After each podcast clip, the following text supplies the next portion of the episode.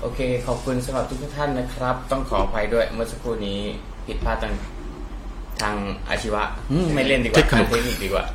อ่ะ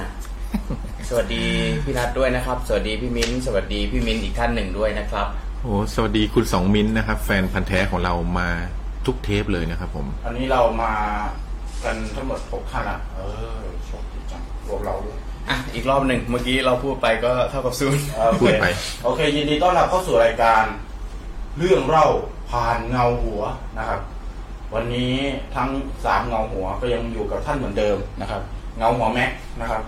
เงาหัว พี่ทอยครับ เงา ผ หั ม วพี่ทอยนะครับแล้วก็เงาหัวจักรีนั่นเองนะครับผม วันนี้เอ่อมันเป็น จะเป็นครอบแดงๆหรือแค่นั้น ครับ เอ่อวันนี้เรามีผู้สนับสนุนด้วยนะครับ จากขนมอบกรอบเอเคฟนะครับ เป็นขนมที่เป็นโรตีกรอบนะครับ เจ้าแรกและเจ้าเดียวนะครับอ่าในประเทศไทยเลยนะครับ แล้วก็หาซื้อกินได้ไม่ไม่ง่ายนะครับ ปกติเขาขายกันอยู่ที่ power king ไอ้ King king Power power เออเออผม ไปเปลี่ยนชื่อให้ ผมเป็นคนอังกฤษไงพูดสลับไปประมาณนี้ king power นะครับอ่าหาซื้อได้ที่ king power โดยเฉพาะนะครับ แล้วก็ตอนนี้เขาก็มาขายในหน้าเพจในอะไรนะตอนนี้ต้องไปติดตามกันได้นะครับ แล้วก็วันนี้เอเคฟอาจจะอยู่กับเรา ไปจนถึงอีกหลาย ๆ เทปเลยนะครับ แล้วก็วันนี้จะมาเป็นของรางวัลที่จะเอามาแจกคนที่ส่งเรื่องเข้ามา แล้วก็เดี๋ยวจะมีพี่ท่านหนึ่งโฟนอินมากับเรานะครับโซนอินมาแชร์เรื่องราวหลอนๆกับเรา ใช่ครับ อ่าในหัวข้อวันนี้ วันนี้ตำ พ่อ เอ่อตำนาน เดี๋ยวนะ ตำนานใกล้บ้าน ตำนานใกล้บ้านคุณ อ่าเรื่องราวของการเรื่องเรื่องเล่าเอ้ยเรื่องเรื่องเล่าตำนานนะครับ หรืออะไรก็ตามที่แบบว่า อืม เขา หน้า พูด ข่าวใช่ ต่อๆกันมานะครับ หน้า พูด ข่าวใช่ ต่อๆกันมานะครับ ครับ ก็ ก็เราก็มาเล่าให้สู่กันฟัง ใช่ครับ นะครับ แล้วที่เราพาดไว้ในเพจเอ่อที่เราแปะไว้ในเพจนะครับ ก็ ครับ ก็ตามหัวข้อนั้นเลยนะฮะ ครับผมอ่ะก่อนที่อื่นที่เราจะไปเอ่อไปในช่วงแรกของเราก็คือเรื่องของ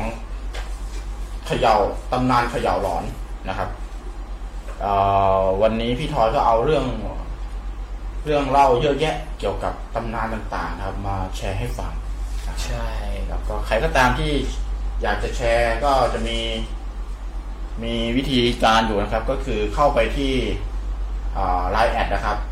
ของเรานะครับแอดไลน์แอดของเรามาที่ Good b a r t e r Studio นะครับ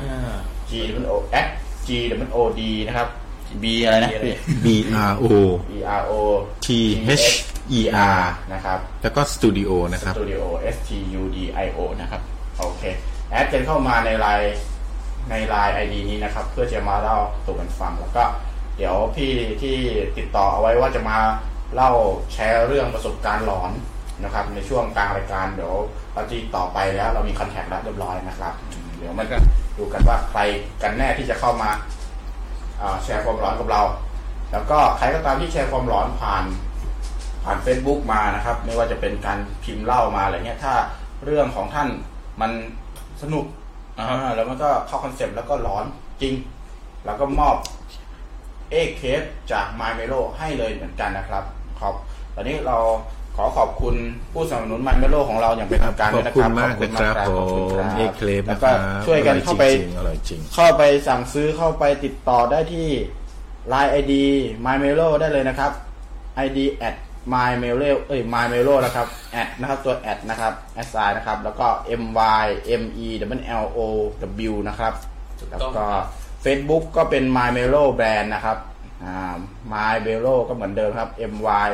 M E W L O แล้วก็ W นะครับ แล้วก็แบรนด์นะครับ B R A N D แบรนด์นะครับผม อันนี้เลนส์แข็งนิดนึงครับ แล้วก็เบอร์โทรนะครับ ใครสนใจสั่งซื้อนะครับ เดี๋ยว อะไรครับ ศูนย์หกห้าห้าศูนย์ห้าหนึ่งหกสองห้านะครับ นี่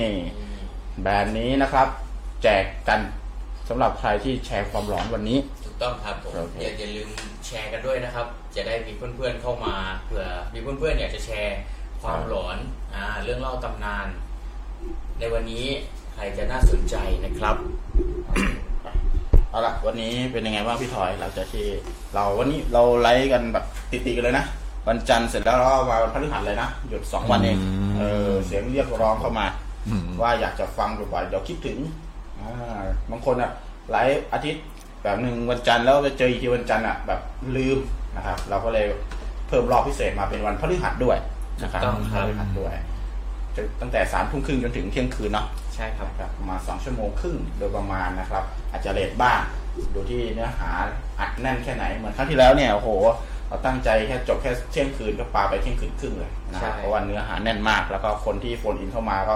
โอ้โห เรื่องแต่ละเรื่องนี่เงาหัวขาดหมดเลย ใช่ เออสนุกมากนะครับ ไปดูคลิปเก่าๆได้เดี๋ยวเราจะลงคลิปเก่าๆให้ดูนะครับอ่ะวันนี้พี่ทอยมีอะไรมามาเล่าสู่กันฟังบ้าง อืมวันนี้นะครับเราใช้ชื่อเรื่อง ชื่อชื่อตอนว่าเรื่องหลอนตำนานหลอนใกล้บ้านใช่ไหมฮะ ผมก็ลองลองไปเซิร์ชข้อมูลดู มีเรื่องหนึ่งผมว่าน่าสนใจมาก อืม นะครับ คิดว่าหลาย ๆ ท่านเนี่ย น่าจะคงน่าจะเคยได้ยินเรื่องนี้ เรื่องอะไร ผ่านหูมาบ้าง ไม่มากก็น้อยนะครับ เรื่องพระกินเนน พระกินเนน อ่า พระกินเนน พระ อืม พระปอกเก้าเน้นปอกแปด อ่าอันนั้นอันนั้นปอกเด้งครับ ผม อันนั้นอ่ะครับ ผมไม่ได้กินแบบนั้นนะครับ ผมตำนานพระกินเนนเนี่ย ก็เหมือนเหมือนเป็นตำนานที่ว่าพระพุทธรูปเนี่ย หรือว่าอ่าพระในอุโบสถเนี่ย กินเนนเข้าไปจริง ๆนะครับ โอ้คือกินเลยนะครับคือรับประทานลงไป ครับ กินเนนเข้าไปเลยครับ อ๋อ แล้วก็เนนที่ถูก ร้อนๆ เนนที่ถูกกินเนี่ย ก็ก็หายสับสูญไปเลย ไม่มีใครไม่มีใครตามตัวเจอเลย จนถึงปัจจุบันนี้นะฮะ ครับ แต่ก่อนที่จะเล่าเรื่องนี้เนี่ยต้องขออนุญาตอ่าเรียนบอกท่านผู้ฟังที่รักทุกท่านนะครับว่า เรื่องที่เอามาเล่าเนี่ยก็เป็นเป็นตำนานนะครับ เป็นตำนาน เพราะฉะนั้นเนี่ยถ้ามีการเอ่ยชื่อหรือพาดพิงท่านใดไปนะครับ ผมก็ ขอ ขอประทานอภัยไว้ณที่นี้ด้วยนะครับผมตำนานก็เหมือนนิทานคือฟังฟังแล้วก็คือ ถือว่าเราฟังเรื่องสนุกกันละกัน ใช่ นะครับ ครับ นะฮะเอาละ โทษครับพี่ วันนี้เนี่ยเรื่องพระกินเนนที่ผมจะเล่าให้ฟังเนี่ยนะครับ มันเป็นตำนานที่น่าแปลกอย่างหนึ่งคือ มันเกิดขึ้นในหลายพื้นที่มากในประเทศไทยนะครับ อืม คือมีหลายตำนานเหรอครับ ถูกต้องครับวันนี้ผมจะเอาตำนานเนี่ยมาที่เกิดขึ้นในประเทศไทยเกี่ยวกับพระกินเนนเนี่ยมาแบ่งปันให้ท่านผู้ฟังทั้งหมดสามเรื่องด้วยกันครับผม อ๋อ วันนี้คงคงหลาย ๆ ท่านเนี่ยคงแบบคิดว่าโอ้น่าสนใจนะเดี๋ยวเราเราเริ่มกันเลย ก่อนที่เราจะเริ่มต้นเล่าเรื่องที่หนึ่งเราไปเริ่มที่เรื่องที่สามก่อนแล้วกันนะครับผได้ได้ ม เอาเลยเลยอย่าไปขัดแกอย่าไปขัดแกเออเอาเรื่องที่สามเลยเอาเรื่องที่สา ขั ม ดขัดหน่อยนะขัด ผม หน่อยนะ ได้ข่าวว่าแกเตรียมมาเรื่องเดียวแต่จะไปยังไงผมก็อยากรู้เหมือนกัน ก็เตรียมก็เตรียมมาหลายเรื่องเฟ้ย อ๋อโอเคโอเค อ่ะครับ อ่ะตำนานเรื่องแรกของพระกินเนนนะครับ ผมตำนานเรื่องนี้เกิดขึ้นที่จังหวัดนครสวรรค์ อืม อ่ะยังยังยังยังไม่ใช่ที่นี่นะครับผม ครับผม เป็นมาจากเป็นตำนานของจังหวัดนครสวรรค์นะครับ วัดที่เกิดเรื่องพระกินเนนเนี่ย เป็นวัดเก่าแก่ของเมืองนครสวรรค์ มีหลักฐานการสร้างวัดว่าสร้างมาตั้งแต่สมัยสุขโขทัย อืม นะครับผม เรื่องมีอยู่ว่ามีวัดล้างนะครับ มีวัดล้างอยู่วัดหนึ่งถูกทิ้งไว้กลางป่านะครับ แล้วก็เป็นวัดที่ไม่มีคนเข้าไปดูแลเลย แล้วก็ห่างไกลจากจากจากชาวบ้านมากนะครับ ก็เลยมีป่าขึ้นปกคลุมวัดเนี่ยคือแบบ ถ้าเราคิดถึงสภาพแบบหนังผีที่เราเคยดูดูในโรงอะนะครับ สภาพอย่างนั้นเลย นะครับ ทั้งวัดก็จะมีแต่เถาวันมีเลย พันแบบโอ้ยไม่ไม่คือแบบเป็นสภาพที่ผู้คนไม่สามารถอาศัยอยู่ได้นะครับ ผม ก็เลยถูกปล่อยเป็นวัดล้างไปนะครับ ต่อวัดนี้เนี่ย ชื่อว่าวัดเขากบ อืมเฮ้ยเราไม่ต้องพูดชื่อก็ได้นะ อ่ะครับ เราเรา เขากบ อ่ะ กบกบกบกบ เราเราไม่ต้องพูดว่าเป็นวัดเขากบอะไร โอเค เดี๋ยวจะ อย่า ผิดจรรยาบรรณ ห้ามพูด นะครับ ห้ามพูด เราจะไม่พูดว่าวัดเขาเขาอบอบๆ เขากบ เอาเป็นว่าเอาเป็นว่าวัดแห่งหนึ่งแล้วกัน อืม นะครับ ผม วัดแห่งนี้เนี่ย เรื่องนี้เกิดขึ้นเมื่อปีสองประมาณปีสองสี่หกศูนย์นะครับ ก็แชร์ได้ สองสี่หกศูนย์นะครับ ผม วัดนี้เนี่ยในในตอนนั้นที่เกิดเรื่องเนี่ย เนื่องจากอย่างที่ผมได้เรียนท่านผู้ฟังไว้แล้วว่าเป็นวัดล้างนะครับ แต่จริง ๆ แล้วในพื้นที่แห่งนั้นเนี่ยก็เป็นพื้นที่ที่ขาดแคลนวัดนะครับ แต่วัดนะเป็นวัดล้างปล่อยล้าง เพราะว่าไม่มีพระสงฆ์มาจำพรรษาอยู่เลย อืม นะครับ ต่อมามีหลวงพ่อท่านหนึ่งเออชื่อหลวงพ่อได้ไหมหรือเป็นหลวงพ่อเอ เออได้เลยเออได้เลยครับ นะ ก็เออได้เลยครับ ก็มีหลวงพ่อท่านหนึ่งครับ ท่านมีนามว่าหลวงพ่อทองนะครับ ท่านเป็นเอ่อเกจิอาจารย์สายทุดงค์นะครับ หลังจากท่านท่านก็ได้ทุดงค์มาทางเอ่ออุตรดิตถ์นะครับ ผ่านมาจนมาพบวัดแห่งนี้นะครับ ชาวบ้านก็นิมนต์ท่านว่าหลวงพ่อเออช่วยอยู่ประจำที่นี่แล้วกันนะ เพราะว่าพระสงฆ์ในในบริเวณเนี้ยไม่มีเลย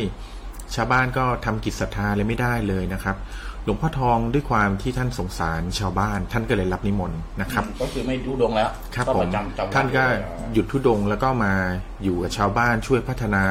เอ่อวัด หลังจากนั้นวัดก็ทำความสะอาดทำอะไรจนแบบว่าผู้คนก็เริ่มเข้ามาทำเอ่อศาสนกิจนะครับ ก็เริ่มส่งอ่าเด็กๆก็เริ่มเข้ามาบวชเป็นสามเณรเริ่มมีพระมาบวชมาอะไรบ้างนะครับ คราวนี้เนี่ยเรื่องเล่านี่มีอยู่ว่า ด้านด้านด้านข้างกับอ่าด้านข้างของวัดเนี่ยนะครับ คือบริเวณใกล้ๆวัดเนี่ยจะมีโบสถ์หลังเล็ก ๆ อยู่นะครับ เป็นโบสถ์หลังเล็ก ๆ ทรงสุโขทัย อืม โบสถ์หลังนี้เป็นโบสถ์ปิดล้างดูน่ากลัวมาก ครับ นะครับ อืม คือเป็นโบสถ์ที่ทึมๆอะนะฮะอยู่ข้างๆ องค์พระเจดีย์ด้านในเนี่ยประดิษฐานไว้ด้วยพระยืนนะครับ เป็นพระในปางในปางที่ท่านยืนนะนะครับ ผมมีความสูงประมาณเอ่อสองเมตร ก็ก็คือสูงเท่าๆรัดเท่าๆไล่เลี่ยกับขนาดคนปกตินะฮะ อ่าใช่ ตัวผม กา สูง นิดนึ อ่า อ่า ผมสูงร้อยแปดสิบก็คงประมาณผม ครับผม นะครับผม หลังจากนั้นเนี่ยเอ่อที่วัดแห่งนั้นเนี่ย เนื่องจากโบสถ์น้อยหลังเนี้ยเป็นโบสถ์ที่ล้างอะนะครับ หลังจากพัฒนาหรืออะไรดีแล้วเนี่ย ก็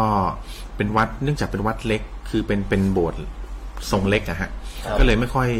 ไม่ค่อยเข้าไปทำมีคนเข้าไปทำอ่ากิจอะไรกันเท่าไหร่ เนื่องจากว่าพอมีอะไรก็ไปไปที่โบสถ์ใหญ่กันนะครับ โบสถ์แห่งนี้เนี่ยในในในวัดนั้นเนี่ยนะครับ ในวัดนั้นก็มีอ่าสามเณรมาบวชเรื่องเรื่องน่ากลัวก็มีอยู่ว่า สามเณรที่มาบวชที่วัดนี้เนี่ยนะครับ หายตัวไป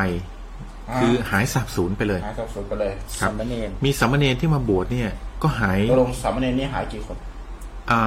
าในตำนานที่ไปดูมาคือหายหลายคนมาก ไม่ใช่หายสามนะ ไม่ใช่หายสามครับ ไม่ใช่สามเณร ไม่ใช่สามเณรครับ สามเณรหายครับ คือสามเณรแต่หายไปหลายรูปมาก อ๋อ หายหายไปหลายองค์นะครับ อ๋อครับ คราวนี้เนี่ยเนื่องจากวัดแห่งนี้เนี่ย เนื่องจากหลวงพ่อท่านท่านเป็นสายทุดงค์ใช่ไหมฮะ ครับ เวลาท่านเอ่อเอ่อดูแลลูกศิษย์ดูแลเนน ท่านก็มีความที่แบบมีความเขาเรียกว่าอะไรความเคียบอะฮะ อ่าครับ อืม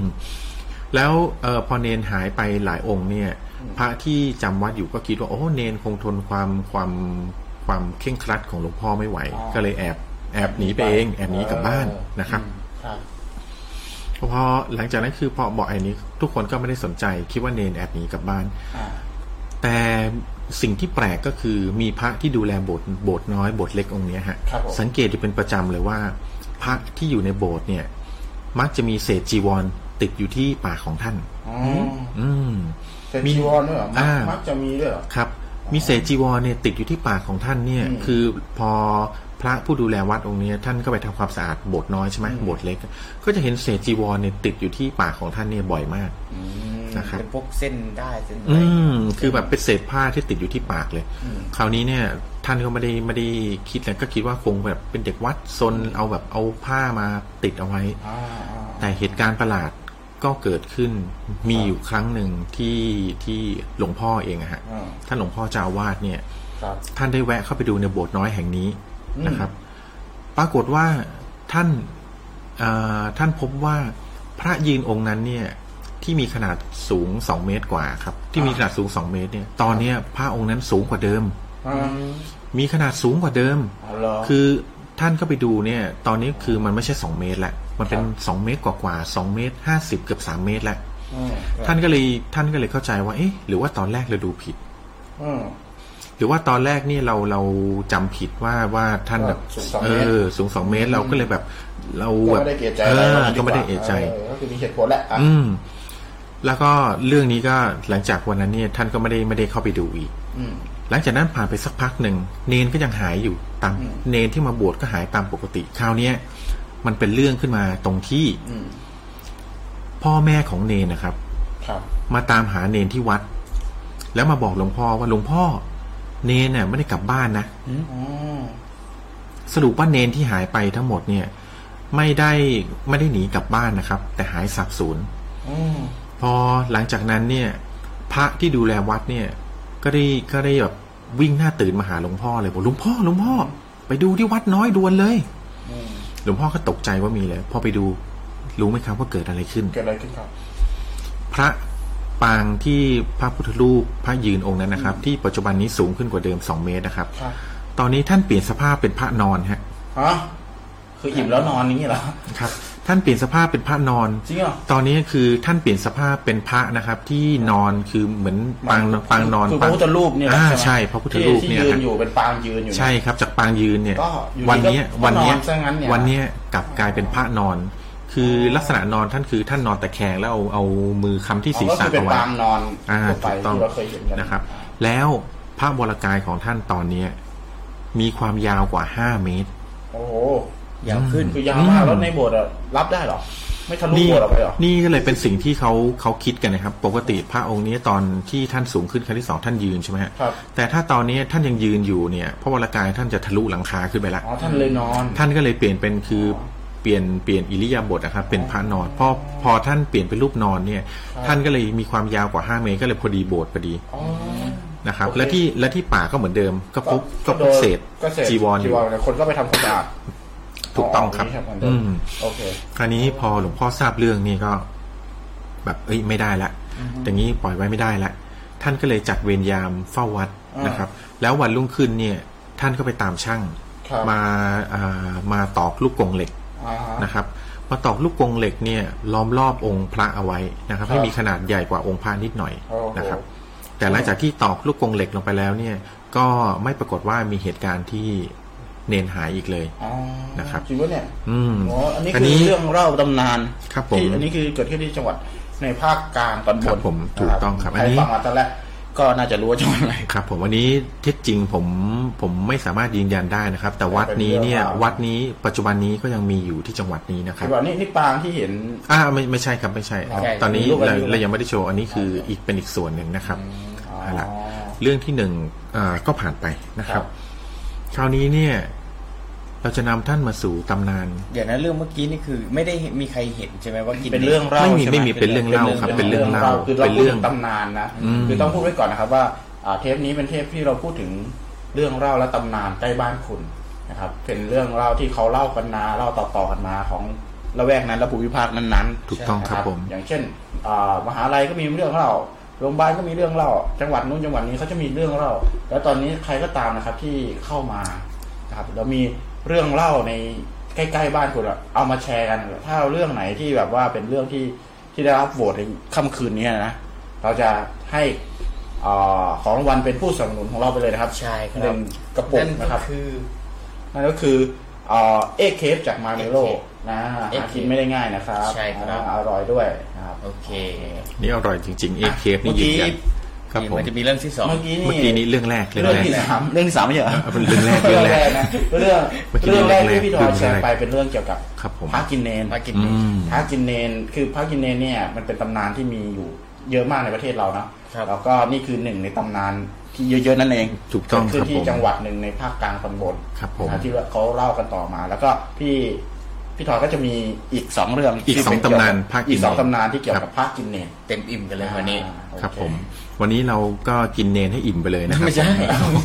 หมายถึงกินเอ็กเคฟให้ดีไปเลยนะค ครั รับบ กิน AK ให้อิ่มไปเลยนะครับ อ่าขอบคุณ มาต่อเรื่องที่สอง นะครับอ่าเรื่องที่ผมเล่าไปก็อย่างที่เรียนให้ให้ท่านได้ทราบไปตอนต้นเรื่องแล้วนะครับ ว่ามีผิดพลาดประการใดขออภัย เราไม่ได้มีเจตนาจะลบหลู่อ่าสถานที่ในพื้นที่นะครับ หรือว่าเรามีไม่ได้มีเจตนาจะลบหลู่ท่านใดเลยนะครับ เป็นเพียงตำนานที่เขาเล่ามาเราเล่าต่อ จริงเท็จประการใดอันนี้ก็สุดแล้วแต่ ท่านนะครับ เออเข้าใจ กรุณาใช้วิจารณญาณของท่าน ครับ ในการรับชมรับฟังด้วยนะครับ อันนี้ตำนานพระกินเนรเรื่องที่สองเนี่ยเกิดขึ้นไม่ไกลจากกรุงเทพนะครับ ครับ อยู่แถวอาอยุธยานี่เอง อ่าอยู่อัพ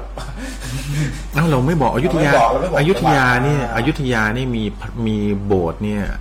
จำนวนเยอะมาก น่าจะคร่าวๆเนี่ยคือน่าจะเป็นหลัก 20-30 ขึ้นไป อ่า นะครับ ใช่ ผม ใช่มีเยอะมากคือคือมี อืม สถูปมีโบสถ์มีวัตคือโบราณวัตถุในอยุธยานี่คือถือว่าเยอะที่สุดในประเทศเลยเปล่า ครับผม ไม่แน่ใจก็คือได้ยินมานะครับ ว่าเยอะที่สุดนะครั อื บ ม แล้วก็ต้องบอกก่อนว่า เราจะไม่พูดจังหวัดแล้วนะเราจะพูดว่า อันนี้เป็นจังหวัดอยุธยานามสมมุติแล้วกัน อ่า อ่าครับผมได้ได้ได้ ได้เรา สมมุติ เราจะ จังเลย เราจะสมมติว่า สมมุติ อยุธยาจะสมมติไปทำไม ไม่ต่างกันเอาเป็นว่าเอ่อ อันนี้สมมติว่าเป็น จังหวัดหนึ่งตอน เป็นจังหวัดที่ ตอนล่างแล้วกัน เป็นจังหวัดที่มีโรตีขายที่อร่อยมากนะครับผม ยากแล้วย ากอ่ะอ่ะโอเคอยุธยาก็อยุธยาครับ ยากขึ้นไปอีก ม่ทันละอ่ะตำนานพระกินเนนที่อยุธยาเป็นอย่างไรครับ ตำนานเรื่องที่สองเนี่ยเกิดขึ้นที่นี่นะครับ เราไม่บอกชื่อวัด เราบอกชื่อวัดแห่งหนึ่งแล้วกัน ครับ วัดแห่งนี้ก็เช่นเดียวกันครับ ในอดีตเนี่ยถูกปล่อยไว้เป็นเป็นอุโบสถล้างนะครับ คือต้องคิดถึงสภาพในในอดีตเนี่ยคือการเดินทางลำบากและเต็มไปด้วยพื้นที่คือเออบ้านคนเนี่ยจะอยู่ห่างไกลจากจากศูนย์กลางที่เป็นตัวเมืองใช่ไหมฮะและในอดีตเนี่ยในในสมัยที่ยังมีสงครามลบพุ่งไทยพม่าอะไรแบบนี้ก็ถูกปล่อยเป็นพื้นที่ลกล้างนะครับ ครับ วัดที่ เคยมีภาพประจำอยู่ แล้วพอมีเหตุสงครามอะไรอย่างเงี้ยพระก็พากันอพยพออกไปนะครับ เพื่อหนีสงคราม แล้วก็ทำให้วัดเนี่ยถูกทิ้งไว้ลกล้างนะครับ ครับผม ที่แห่งเนี้ยที่ที่สองแห่งนี้ก็เช่นกันนะครับ เป็นวัดที่ถูกปล่อยทิ้งไว้ลกล้าง จนวัชพืชขึ้นหญ้าขึ้นเถาวันขึ้นเต็มพันวัดเต็มไปหมดบรรยากาศดูน่ากลัวมาก ตกลงมีกี่วัด วัดหนึ่งใช่ไหมที่วัด ครับ ผม อ๋อไม่ได้พันวัดนะครับ คือเลื้อยพันฮะเลื้อยพัน เอาเลื้อยพัน ไม่ใช่พันวัดครับผม วัดเนี่ยแต่วัดนี้นะครับ วัดนี้เนี่ยมีลักษณะที่แปลกประหลาดอย่างหนึ่งนะครับ วัดนี้เนี่ยเป็นวัดที่ลักษณะของโบสถ์เนี่ย ไม่มีช่อฟ้า อืม ไม่มีช่อฟ้า อ๋อ ไม่มีใบลากานะครับ แล้วก็ ไม่ ไม่ มี มี หาง ไม่มีไม่มีคือประดับอะไรแบบแบบโบสถ์ทางไทยเลยนะครับ จะมีแต่รูปคนพนมีแต่รูปเทพพนมมืออยู่นะครับ อ๋อ เป็นสถาปัตยกรรมแบบพม่าเดี๋ยวผมมีรูปวัดแห่งนี้ให้ดูครับ เอาละเอา คืออันนี้เป็นเป็นอ้างอิง เป็นเชิง อ้างอิงของ อินเดียหน่อย วัดนะครับ ผมอ้างอิงวัดว่าเป็นลักษณะนี้ อ่า นะครับอันนี้เป็นวัดที่เป็นวัดทรงพม่าที่อ่าในไทยเนี่ยอันนี้ไม่ใช่สถาปัตยกรรมของไทยแน่นอนนะครับ เพราะลักษณะทรงเขา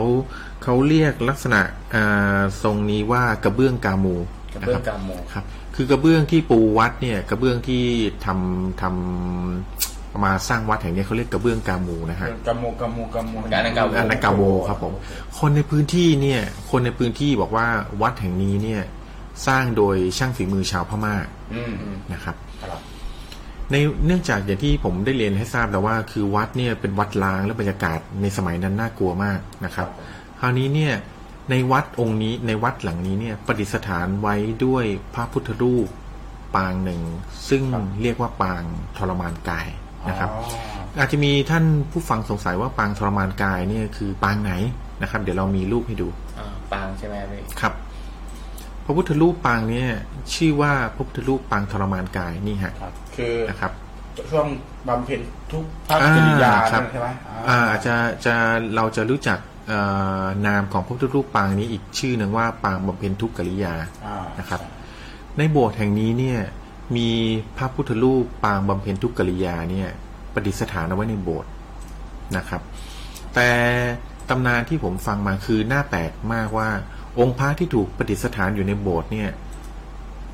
หันหน้าเข้ากำแพงและหันหลังออกนะครับ อ๋อก็คือพูดง่ายๆคือการประดิษฐานของ ครับ ของพุทธรูป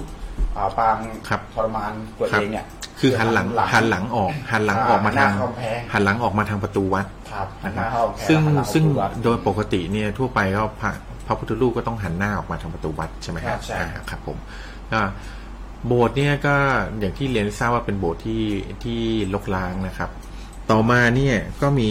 เอ่อหลวงพ่อท่านหนึ่งนะครับ ท่านก็ไปเมื่อหลังจากไฟสงครามสงบแล้ว ท่านก็ได้เข้ามาพัฒนาพื้นที่แล้วมาอยู่ประจำวัดนี้นะค ครั รับบ ผม ก็หลังจากเอ่อบูรณะวัดอะไรดีแล้วเนี่ยนะครับผมก็ก็เริ่มมีคนมาทำศาสนกิจนะครับ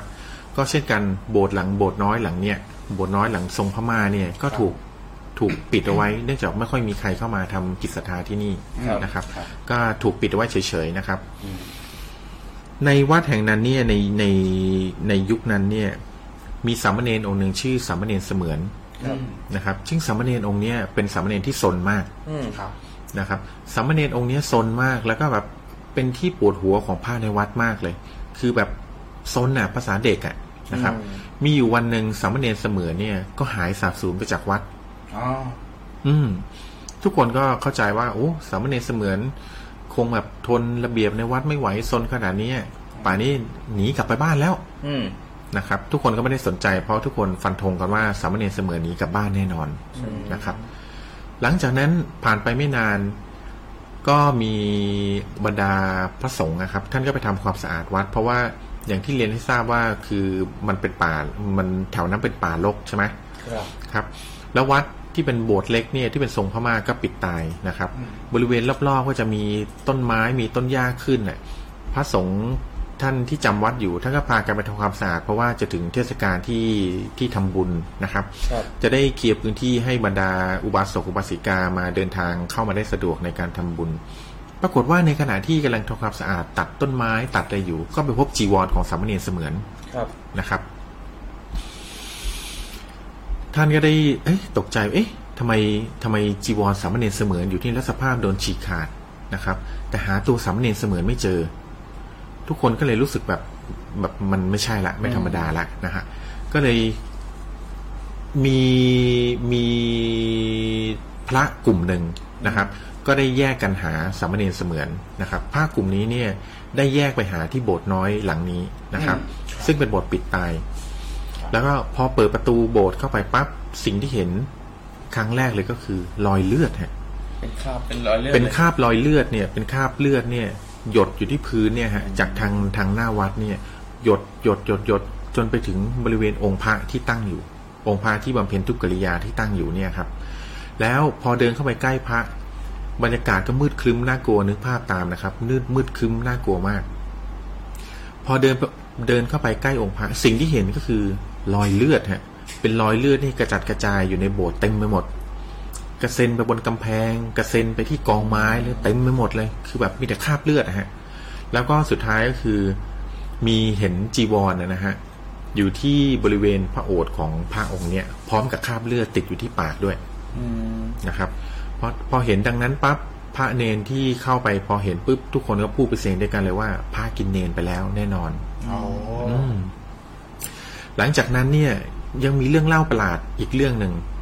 นะครับ เกิดมาใกล้ ๆ กันเลย ก็ว่าหลังจากที่มีข่าวลือว่าพระกินเนนเนี่ย ก็มี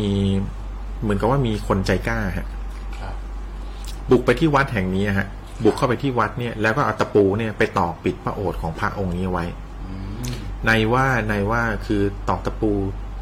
ติดพระโอษฐ์เอาไว้เนี่ยเพื่อไม่ให้อ้าปากออกมา แล้วก็แบบ ครับ กินเนนได้อีกต่อไปนะครับ อืม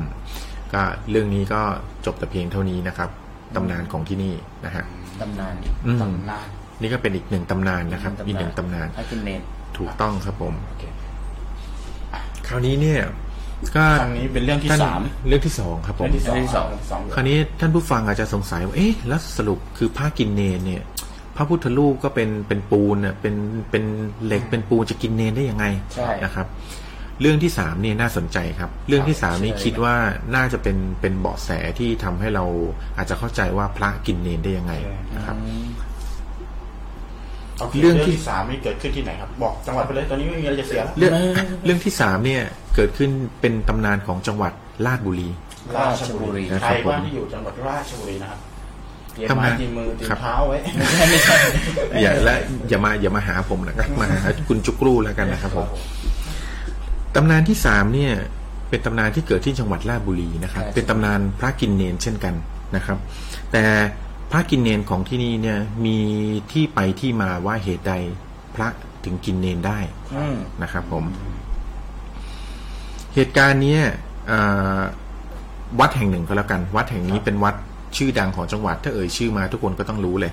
งั้นผมว่าเป็นวัดชื่อดังแห่งหนึ่งแล้วกันมีมาตั้งแต่สมัยกรุงธนบุรี ครับ นะครับ ในวัดเนี้ยเรื่องเรื่องเนี้ยเกิดขึ้นในในยุคของหลวงพ่อที่ประจำวัดเป็นเจ้าอาวาสเนี่ย ท่านมีนามว่าหลวงพ่อจันทร์ แล้วก็จันทร์ อืม พ่อจันทร์ นะครับ เรื่องนี้เกิดขึ้นในสมัยรัชกาลที่ห้านะครับ โอ้โห ในในตอนนั้น จริง ครับ ในตอนนั้นเนี่ยวัดนี้เนี่ยคือแบบเป็นวัดที่คนเข้ามาเจริญรุ่งเรืองแล้วแหละ มีความมีความเจริญระดับหนึ่งละ ครับ ในยุคหลวงพ่อจันทร์เนี่ยเป็นในยุคนั้นเนี่ยท่านได้รับอุบาสกคนหนึ่งไว้ที่วัด ครับ อุบาสกคนเนี้ยมีชื่อว่าเอ่ออุบาสกคนเนี้ยไม่ไม่ไม่ทราบชื่อนะครับ แต่แต่ในตอนนั้นเนี่ยขนานนามว่าผ้าขาวรุ่ง พระขาวลุ่ง อืม ผ้าขาวลูก พระขาวพระขาวรุ่งเนี่ยได้ได้ได้ได้รับเมตตาจากหลวงพ่อจันทร์เนี่ยได้ปลูกเพิงพักอยู่ ครับ ใกล้ ๆ กับวัดนะครับ ครับ ในเพิงพักเนี่ยลักษณะเพิงพักก็จะเป็นเป็นเพิงพักที่เหมือนกับเหมือนกับเรียกว่าไงบ้านคนต่างจังหวัดที่มีใต้ถุนนะฮะ อ่าอ่า แล้วก็ ก็คือ มี เป็น มีชั้นบนอ่ามีกระได เป็ปีนเพิน ง ขึ้นไป สองชั้น อ่าใช่ อ่า เพิงสองชั้นนะครับ ครับ คราวนี้เนี่ยเอ่อ พระขาวลุงเนี่ยนะครับ ในตำนานเล่าว่าเป็นเป็นนักเลงที่เล่นแร่แปรธาตุ อืม นะครับ ก็คือเรื่องของ คาว่าไม่ใช่การเล่นแร่แปรธาตุนี่คือสนใจในในวิชาการในตำนานเล่าว่าสามารถถลุงตะกั่วถลุงโลหะให้กลายเป็นทองคำได้ อ๋อหมายความว่าพวกเอ่ออ อืม เขาเรียกอะไรล่ะ ในในนั้นก็เรียกเล่นแร่แปรธาตุแหละ อ๋อเหรอ นะครับ เนี่ยนอกจากจะมีความสามารถในการเล่นแร่แปรธาตุแล้วพระขาวลุงเนี่ยยังมีตาทิพย์แต่กำเนิดเขาเรียกว่าเอ่อตาทิพย์ของลุงของพระขาวลุงเนี่ยเป็นตาทิพย์ที่สามารถมองเห็นทรัพย์ที่ฝังอยู่ใต้ดินได้ อ๋ออ ืมพระขาวลุงเนี่ยก็ก็อย่างที่บอกว่าไม่ได้เป็นคนทำการทำงานอะไรก็อยู่ที่วัดอะนะฮะ ครับ แต่เป็นคนที่มีหนี้สินเยอะนะครับ เขาก็ใช้ความสามารถในการตาทิพย์ที่มองเห็นของใต้ซับใต้ดินเนี่ย ก็พอมองเห็นก็ขุดออกมา แต่การขุดเอาซับใต้ดินเข้าไปไม่ใช่เอาไปเลยนะครับ คือเขาแค่ขอยืมบางส่วนเพื่อไปใช้หนี้ดำรงชีวิตอะไรแบบเนี้ย ครับ แล้วเขาก็อธิษฐานบอกกับเจ้าของทรัพย์ว่าถ้ามีแล้วจะเอามาคืนนะครับ ผมขอยืมไปใช้เท่านี้ก่อนก็แล้วกันนะฮะคือในในเรื่องเล่าเนี่ยก็เล่าลือกันให้ฟังว่าเอ่อพระขาวลุงเนี่ยมีความสามารถในการที่ที่อย่างที่บอกเรื่องแร่ๆแปรธาตุนะครับ ก็มีอยู่ครั้งหนึ่งเขาก็เปลี่ยนโลหะให้กลายเป็นเงินตะกั่วเป็นเงินพดด้วงในสมัยนั้นนะครับ แล้วเขาก็เอาเงินพดด้วงเนี่ยไปที่เดินไปที่จุดที่ฝังสมบัติอยู่แล้วเขาบอกว่า ผมเอาเงินมาใช้คืนแล้วนะครับ ตอนนี้มีเท่านี้ใช้คืนแค่นี้ก่อนแล้วกัน แล้วพอเขาว่าโยนเงินลงไปที่ดิน ปรากฏว่าพอเงินตกไปที่ดินปั๊บเนี่ย ดินก็สูบเงินก้อนนั้นเนี่ย อ๋อ ลงไปใต้ดินเลยเหมันก็เอาเงินเอาเงินมาใช้คืนนะครับ คราวนี้อย่างที่เล่าให้ฟังว่าพระขาวลุงเนี่ยเป็นคนที่เล่นแร่แปรธาตุชอบเออในการในการเปลี่ยนโลหะเปลี่ยนตะกัวให้เป็นทองคำนะครับ คือเปลี่ยนให้เป็นของมีค่านั่นเอง มีอยู่วันหนึ่งนะครับเอ่อเดี๋ยวต้องบอกก่อนที่วัดนะมีสามเณรตอนนั้นมีสามเณรองค์หนึ่งนะครับ ชื่อว่าเอ่อสามเณรน้อม สามเณรน้อมเนี่ยมีความสนใจในตัวแบบแบบเอ่อในตัวของพระขาวลุ่งมากก็สามเณรยังเด็กอะเนาะพอเห็นพระขาวลุ่งสามารถแบบเปลี่ยนโลหะเป็นทองคำเปลี่ยนอะไรก็รู้สึกตื่นเต้นก็เลยแบบเหมือนกันจะฝากตัวเป็นศิษย์ ครับ เวลาพระขาวลุ่งทำอะไรเนี่ยก็จะตามไปดูใกล้ๆหรือเออทำอะไรมีความสนใจไปหมดนะครับ ในตอนนั้นเนี่ยวัดแห่งนี้เนี่ยกำลังจะบูรณะตัวพระอุโบสถนะครับ ก็ได้มีการมีการอัญเชิญพระพุทธรูปที่เป็นองค์พระประธานที่อยู่ในอุโบสถเนี่ย อืม ออกมาออกมาไว้ข้างนอก แต่เนื่องจากกลัวว่าจะโดนฝนโดนอะไรแบบนี้นะครับ ก็เลยเอาไปหลบอยู่ใต้เพลิงของพระขาวลุ่ง ครับ นะครับ โดยการการวางพระพุทธรูปองค์นี้ไว้ที่ขอนไม้แห่งหนึ่งอะไว้ที่ขอนไม้อะนะให้ยกเหนือพื้นขึ้นมาคราวเนี้ยวันนั้นเนี่ยพระขาวลุงเนี่ยก็อยู่อยู่ด้านล่างของของเพลิงกำลังกำลังเล่นแร่แปรธาตุเหมือนเดิมกำลังทำให้ตะกัวทำให้โลหะเนี่ยกลายเป็นทองคำนะครับ ครับ ตอนนั้นเนี่ยโลหะกำลังจะสมานตัวกำลังกำลังจะใกล้แบบสำเร็จละ ครับ แต่พระขาวลุงเนี่ยไม่ได้หยิบเอ่อน้ำยาขวดหนึ่งลงมานะครับสามเณรน้อมอยู่ใกล้ๆพระขาวลุงก็เลยบอก เน้น เน้นขึ้นไปบนบ้านนะ ไปหยิบขวดที่เป็นขวดแก้วเบอร์สีลงมาให้หน่อย อืม เนนน้อมเนี่ยก็แบบด้วยความตื่นเต้นก็รีบวิ่งขึ้นไปบนบ้านนะฮะ แล้วก็ ปรากฏว่าหายไปบนบ้านพระใหญ่ๆไม่ลงมาพระขาวลุ่งก็เลยแบบ เอ๊ะ เกิดอะไรขึ้นนะครับพระขาวลุ่งก็เลยตัดสินใจวางมือจากการการหลอมการหลอมโลหะอันนั้น แล้ววิ่งเข้าไปดูบนบ้าน อืม ปรากฏว่าสิ่งที่พระขาวลุ่งเห็นก็คือสามเณรน้อมนอนตายอยู่ที่พื้นนะครับ โดยที่ขวดอ่าขวดแก้วที่สามเณรน้อมถืออยู่ตกลงมาบนพื้นและแตกกระจายหมด ไม่ นะครับ ไม่ได้ยินเสียงเหรอ ไม่ได้ยินเสียงฮะตกลงมาคือขวดแก้วแตกคือเพิงเนี่ยจะเป็นเพิงที่แบบว่าที่พื้นเนี่ยจะเป็นไม้ไผ่บางๆอะไรเงี้ยพอเวลาตกแตกเลยก็ไม่ได้เสียงดังเหมือนกับว่าเวลาขวดมันตกที่พื้นปูนนะ แรงสั่นสะเทือนมันไม่ได้ ครับผมก็เห็นขึ้นไปก็เห็นสามเณรน้อมนอนเสียชีวิตอยู่ สภาพร่างกายเนี่ยคือแห้งเหือดมันเลือดในตัวโดนดูดออกไปหมดเรียบร้อย อืม ปรากฏว่าอ่าตัวตัวพระขาวลุงก็เสียใจมากนะครับ ก็ได้อุ้มศพของสามเณรเนี่ยไปที่โบสถ์ไปหาเจ้าอาวาสแล้วบอกเจ้าอาวาสว่าสามเณรน้อมมาตายแล้ว สามเณรน้อมตายเพราะไปเอาไปเอาไปเอายาให้ผมบนบนเพิง อืม ก็คือสรุปว่าสิ่งที่อยู่ในขวดเบอร์สีคืออะไรรู้ไหมครับผม คืออะไรครับ คือประหลอดฮะ ปลอดปลอด อืมประหลอด ปลอดวัดไข้เนี่ยนะ ไม่ใช่ครับ คือประหลอดเนี่ยเป็นสา สาร ร ประหลอด เป็นสารประหลออ๋ดอ นะ สารประหลอด แต่สารประหลอดเนี่ยไม่ใช่สารประหลอดที่อยู่ในยุคปัจจุบันของเรานะฮะ ครับ ไม่ใช่สารประหลอดที่อยู่ในประหลอดวัดไข้อะไรของเราอย่างนี้นะ อ่า ไม่ใช่สารประหลอดที่ไว้เบื่อหนูอะไรอย่างนี้ด้วย ครับ สารประหลอดในยุคนั้นเนี่ยจัดว่าเป็นธาตุกายสิทธิ์ ครับ นะครับจัดเป็นธาตุกายสิทธิ์ที่มีฤทธิ์มีคาถาอาคม มีความนึกคิดมีชีวิตเป็นของตัวเอง แต่มีความศักดิ์สิทธิ์น้อยกว่าเหล็กไหล อืม นะครับ ในตำนานเล่าว่าถ้าอยากครอบครองวิธีที่จะครอบครองประหลอดเนี่ยก็คือให้เพราะประหลอดเนี่ยเป็นเป็นสิ่งศักดิ์สิทธิ์เป็นเป็นธาตุศักดิ์สิทธิ์ที่ชอบเลือด เวลาเขาจะล่อประหลอดออกมาเนี่ยเขาก็เอาไก่เนี่ยเขาเชือดไก่นะแล้วก็เชือดสดๆอย่างเงี้ยแล้วเอาไก่เนี่ยใส่ไว้ในไหนะครับ แล้วเอาไหเนี่ยเปิดปากฝังดินเอาไว้ พอประหลอดเนี่ยได้กลิ่นเลือดนะครับ ก็จะก็จะ เข้าไปข้างใน ก็จะไหลเข้ามา เพื่อไปกินเลือดไก่ แล้วแล้วคนที่เฝ้าดูก็จะแบบดึงไหเนี่ยออกมา แล้วก็จะขังปลาหลอดเอาไว้ในไหนะครับ นี่คือวิธีการจับปลาหลอดนะครับ แต่ปลาหลอดเนี่ย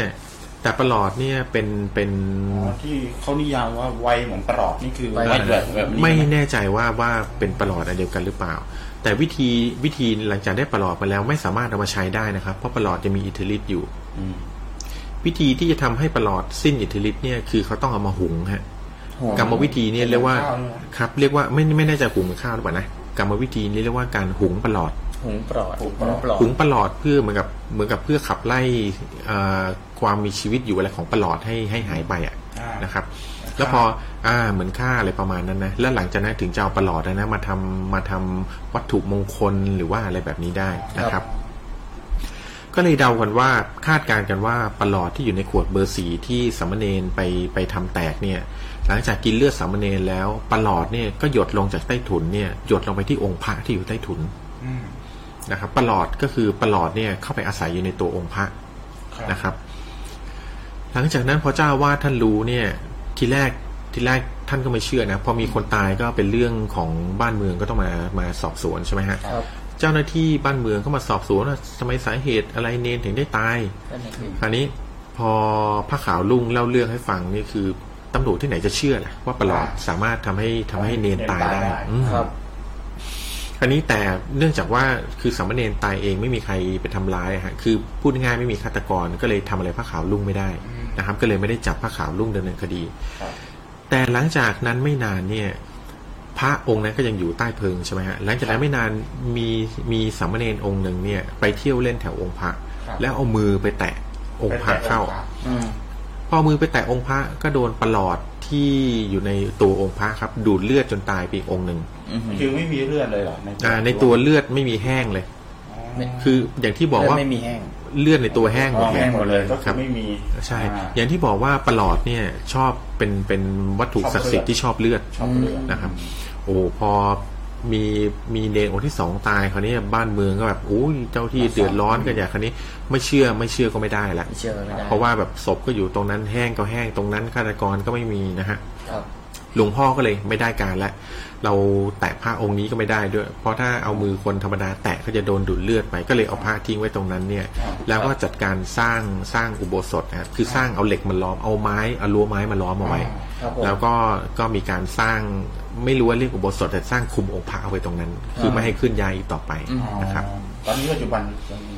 ปัจจุบันวัดนี้ก็ยังมีวัดนี้ก็ยังคงอยู่และเป็นวัดดังด้วย คิดว่า วัดดัง คนในพื้นที่เนี่ย ถ้าบังเอิญได้ฟังได้ฟังรายการเรื่องเล่าของเราน่าจะเดาออก น่าจะรู้ น่าจะเดาออกว่าเป็นวัดอะไรนะครับ อันนี้ก็เป็นเป็นตำนานเรื่องที่สามของเรื่องพระกินเนน พระกินเนน ซึ่งมีที่มาด้วยว่าทำไมว่าเหตุใดพระถึงกินเนนได้เป็นเพ อ๋ ราะ อ อะไร คือเอาพูดง่ายๆคือ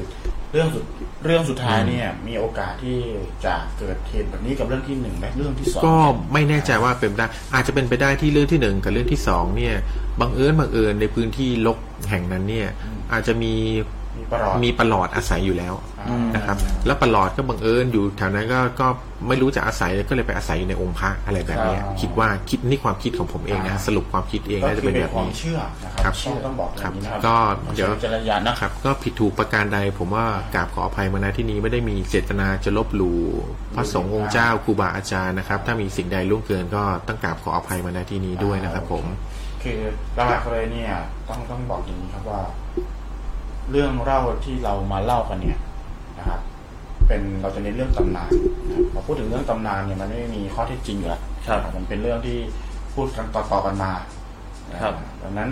สิ่งที่เราเล่าให้ฟังเนี่ยมันก็เป็นเรื่องเล่าในเอ่อในภูมิภาคนั้นๆนะครับ เป็นพื้นที่นั้นๆนะครับ แล้วก็เราพูดถึงเรื่องความเชื่อเป็นหลัก ครับ ความเชื่อเป็นหลักแล้วก็เอ่อถ้าถ้าพูดถึงทั้งสามเรื่องที่พี่ทอยเล่าให้ฟังมาเนี่ยนะครับ พูดถึงเรื่องวัตถุมงคล พูดถึงเรื่องเอ่อเขาเรียกว่าอะไรรูปปั้นนะครับ อ่าพูดอ่าพุทพุทธรูปต่างๆพวกนี้นะครับ จริงๆแล้วในความเชื่อนะครับ ในความเชื่อที่ที่เราเขาเชื่อกันต่อมาเนี่ยก็คือในพุทธในพระพุทธรูปที่เรากราบไหว้กันเนี่ยนะครับถ้าพุทธรูปนั้นเนี่ยเต็มไปด้วยการ อ่าเขาเรียกว่าศรัทธานะค ครั รับ บมีคนมีศรัทธาหรืออะไรเงี้ยกุศลกุศลต่างๆ ก็จะลายล้อมพุทธรูปนั่นแหละครับอันนี้เป็นความเชื่อครับคือ แล้วว่าเทวดานะครับหรือว่าพูดผีต่างๆที่ที่เขาเรียกว่าเขาเป็นเรื่องอ่าเป็นวิญญาณที่ที่ดีอ่ะนะครับก็จะมาสิงสถิตอยู่ที่นั่น ปกปัก ครับผม รักษา อ่เป็นปกปักรักษาอ่าสิ่งศักดิ์สิทธิ์นั้นพูดง่ายๆคืออาจจะเป็นพุทธรูปหรือเป็นอะไรก็แล้ว แต่ที่เป็นที่เป็นวัตถุที่คนมีความเชื่อแล้วก็ทำดีถวายพูดง่ายๆก็คือทำเป็นพุทธบูชาถวายกุกุศลเหล่านั้นก็จะรายล้อมแล้วก็วนเวียนอยู่อยู่ละแวกนั้นพูดง่ายๆก็คืออยู่ตรงวัตถุนั้นเพราะวัตถุนั้นก็เหมือนมีบุญอ่ะคือวิญญาณที่ จิตหรือวิญญาณหรือเทวดาหรืออะไรก็ตามที่เป็นสิ่งที่ดีเนี่ย ก็จะมารับ ครับ มารับ มา เอา คอย กุ ดู ศล แลอ่า อ่ามารับเอากุศลก็จะอยู่ละแวกนั้น ครับ ทีเนี้ยมันก็เลยเป็นเขาเรียกว่ามันก็เลยเป็นเป็นความศักดิ์สิทธิ์ขึ้นมาอ่าเป็นความศักดิ์สิทธิ์ซึ่งถ้าถ้าเราใช้หลักเนี้ยมามายึดพุทธรูปที่เกิดอ่าเขาเรียกอะไรอะเกิดเรื่องเล่าที่พี่ทอยเล่าให้ฟังมาเนี่ยนะครับ เราอาจจะเป็นไปได้ว่า ตรงนั้นอาจจะไม่มี มีการสิงสู่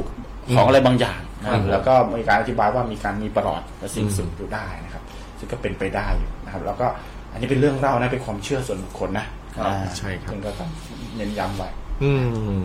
คราวนี้เดี๋ยวผมขอแทรกเกร็ดเกร็ด เกร็ด น่าสนใจเล็กน้อย ครับ นะครับ เกี่ยวกับเรื่องของประหลอด ประหลอด นะครับ อ่า ประหลอดเนี่ยในอย่างที่ผมได้เรียนท่านผู้ชมผู้ฟังไปแล้วว่าประหลอดเนี่ยจัดเป็นธาตุกายสิทธิ์แต่ท่านทราบไหมครับว่าในจีนเนี่ยก็มีการใช้ประหลอดเหมือนกัน อ่าครับ ในจีนเนี่ยหลังจากเวลาที่กษัตริย์ตายนะครับ ก็จะโดนเอาไปฝังไว้ในสุสานใช่ไหมคราวนี้เนี่ยในการโดนฝังไว้ในสุสานเนี่ยกษัตริย์เนี่ยย่อมต้องถูกฝังพร้อมของมีค่าด้วย ครับครับ นะครับ ก็เป็นแก้วแหวนเงินทองพวกโถชามอะไรพวกนี้ที่มีค่าฝังไว้พร้อมกษัตริย์เพราะมีความเชื่อว่า มีความเชื่อว่าทรัพย์สมบัติที่ฝังไว้ในในสุสานกษัตริย์เนี่ยวันหนึ่งกษัตริย์เนี่ยคือจะฟื้นขึ้นมา แล้วก็จะได้ใช้ทรัพย์สมบัติที่อยู่ในสุสานเนี่ยในการในการดำรงชีวิตนะครับ ในการกลับมาปกครองบ้านเมือง ครับ คราวนี้เนี่ยสิ่งที่ตามมาก็คือในยุคนั้นก็คือพวกขโมยที่ขุดสุสานเพื่อเอาเอาทรัพย์สมบัติในสุสานของกษัตริย์เนี่ยเออกมาใช้ออกมาขายหรืออะไรก็ตามนะฮะ ครับ ซึ่งจะเป็นสิ่งที่บรรดาคนรวยหรือบรรดากษัตริย์กลัวมาก คือกลัวว่าสุสานตัวเองจะโดนคนร้ายขุด วิธีหนึ่งที่เขาใช้ในการป้องกันสุสานคือใช้ในการฆ่าคนร้ายเนี่ย ต้องเรียนให้ทราบว่าถ้าเป็นเป็นศพของระดับเอ่อระดับเจ้านายอะไรอย่างเงี้ยนะฮะ ครับ เขาจะมีโรงศพสองชั้นนะครับโรงศพชั้นที่อยู่ด้านในเนี่ยจะเป็นโรงศพที่ทำจากไม้สักทอง นะครับมีความแข็งแรงคงทนมากศพของกษัตริย์ก็จะจะถูกฝังไว้ในโรงที่เป็นโรงไม้นะครับ ครับ โรงไม้เนี่ย จะโดนฝังเอาไว้ในโรงโรงชั้นนอกอีกอีกครั้งหนึ่งโรงชั้นนอกจะเป็นโรงลักษณะเป็นโรงที่ใหญ่มากนะครับ ครับ บางครั้งเนี่ยในในหลาย ๆ ครั้งพบว่าโรงพวกนี้ทำจากหิน ครับ นะครับทำจากหินที่มีที่มีความหนามาก อืมหนั แต่ก็มีบางครั้งเหมือนกันที่พบว่าโรงภายนอกเนี่ยไม่ได้ทำจากหิน แต่ทำจากวัสดุประเภทโลหะ ครับ นะครับ แล้วสิ่งหนึ่งที่เป็นกลเม็ดที่เขาเอาไว้ป้องกันขโมย หรือเอาไว้สังหารขโมยที่เข้ามาขุดสุสานมาขุดโลงศพเนี่ยโลงศพชั้นนอกกับชั้นในเวลาเอาไปวางจะมีเนื้อที่ว่างถูกไหมครับ ครับ เป็นพื้นที่ว่างเนี่ยเขาจะเทประหลอดนะครับเขาจะเทประหลอดเนี่ยไปให้ท่วมพื้นที่ที่เป็นพื้นที่ว่างระหว่างโลงศพชั้นนอกกับชั้นในเลย ครับ นะครับ แล้วก็ปิดโลงศพเอาไว้ เพราะฉะนั้นเนี่ยประหลอดเนี่ยจะมีมีคุณสมบัติอย่างหนึ่งคือ ไม่ว่าจะผ่านการเวลาไปนานแค่ไหนเนี่ยประหลอดจะไม่แข็งตัว คือจะเหลวเป็นน้ำอยู่ตลอด อ๋อ เพราะฉะนั้นเวลาโจรไปไปแงะโลงเพื่อจะเปิดโลงก็จะโดนสารประหลอดเนี่ย ครับ ท่วมตัวจนทำให้เสียชีวิตนะครับ อันนี้ไม่แน่ใจว่าเป็นลักษณะประหลอดชนิดเดียวกันหรือเปล่า แต่ก็แสดงให้เห็นว่าในคนจีนเนี่ยก็มีวัฒนธรรมในการใช้ประหลอดมาตั้งแต่สมัยในอดีตมาแล้วเช่นกัน ครับ นะครับผม อืมก็คือมันเป็นเรื่องที่อ่าเราก็ก็ไม่รู้อะเนาะว่าจริง ๆ แล้วมันใช่อันเดียวกันหรือเปล่า ครับ แต่มันมีความเขาเรียกว่ามีรีเลทกัน อืม อ่ามีความเชื่อมโยงกัน แล้วก็มีบางอย่างที่คล้ายคลึงกันอ่า ครับ ครับ มีการพูดถึงในคำเดียวกัน อยู่ในตำนานต่างๆ ใช่ครับผม นะเอ่ออันนี้ก็น่าสนใจนะครับ เป็นประวัติเดี๋ยวเราจะต้องมีสัก EP หนึ่งที่เราพูดถึงเรื่องวัตถุมงคลนะพูดเรื่องของ ดีค พวกอะไรแบบนี้ะ น่าสนใจน่าสนใจ แล้วก็อาจจะอัญเชิญก้าวริมบึง เออมาเล่าเรื่องอาวัตถุมงคลต่างๆ ที่แบบมีความหลอนเออพูดง่ายๆมีความแบบศักดิ์สิทธิ์ในการลึกลับนะโอเค ตอนนี้เราอยู่กันในรายการเรื่องเล่าผ่านเงาหัวนะครับ ครับผม อ่าวันนี้ผมนะครับเงาหัวกีและเงาหัวทอยเงาหัวแม็ ก มาอยู่ในรายการตอนนี้นะครับ แล้วก็เรามีผู้สนับสนุนนะครับจาก My Melo นะครับ เดี๋ยวเดี๋ยว My เดี๋ยวส Melo วัสดีเอ่อคนที่เข้ามาด้วยนะครั อ่ะใช่ครับ หลายท่านเลยคุณพันวิกา ครับผมพิการวันนี้ไม่ใช่ไหม มีคนบอกว่าเอ่อไว้เดี๋ยวโทรไปเล่าบ้าง อ่า ใครอยากเป็น ไม่แน่ใจครับอ่าพี่พี่ทางไหนกันครับพี่กิษพัฒน์นะครับ เดี๋ยวอ่าพี่กิษพัฒน์สามารถอ่าแอดไลน์หรือว่าโทรมาเบอร์ 083 ได้เลยนะครับอ่าโทรมา083 แต่แอดไลน์มาแอดไลน์มาก็ดีนะครับ จะได้ไม่เปลือง แปด ค่าโท แป ร ด ศัพ ศู ท์ นย์เจ็ดศูนย์ศูนย์เจ็ดนะครับผม อืม หรือว่าแอดไลน์มาก็ได้นะครับไลน์ก็คืออ่าไลน์ดีคือ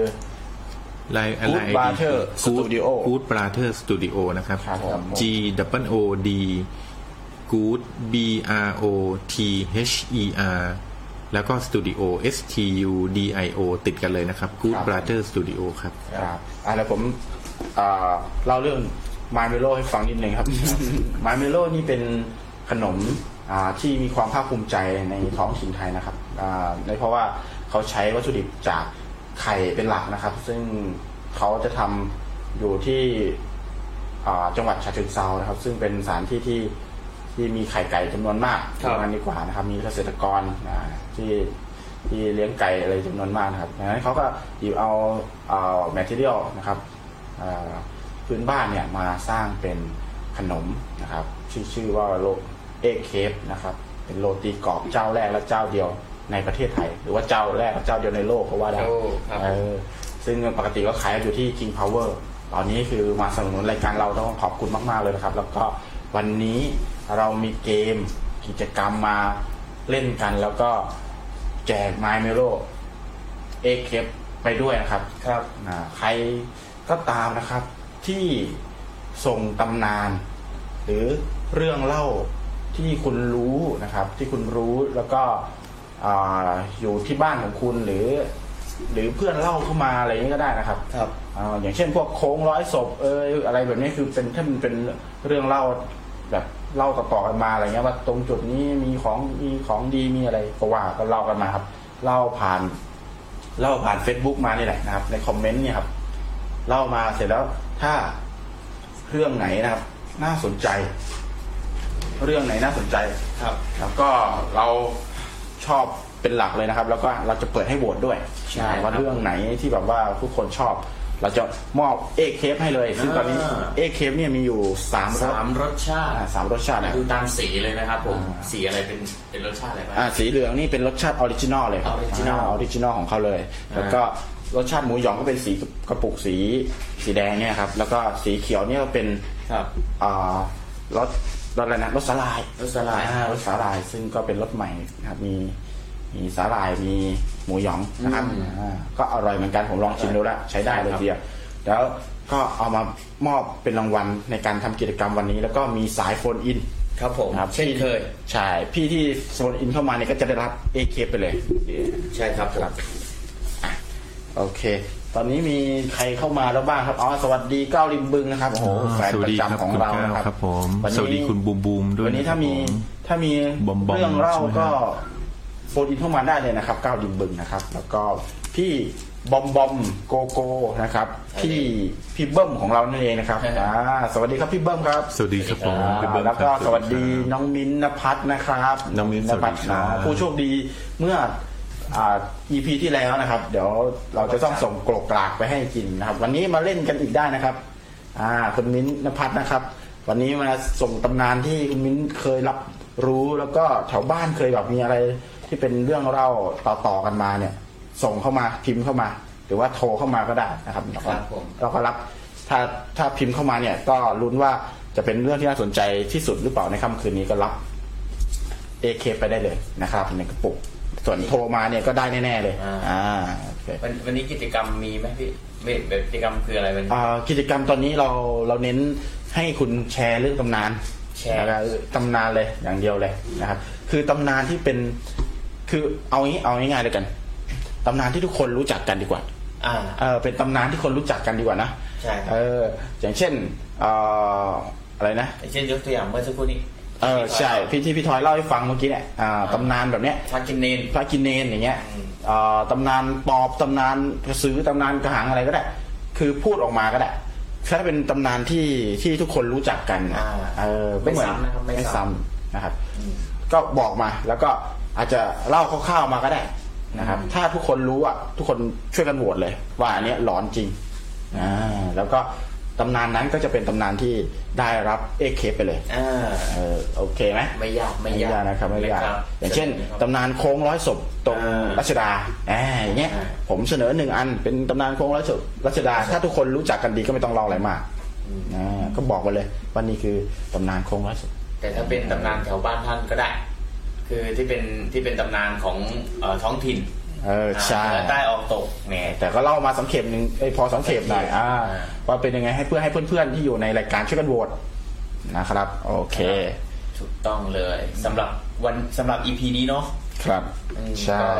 ร่วมกิจกรรมกันได้เพื่อแย่งชิงเอ่อ เอเค เอเค ของเราอ่าทีนี้เดี๋ยวเราจะมีสายโฟนอินจากพี่ท่านหนึ่งนะครับ เดี๋ยวให้พี่เขาแนะนำตัวนะครับอ่าเดี๋ยวผมจะโทร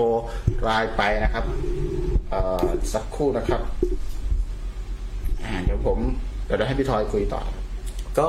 และอีกอย่างหนึ่งนะฮะสำหรับทุกวันท่านไหน แนะนำด้วยนะครับ เรื่องเสียงเรื่องอะไรสามารถแนะนำได้นะครับ อยากให้เป็นยังไงอะไรอย่างเงี้ยครับ เดี๋ยวเราจะค่อยๆพัฒนา ครับผม พัฒนาต่อไป ตอนนี้ก็ลองผิดลองถูกกันอยู่นะฮะในเรื่องของการไลฟ์นะครับ อาจจะมีตะกุกตะกักกันบ้าง แต่ก็จะพยายามทำให้ดีที่สุดครับ นะครับเราจะพัฒนาอุปกรณ์ของเราให้ดีขึ้นเรื่อยๆนะครับ ถ้าเรามีผู้ฟังถึงหนึ่งแสนเมื่อไหร่ ครับ ครับอ่าเรามีความหวังว่าจะเป็นอย่างนั้นนะค ค รั รับ บ มี ผ โอ ม กาส ครับผม นะครับ หกหลักเนอะ หกหลักครับหกหลัก อ่ะแต่เราโฟนอินหาพี่ พี่ที่เขาจะโฟนอินเข้ามานะครับโทรหาพี่สักหน่อยหนึงโทรผ่านอันนี้แล้วกันนะอ่ะโอเค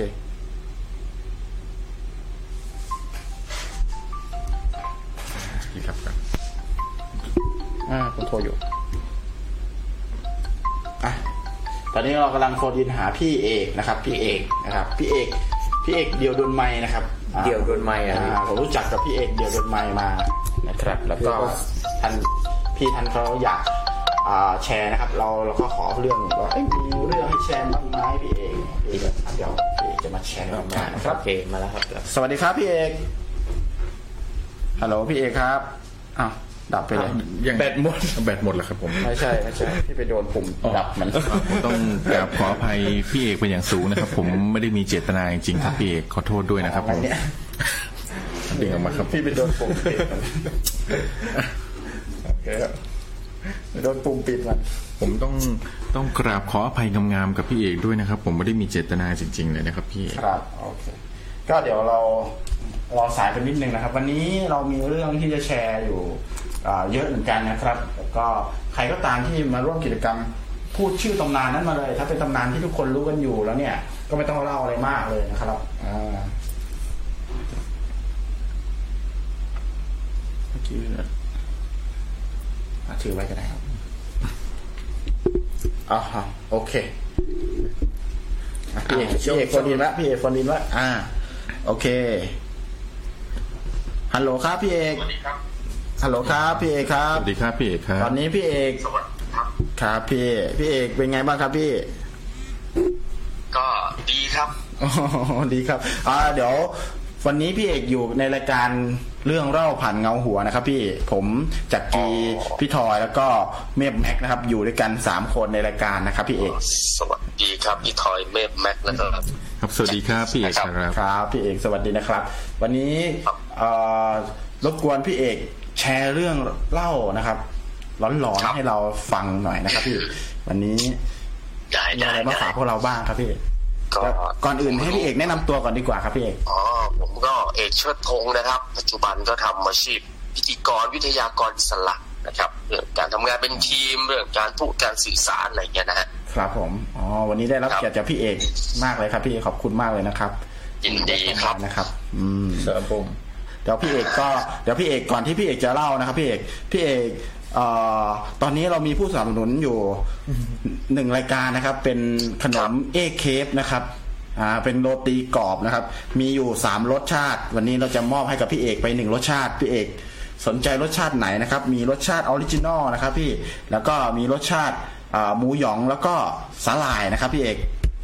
อ๋อผมนี่ชื่นชอบสาหร่ายมากเลยนะ โอ ฮะ เคงั้นเราพี่เอกรับ จัดสาหร่ายเลยครับ เอกเคฟไมเมโลรสชาติสาหร่ายไปเลยนะครับหนึ่งกระปุกนะครับอืมขอบคุณพี่เอก ระปุก ด้วย เท่าไหร่ฮะ เอ่ออันนี้ผมไม่แน่ใจเหมือนกันครับ น่าจะแพงอยู่เพราะขายอยู่ใน King Power ครับพี่ อ๋อ จริงๆผมผมโทรมาซื้อนะฮะ แล้วก็เดี๋ยวจะวางหู เลย อ๋อโอ้ขอบคุณมากครับแล้วก็เอ่อผมขายเลยเปลี่ยนจากรายการผีเป็นรายการขายของเลยแล้วกันครับพี่ โอเค โอเค โอเค ขอบคุณพี่เอกมากนะครับพี่ แล้วก็เดี๋ยวพี่เอกมีอะไรมาฝากท่านผู้ชมวันนี้ วันนี้อยู่กับเราแปดเก้าท่านในรายการครับ ครับ ครับ เรื่องของผมเนี่ยมันก็เป็นประสบการณ์ส่วนตัวเลยนะ ซึ่งผมรู้สึกว่ามันเป็นความเชื่อที่เราอ่ะ ไม่เคยเชื่อ แล้วไม่เคยรู้ว่ามันจะต้องเชื่อ อ๋อ คือพี่เอกไม่เชื่อเรื่องผีใช่ไหม เอ่อไม่เชื่อเรื่องเรื่องอะไรเลยครับ อ๋อ โอ้ อันนี้ แหละ น่าสนใจ ก็เลยเป็นที่มาของเรื่องนี้ อ๋อ ครับผม ก็ ครับพี่ คือมันผ่านมานานแล้วนะฮะตั้งแต่ผมสมัยผมเรียนมมหาวิทยาลัยอยู่อยู่ที่ต่างจังหวัด ครับ นะครับอ พี่ ยู่มหามหามหาวิทยาลัยมหาสารคาม อ๋อ โอเคครับ อ่าทีเนี้ยผมก็ก็มีเพื่อนสนิทอยู่คนนึงแหละเพื่อนสนิทกันก็ เราก็ไปไหนมาไหนด้วยกันบ่อยๆนะไปเล่นกีฬาไปจีบสาวไปนู่นนี่นั่นด้วยกันบ่อยๆเพราะเนี้ยเอ่อญาติเขาเลยเสีย ญาติเพื่อนผมอะ ครับผม อืม เสีย น่าจะเป็นอาเขาเนี่ยแหละ ครับพี่ ผมก็ไปร่วมงานศพทั่วไปปกติ ครับผม อันเนี้ยพอ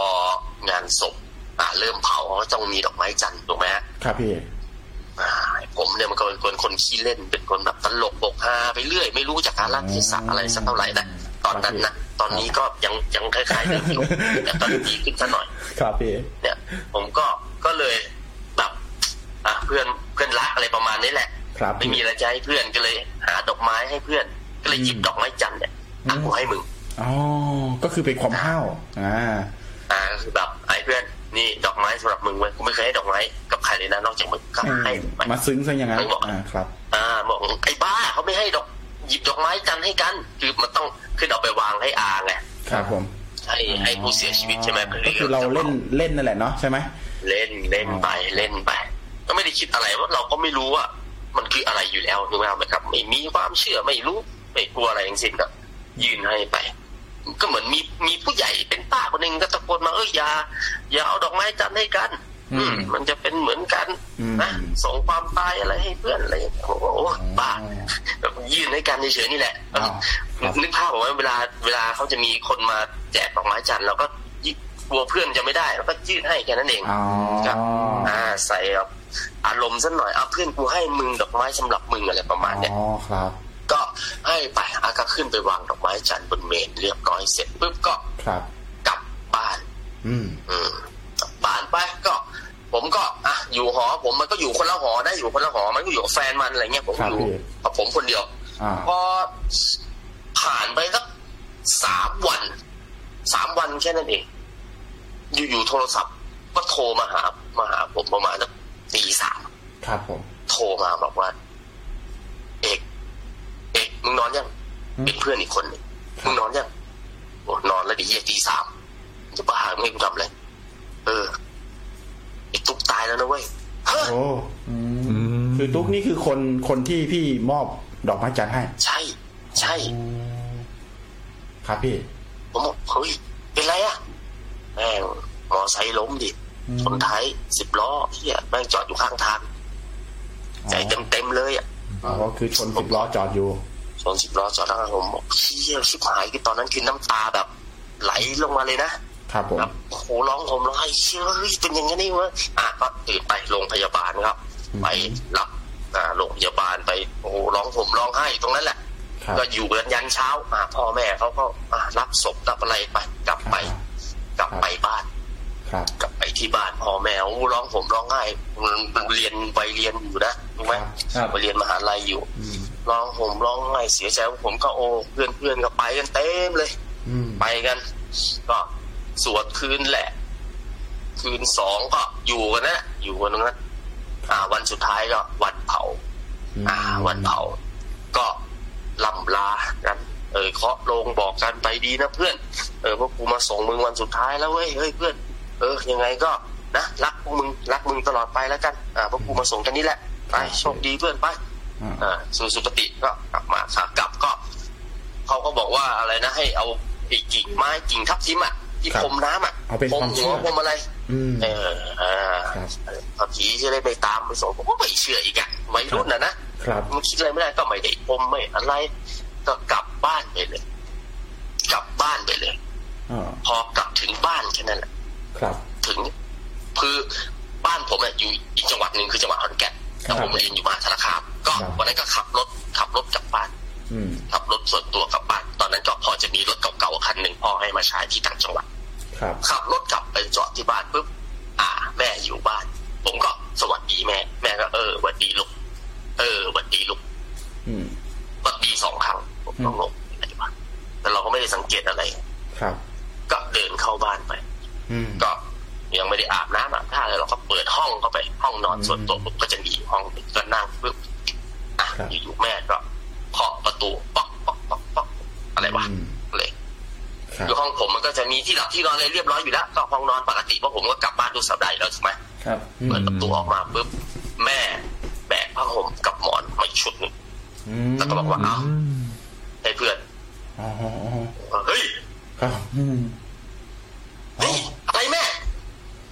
เอานี่ เพื่อนนอนด้วยกันเนี่ยหมอนมีอยู่อันเดียวของมึงมีแต่ของมึงแล้วผ้าห่มมึงเนี่ยอีกอันหนึ่งผมโอ้โหแค่นั้นแหละครับ ครับ ผมลุกออกจากเตียงเดินสะดุ้งออกมาปุ๊บเดี๋ยวเดี๋ยวเดี๋ยวเดี๋ยวแม่ ครับ อะไรให้เพื่อนไหนเอ้าก็เพื่อนมึงมาด้วยกันนี่ไหนก็อยู่นั่งอยู่บนเตียงกับมึงเนี่ย โอ้โห ยิ้มให้กูอยู่เนี่ยไงโอ้โห แค่นั้นแหละครับ ผมแบบ ไม่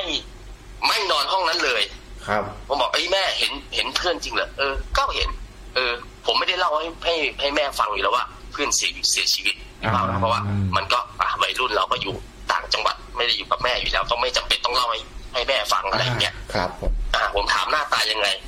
หน้าตายังไง อืม ก็ผมเกรียนๆจมูกโด่งๆผิวค้ำๆหน่อย อ่าฮะ เออไอเนี่ยมันเป็นแบบลักเป็นแบบคนผิวค้ำๆหน่อย ครับ คนบุรีรัมย์ ครับ มาเรียนสารคามด้วยกันค้ำๆนิดหนึ่งเลย อ่าฮะ ตรงเป๊ะเลย แล้วมันตัด อ๋อ ผมเกรียนๆด้วย โอ้ อืม ตรงเป๊ะจมูกมันโด่งด้วยตรงเป๊ะ อืม เป๊ะเลย เปเวอร์ เป๊ะเลย เป๊ะตรงนั้นเลย เป๊ะเลยตรงนั้นเลยแล้ว โอ้โห ผมก็ยกมือว่าเลยเฮ้ยเพื่อนเอ้ยไม่ต้องงานแล้วกูไปส่งพวกมึงเอ้ยกูไปส่งมึงเรียบร้อยแล้วมึงไม่ต้องมาส่งพวกกูไม่ต้องมาส่งกูไม่ต้องอะไร ไปไหนเราก็ส่งกัน อ่ะ โอ้โหก็คือ เนี่ยผมก็เล่าให้แม่ฟังหมดว่าเอ้ยเหตุการณ์เป็นอย่างนี้ อ่า เพื่อน มันเอ่อรถชนรถชนตายขับมอไซค์ไปชนท้ายสิบล้อตายนู่นนี่นั่น ครับ อะไรเงี้ย แล้วแกถามว่าตอนออกมาจากงานศพเนี่ยเด็กผมกัดทับทิมอะไรไหมเพื่อผีจะได้ไมาส่งเราที่บ้านนี่ผมไม่ได้เชื่อไปอะไรเออมึงจำไว้นะมึงไปวัดไปที่ไหนงานศพที่ไหนเนี่ย มันจะมีกิ่งทับทิมที่ มีขันน้ำอยู่เห็นไหมฮะ อ๋อ ต้องผมต้องอะไรให้เรียบร้อยไม่งั้น เขาบอกว่าวิญญาณจะตามเรามาจะมาส่งเราถึงบ้าน อ๋อ เราจะนี่ไปจะทำอย่างนี้อีกนะครับ เราไปได้ไปเล่นอะไรแผงๆไหมคือแม่ผมเหมือนเหมือนเขาจะแบบ เป็นคนที่มีซิกเซน ครับผม เหมือนมี ก็คือเห็นเห็นผีขนาดนั้นก็คงต้องมีแหละพี่ อ่า ใช่ไหมอ๋อ น้องน่าจะมากกว่าซิกเซนด้วยนะ มากกว่าซิกเซนได้เห็นกันขนาดนั้นอ่าเห็นยันจมูกโด่งอ่ะก็น่าจะ แกเลยแกเลยถามว่าเอ้ยเราได้เหมือนทำอะไร หยอกเล่นอะไรกับเพื่อนในงานศพไหมอะไร อ่าตรงเป๊ะ มันเพิ่งผ่านไปแค่สามวันนึกว่าอะไรอย่างงี้ ครับผมครับ เออว่ะเคยมอบดอกไม้จันทร์ให้เพื่อนนี่หว่า อ๋อ เล่าให้ฟังเลย ครับ เออผมเคยเคยหยอกมันเอาดอกไม้จันทร์แล้วยื่นดอกไม้มัน อ๋อ โอ้โหแม่ผมด่ายับเลยไอ้ชาติหมาไอ้บ้ามึงด่าสไตล์แม่นี่นึกเอาไหม ครับพี่อ่า เละตัดเละมึ ครั ง บ ไปทำอย่างนั้นได้ยังไงเขาถือ อ๋อ อเขาไม่ให้ถือไอ้ดอกไม้จันทร์ยื่นให้กันเลย อ๋อ มันเป็นการยื่นความตายให้คนอื่นเป็นการยื่นความโชคร้ายให้คนอื่น ยื่นเคราะห์ยื่น ครับพี่ อะไรให้คนอื่นผมที่แบบโอ้โหน้ำตาไหลซึ่ง โอ้ คือแบบโอ้โห นี่เป็นข้อเล่าเหรือนี่ ไม่ อะไรประ เชื่อ มาณนี้ก็ต้องเชื่อ ครับ โอ้ เออผมแบบโอ้โหร้องไห้เลยแบบหนักกระบีกโอ้โห อันนี้กลัวปนเศร้าๆหน่อยเลยนะเนี่ย คือคือผมก็ มันก็วัยรุ่นก็เอาละกลับมาตกคิดตกกับตัวเองแบบโอ้โหกูมันเป็นสาเหตุว่ากูหรือสิบล้อคันนั้นที่มันจอดไปเปิดไฟ มาตอนนี้เริ่มเริ่มแบบ เริ่มงงเริ่มงง เออเริ่มละอันนี้ก็เริ่มอินตัวเองก็ร้องผมร้องไห้ก็ไปไหว้พระทำบุญพรมน้ำมนต์ อ่า นะ ฮะ แล้วก็อธิษฐานกรวดน้ำให้เพื่อนผมโอ้โหผมทำบุญอยู่แบบ อืม เก้าวันติดอ่ะเก้าวัน อ๋อ ติดอะ ก็คือเก้าเก้าวันเก้าคืนเนี่ยทำบุญ เก้า ไม่เป็นไร เก้าวันเลยผมตั้งขึ้นมาเองเลยว่าทำบุญติดต่อกันเก้าวันเลยถวายสังฆทานติดกันเก้าวันนี่แหละเลขเก้าเลขดีอะไรอย่างเงี้ยครับ ครับ ว่ากันไปแต่ไม่ไม่ได้ไปเก้าวันครับวันละวัด โอเค เพราะตอนตอนเด็กๆมันไม่มีตังค์ไม่มีอะไรเยอะ ครับผม นะ อ่ะโอ้โหเยี่ยมเลย เก้าวันติด โอ้โห โอ้ น่าก โห ลัว อันนี้นี่น่ากลัวครับ อันนี้คือแบบเหมือนคอนเซ็ปต์ EP ที่แล้วของเราเลยเป็น EP เพื่อนตาย อืมเออ แต่ EP เนี่ยเพื่อนตายแต่เรารอดไง นี่เรา เพื่อนตายแต่เรารอด พี่ ใช่ใช่ใช่ พี่เอกวางแผนที่จะมาเล่าในรายการได้ได้หลายปีมากเลยพี่ สร้างเหตุการณ์ขึ้นมาเพื่อที่จะไปมาเล่ารายการเราเอ่อพี่พี่เอกสร้างเหตุการณ์วันนั้นใช่ไหมเพื่อรายการเราวันนี้เลยใช่ไหมครับพี่ อ๋อใช่ใช่ใช่ มันรู้เรื่องนะ รู้เรื่อง ก็เลยบอกว่าให้ดอกไม้จันทร์ซะเลยอย่างนี้โอ้โหอันนี้นี่น่าเศร้านะพี่เนาะเอออันนี้ต้องแสดงความเสียใจด้วยนะครับพี่เอ ค ก รับผมเป็นเพื่อนรักด้วยเนาะ เออ ครับพี่แล้วอ่ะ เหตุการณ์เพราะฉะนั้นถ้าเราไม่เชื่ออะไรก็อย่าลบ ก็อย่าไปลบหลู่ ศึกษาสมัย อ่า ประเพณีเก่าๆความเชื่อเก่าๆบางทีมันก็ มัน ครับ อืม มันก็อาจจะ อ่า เปลี่ยนทินได้ งั้น เพื่อความสบายใจด้วย ครับ สำคัญนะพี่เนาะ อ่า ครับเพราะผมถามพี่เอกครับหลังจากวันนั้นแล้วเนี่ย เพื่อนได้ได้แวะมาหาอีกบ้างไหมครับ ได้มีโอกาสได้เห็นอีกบ้างไหมฮะ ไม่ไม่เห็นเลยนะ อ่า ตั้งแต่พอเราทำบุญกรวดน้ำขอโทษ ขอ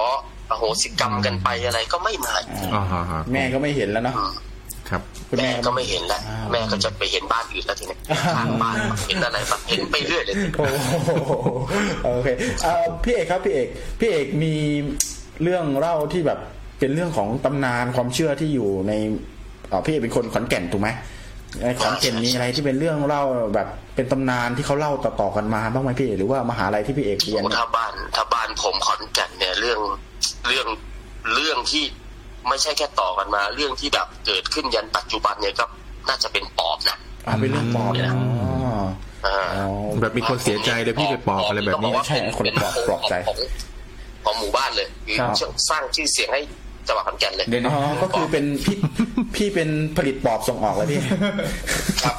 เหมือนเหมือนปอบไม่ต้องผลิตครับมันมาเองยังไง มาเองเลย เกิดตามธรรมชาติใช่ อ๋อ เหมือนเห็ด เป็น ปอบอะไรพวกนี้แหละ ครับพี่เอกเขาเล่ากันมาว่ายังไงอ่ะพี่เอกที่นั่น เหมือนเขาเล่ากันเนาะว่าคนที่แบบอยู่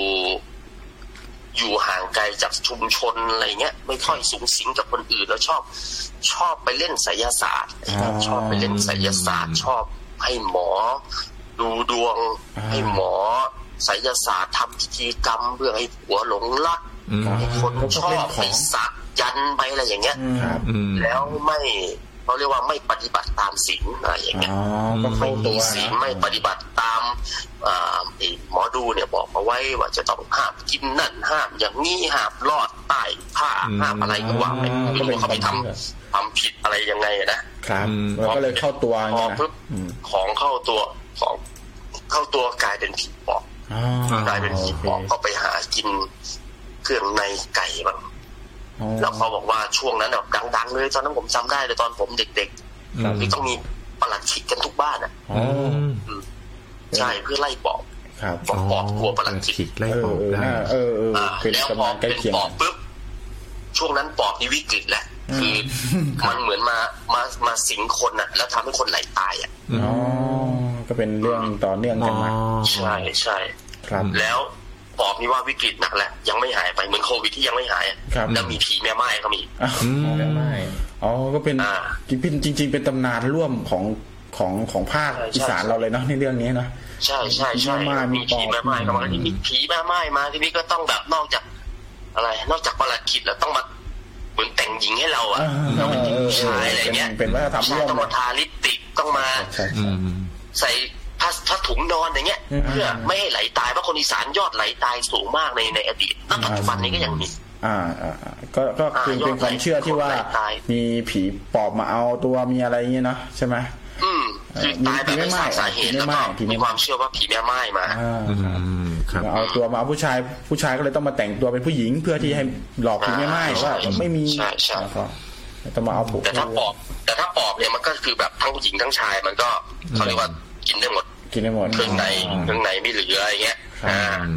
เออ หรือเครื่องในหายหรืออะไรอย่างเงี้ย อ่าฮะ ไก่เครื่องในไก่หายบ้างอะไรบ้าง อืม แล้วก็มีคนไหลตายบ้างก็คิดว่าเออมันเป็นฝีมือของปอบ ครับครับ อืม แต่พอพิสูจน์ทราบทางวิทยาศาสตร์เพิ่มเติมกลายเป็นผีแม่ไม้ อ๋อ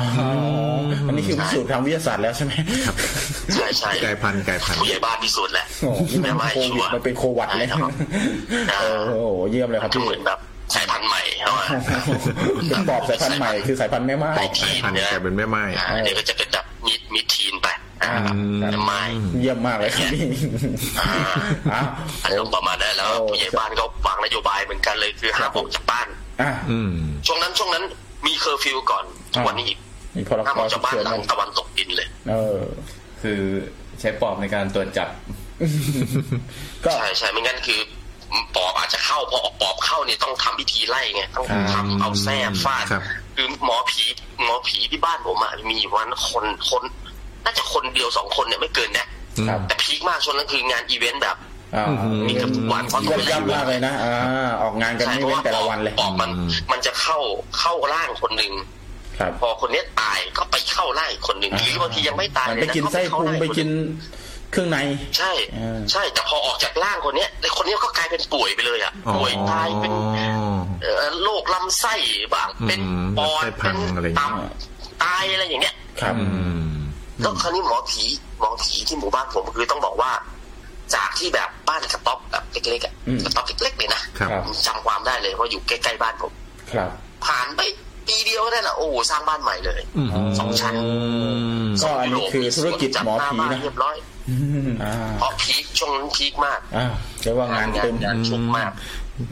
แต่ว่าก็ต้องมีค่าครูนะครับ มีค่าครู อ่า ค่าไล่ ใช่ ค่าอะไรอย่างเงี้ย พอๆกับคนขายพวกแอลกอฮอล์พวกหน้ากากช่วงนี้เลยทีเดียวนะ ใช่ใช่ใช่แกก็แต่แกไม่ได้กักตุนน้ำมนต์อะไรนะแกมีไม่พอน้ำมนต์ เออ ใช่ ก็ดี แก อยู่ ก็แบ นะ บมีมีให้ชาวบ้านเพียงพออ นะ ก็ถือว่าช่วงนั้นก็ผ่านวิกฤตมาได้นะ ครับ ครับ ทั้งทั้งผีปอบทั้งผีแม่ไม้แต่ว่า แต่ว่าน่ากลัวเขาเมื่อก่อนผมหลอนเลย มันผ่านมาได้ไงพี่จำได้ไหมเพราะว่าเราจะได้เอามาเป็นบทเรียนในการผ่านโควิดไปด้วยกันเราผ่านช่วงผี รู้สึก ปอบ ไม่ได้ใช้ยาฆ่าเชื้อนะตอนนั้นคือมันหายไปเอง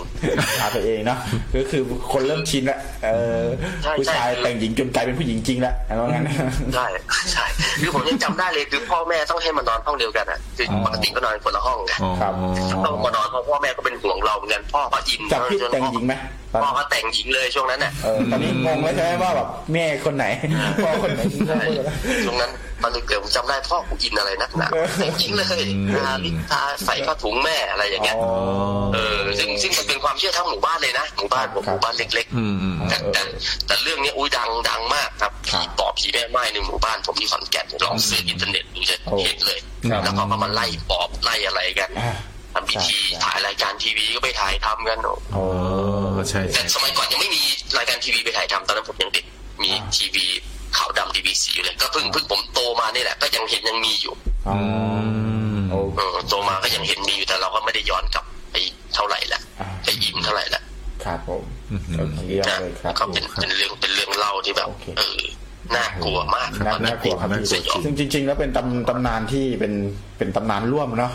คือแต่ละจังหวัด ใช่ใช่ เนี่ยก็จะมีคล้าย ๆ กันประมาณนี้แหละ ใช่ใช่ เออ แต่ที่บ้านที่ประสบพบมาตอนเด็กๆตอนวัยรุ่นก็เดี๋ยวเจอเหตุการณ์ประมาณเนี้ยครับ ครับ แต่พอโตมาก็ดีขึ้นและเริ่ม อ่า เราเริ่มมีสติเริ่มทำบุญเริ่มอะไรก็เรื่องเหล่านี้ก็ไม่ค่อยได้เข้ามาเท่าไหร่ อ่ะเข้ามาก็ไม่รู้ ถึงรู้ก็ไม่สน เข้ามาก็แป๊บแป๊บแป๊บแป๊บอะแบบไอะอย่างไปต่างจังหวัดมันก็มีแบบหางตา อ่า หางตาแบบขาวๆอ่ะ อ่า ถูกไหมไหม ครับ เออแบบ เหมือนคนใส่ชุดขาวเลยผมไปต่างจังหวัดตอนนั้นมืดๆเลยนะแบบขับรถส่องไฟปุ๊บแล้วขับผ่านเหมือนหางตาแบบ ผมเพิ่งกินข้าวเหนียวไปกินลาบมาเออ ครับพี่ กินข้าวเหนียวจกข้าวเหนียวกินก็เหงื่อออกเลยเช็ดหน้าเช็ดตาขับรถออกมาผ่านมุมมืดปุ๊บไอ้ขาวๆอยู่ริมตาแล้วติดตลอดเลยนะครับ ติดอยู่ข้างตาตลอดเลย อ๋อ อืม หลอนเลยเนี่ยหลอนเลยเนี่ย พอส่องกระจกส่องกระจกอีกทีนึงโอ้โห ผมแบบ โอ้โห พังงะเลยอ่ะ มาเต็มตัวเลยนะผีนะ ข้าวเหนียวติดหางต าลากของคุณเช่นใจติดเพราะว่าทำไมมันขาวอยู่หางตาตลอดเวลา ที่ไปปั้นยังไงเป็นรูปคนใส่ผ้าขาวอะไรขนาดนั้น ข้าวเหนียวหลอ จิ น นตนาการมันร้อนไง อ๋อโอเค พอมันโตมามันก็ตอนเด็กๆมันเคยเจอ โอ้ เหตุ ยอ การ ด ณ์ เยี่ยมมากเลยพี่พี่เอกวันนี้ เรื่องโคตรหลอนเลยแล้วก็มาตบท้ายด้วยความหานะโอ้โห ครับผม ขอบคุณมากที่ให้เกียรติรายการนะครับพี่เอกนะเดี๋ยว เดี๋ยว เดี๋ยวมีเราจัดอีกเดี๋ยวเราจะ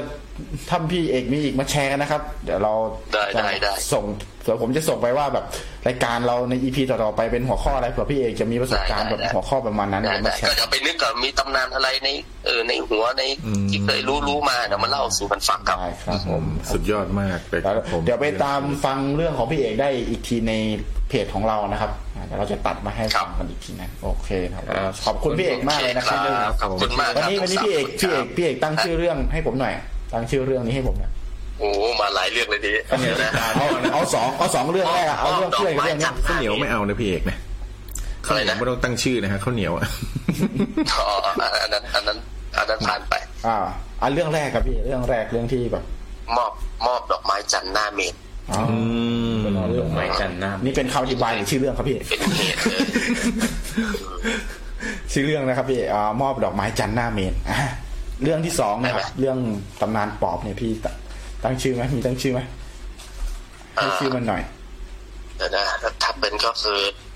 ปอกผสมแม่ไม้อะ ปอบ อาร ล ม ง ณ์แบ แม่ บ ไม้อืม ปอพันผสม ปอบพันธุ์ผสมแม่ไม้ อ่าปอกปอกพันธุ์ผสม เออ อืม โอเค น่ากลัวจริงน่ากลัวจริง โอเคครับ ครับ พี่ ผม ขอบคุณพี่เอกมากเลยครับ ขอบ เดี๋ยว คุณพี่เอกมากเล เดี๋ย ยว เราติดต่อไปขอที่อยู่ครับ ส่งของรางวัลไปให้นะครับพี่ ครับผม อ่าก็เดี๋ยวเดี๋ยวให้อินบ็อกซ์มา ครับ ครับผมขอบคุณพี่เอกมากนะครับผม ขอบคุณครับ ครับ ดี โอกา ค ส รับ หน้า ส เจ วัส อ ดี กั คน รั นะครับบพี่ขอบคุณมากครับ สวัสดีครับพี่เอกครับโอ้โหน่ากลัวมากค ผ่า รับ นไปครับ คือจริงๆแล้วจะบอกว่าตำนานตำนานปอบเนี่ย อืม เป็นตำนานที่ คือคือเป็นตำนานเป็นสัญลักษณ์ของความเป็น อ่าเอเชียอาคเนย์เลยก็ว่าได้เอเชียอาคเนย์เลยเอเชียอาคเนย์ของเราเนี่ย จริง ๆ แล้วเอ่อพื้นที่พื้นที่ในในแถบบริเวณ เนี่ยครับบริเวณพม่าไทยลาวเอ่อไปถึงเวียดนามไปถึงจีนตอนตอนล่างเนี่ย ครับ เมื่อก่อนเนี่ยเป็นอาณาจักรเดียวกัน ครับ เป็นอาณาจักรที่เป็นอาณาจักรใหญ่มากในสมัยก่อนที่เรียกว่าอาณาจักรขอม อืม อ่าคดีหน้าอาณาจักรอาณาจักรขอมเนี่ย ซึ่งก่อนที่จะเป็นอาณาจักรขอมเนี่ย เราก็จะมีอาณาจักรที่ที่มันกินมาจากอินเดียนะครับ เป็นสารบัตรผสมระหว่างอินเดียอะไรเงี้ยนะครับคือคือมีการเขาเรียกว่ามีการเผยแผ่ศาสนา ครับ นะครับเผยแผ่ศาสนาจากอินเดียในสมัยก่อนนะพุทธเราก็จะเกิดที่อินเดียนะครับ แล้วก็เผยแพร่มาทางทางฝั่งเขางเนี้ย ฝั่งอินเดียฝั่งพม่านะครับ แล้วก็มาไทยมาเอ่อมาพม่ามากัมพูชามาลาวอะไรเงี้ยครับตรงนั้นจะเมื่อก่อนที่จะมีอาณาจักรของก็จะมีอาณาจักรเล็กๆเต็มไปหมดเป็นอาณาจักรเจนละอาณาจักรอะไรอย่างเงี้ยครับ อืม ก่อนที่จะรวมกันเป็นอาณาจักรขอมเนี่ย คือเขาสืบค้นว่าอาณาอาณาจักรขอมเนี่ยกินอาณาบริเวณแบบกว้างกว้างขวางมากเลยนะครับ ครับ เออไปจนถึงตอนล่างเลยนะครับมันจะมีอาณาจักรแบบเขาเรียกว่าจากรมาลายูอาณาจากรชวาอะไรเงี้ยอยู่ข้างล่างอีกอันหนึ่ง อืม ซึ่งเขาสืบค้นมาจากอ่าระบบชนประทาน ครับ คือสมัยก่อนเนี่ยมีระบบชนประทานนะเออเป็นแบบการก่อสร้างชนประทานเนี่ยมาจนถึงลบบุรี มาจนถึงอะไรนี่เลยนะครับเราก็จะเห็นว่าสถาสถาปัตย์ขอมเนี่ยเกิดขึ้นที่ลบบุรีก็มีเออถึงมันมาไกลขนาดนั้นได้นึกออกไหมคือคือกินอนาบริเวณเยอะมาก กว้างมากกว้าง ใช่ครับ แล้วก็มันจะมีเขาเรียกว่าอาตอนที่ในตำนานนะพูดถึงตำนานแล้วกันตำนาน อันนี้คือเริ่มมาจากอ่าปอบอะนะนะครับจริง ๆ ปอบนี่ก็เป็นหนึ่งในเขาเรียกผลผลิตของของตำนานของขอมเหมือนกัน ครับ นี่เอ่อแม็กอยู่สุรินทร์ใช่ไหม ครับ เห็นพวกอันพวกโบราณวัตถุโบราณสถารที่มันแบบอารยธรรมของเยอะนะตอนนั้น ครับครับ เออซึ่งจริงๆแล้วเขามีเรื่องเล่าว่าแบบขอมเนี่ยอาณาจักรขอมเนี่ยเกิดมาได้เนี่ยเพราะว่าเขาบอกว่ามันเป็นเขาเรียกว่าเป็นเมืองของพญานาคสมัยก่อนนี่คือเป็นเมืองของพญานาคเลยคือ คือเหมือนลูกสาวพญานาคเนี่ย ครับ ไปไปพบรักกับกับพราหมณ์คือนักบวชคนหนึ่ง ครับ ที่มาจากอินเดีย ชื่อว่าเป็นนักบวชโกธัญญะหรืออะไรอย่างเงี้ย อ่า เออนะครับที่ที่เรื่องเอามาแล้วก็เดนมิตเมืองนี้ขึ้นมาให้เป็นแบบเมืองอะไรเงี้ยแล้วลูกหลานของขอมของอะไรเงี้ยก็เขาบอกว่าเป็นลูกหลานของพญานาคครับผมพูดง่ายๆนะครับ แล้วก็จะมีเขาเรียกว่ามีเวทมนต์มีไสยไสยศาสตร์ไสยเวทจำนวนมากเลยที่เกิดขึ้นที่ขอม ครับ ที่เขมรอะไรเงี้ยนะครับ ครับ แล้วก็พูดง่ายๆคือ ในสมัยนั้นเนี่ยเอ่อต้องคนที่พระเจ้าที่ที่ที่ดังที่สุดในในขอมเนี่ย ครับ คือกษัตริย์ที่ดังที่สุดในขอมเนี่ยก็จะเป็นแบบพระเจ้าชัยวรมันอ่าเคยได้ยินไหมครับพระเจ้าชัยวรมัน พระเจ้าสุริยะวรมันอะไรเงี้ย ครับอืม ซึ่งคำว่าวรมันเนี่ยจริงๆมันคือมันคือเขามันแปลแปลตามสันสกฤตแปลว่าแบบแบบชุดเกราะ ชุดเกราะ เอ่อชุดเกราะคือหรือว่าพูดตามนัยยะของของชุดเกราะก็คือการกำบังอ่าการกำบังการปกปักรักษา การปกปัก ความหมายความหมายของเกราะก็คือ การปกปักรักษาวรมันก็เลยแปลว่าการปกปักรักษาการปกป้องนั่นเองนะครับการนั้นพอเราตั้งชื่อว่าพอเขาตั้งชื่อกษัตริย์ว่าชัยวรมันเนี่ยแสดงว่าคนที่มีชัยชนะเป็นคนเป็นเป็นสิ่งปกป้องตัวเองอ่า ปกป้องตัวเอง ใช่เป็นการปกป้องตัวเองด้วยชัยชนะ หรือว่าแบบการมีชัย ครับ มาประดับประดาตัวเองหรืออะไรประมาณเนี้ยอ่าแล้วก็อย่างอย่างเช่น สุริยะ สุริยะวรมันเงี้ย สุริยะวรมันก็คือสุริยะก็คือพระอาทิตย์ ครับ อ่า เป็นคนที่มีพระอาทิตย์ในการปกป้องตัวของท่านอะไรแบบเนี้ประยมาณนั้น เออประมาณนั้น ซึ่งเอ่าเอ่าตำนานเนี่ยบอกว่าพระชัยวรมันที่สองเนี่ยนะครับ เป็นคือปกติเนี่ยกษัตริย์เนี่ยจะต้องไป คือจะต้องเขาเรียกว่าจะต้องไปบูชายันตัวเองอะกับกับอ่าเขาเรียกว่าวิมานของนาค ครับ อ่าวิมานของนาคนี่หมายความว่าเอ่อ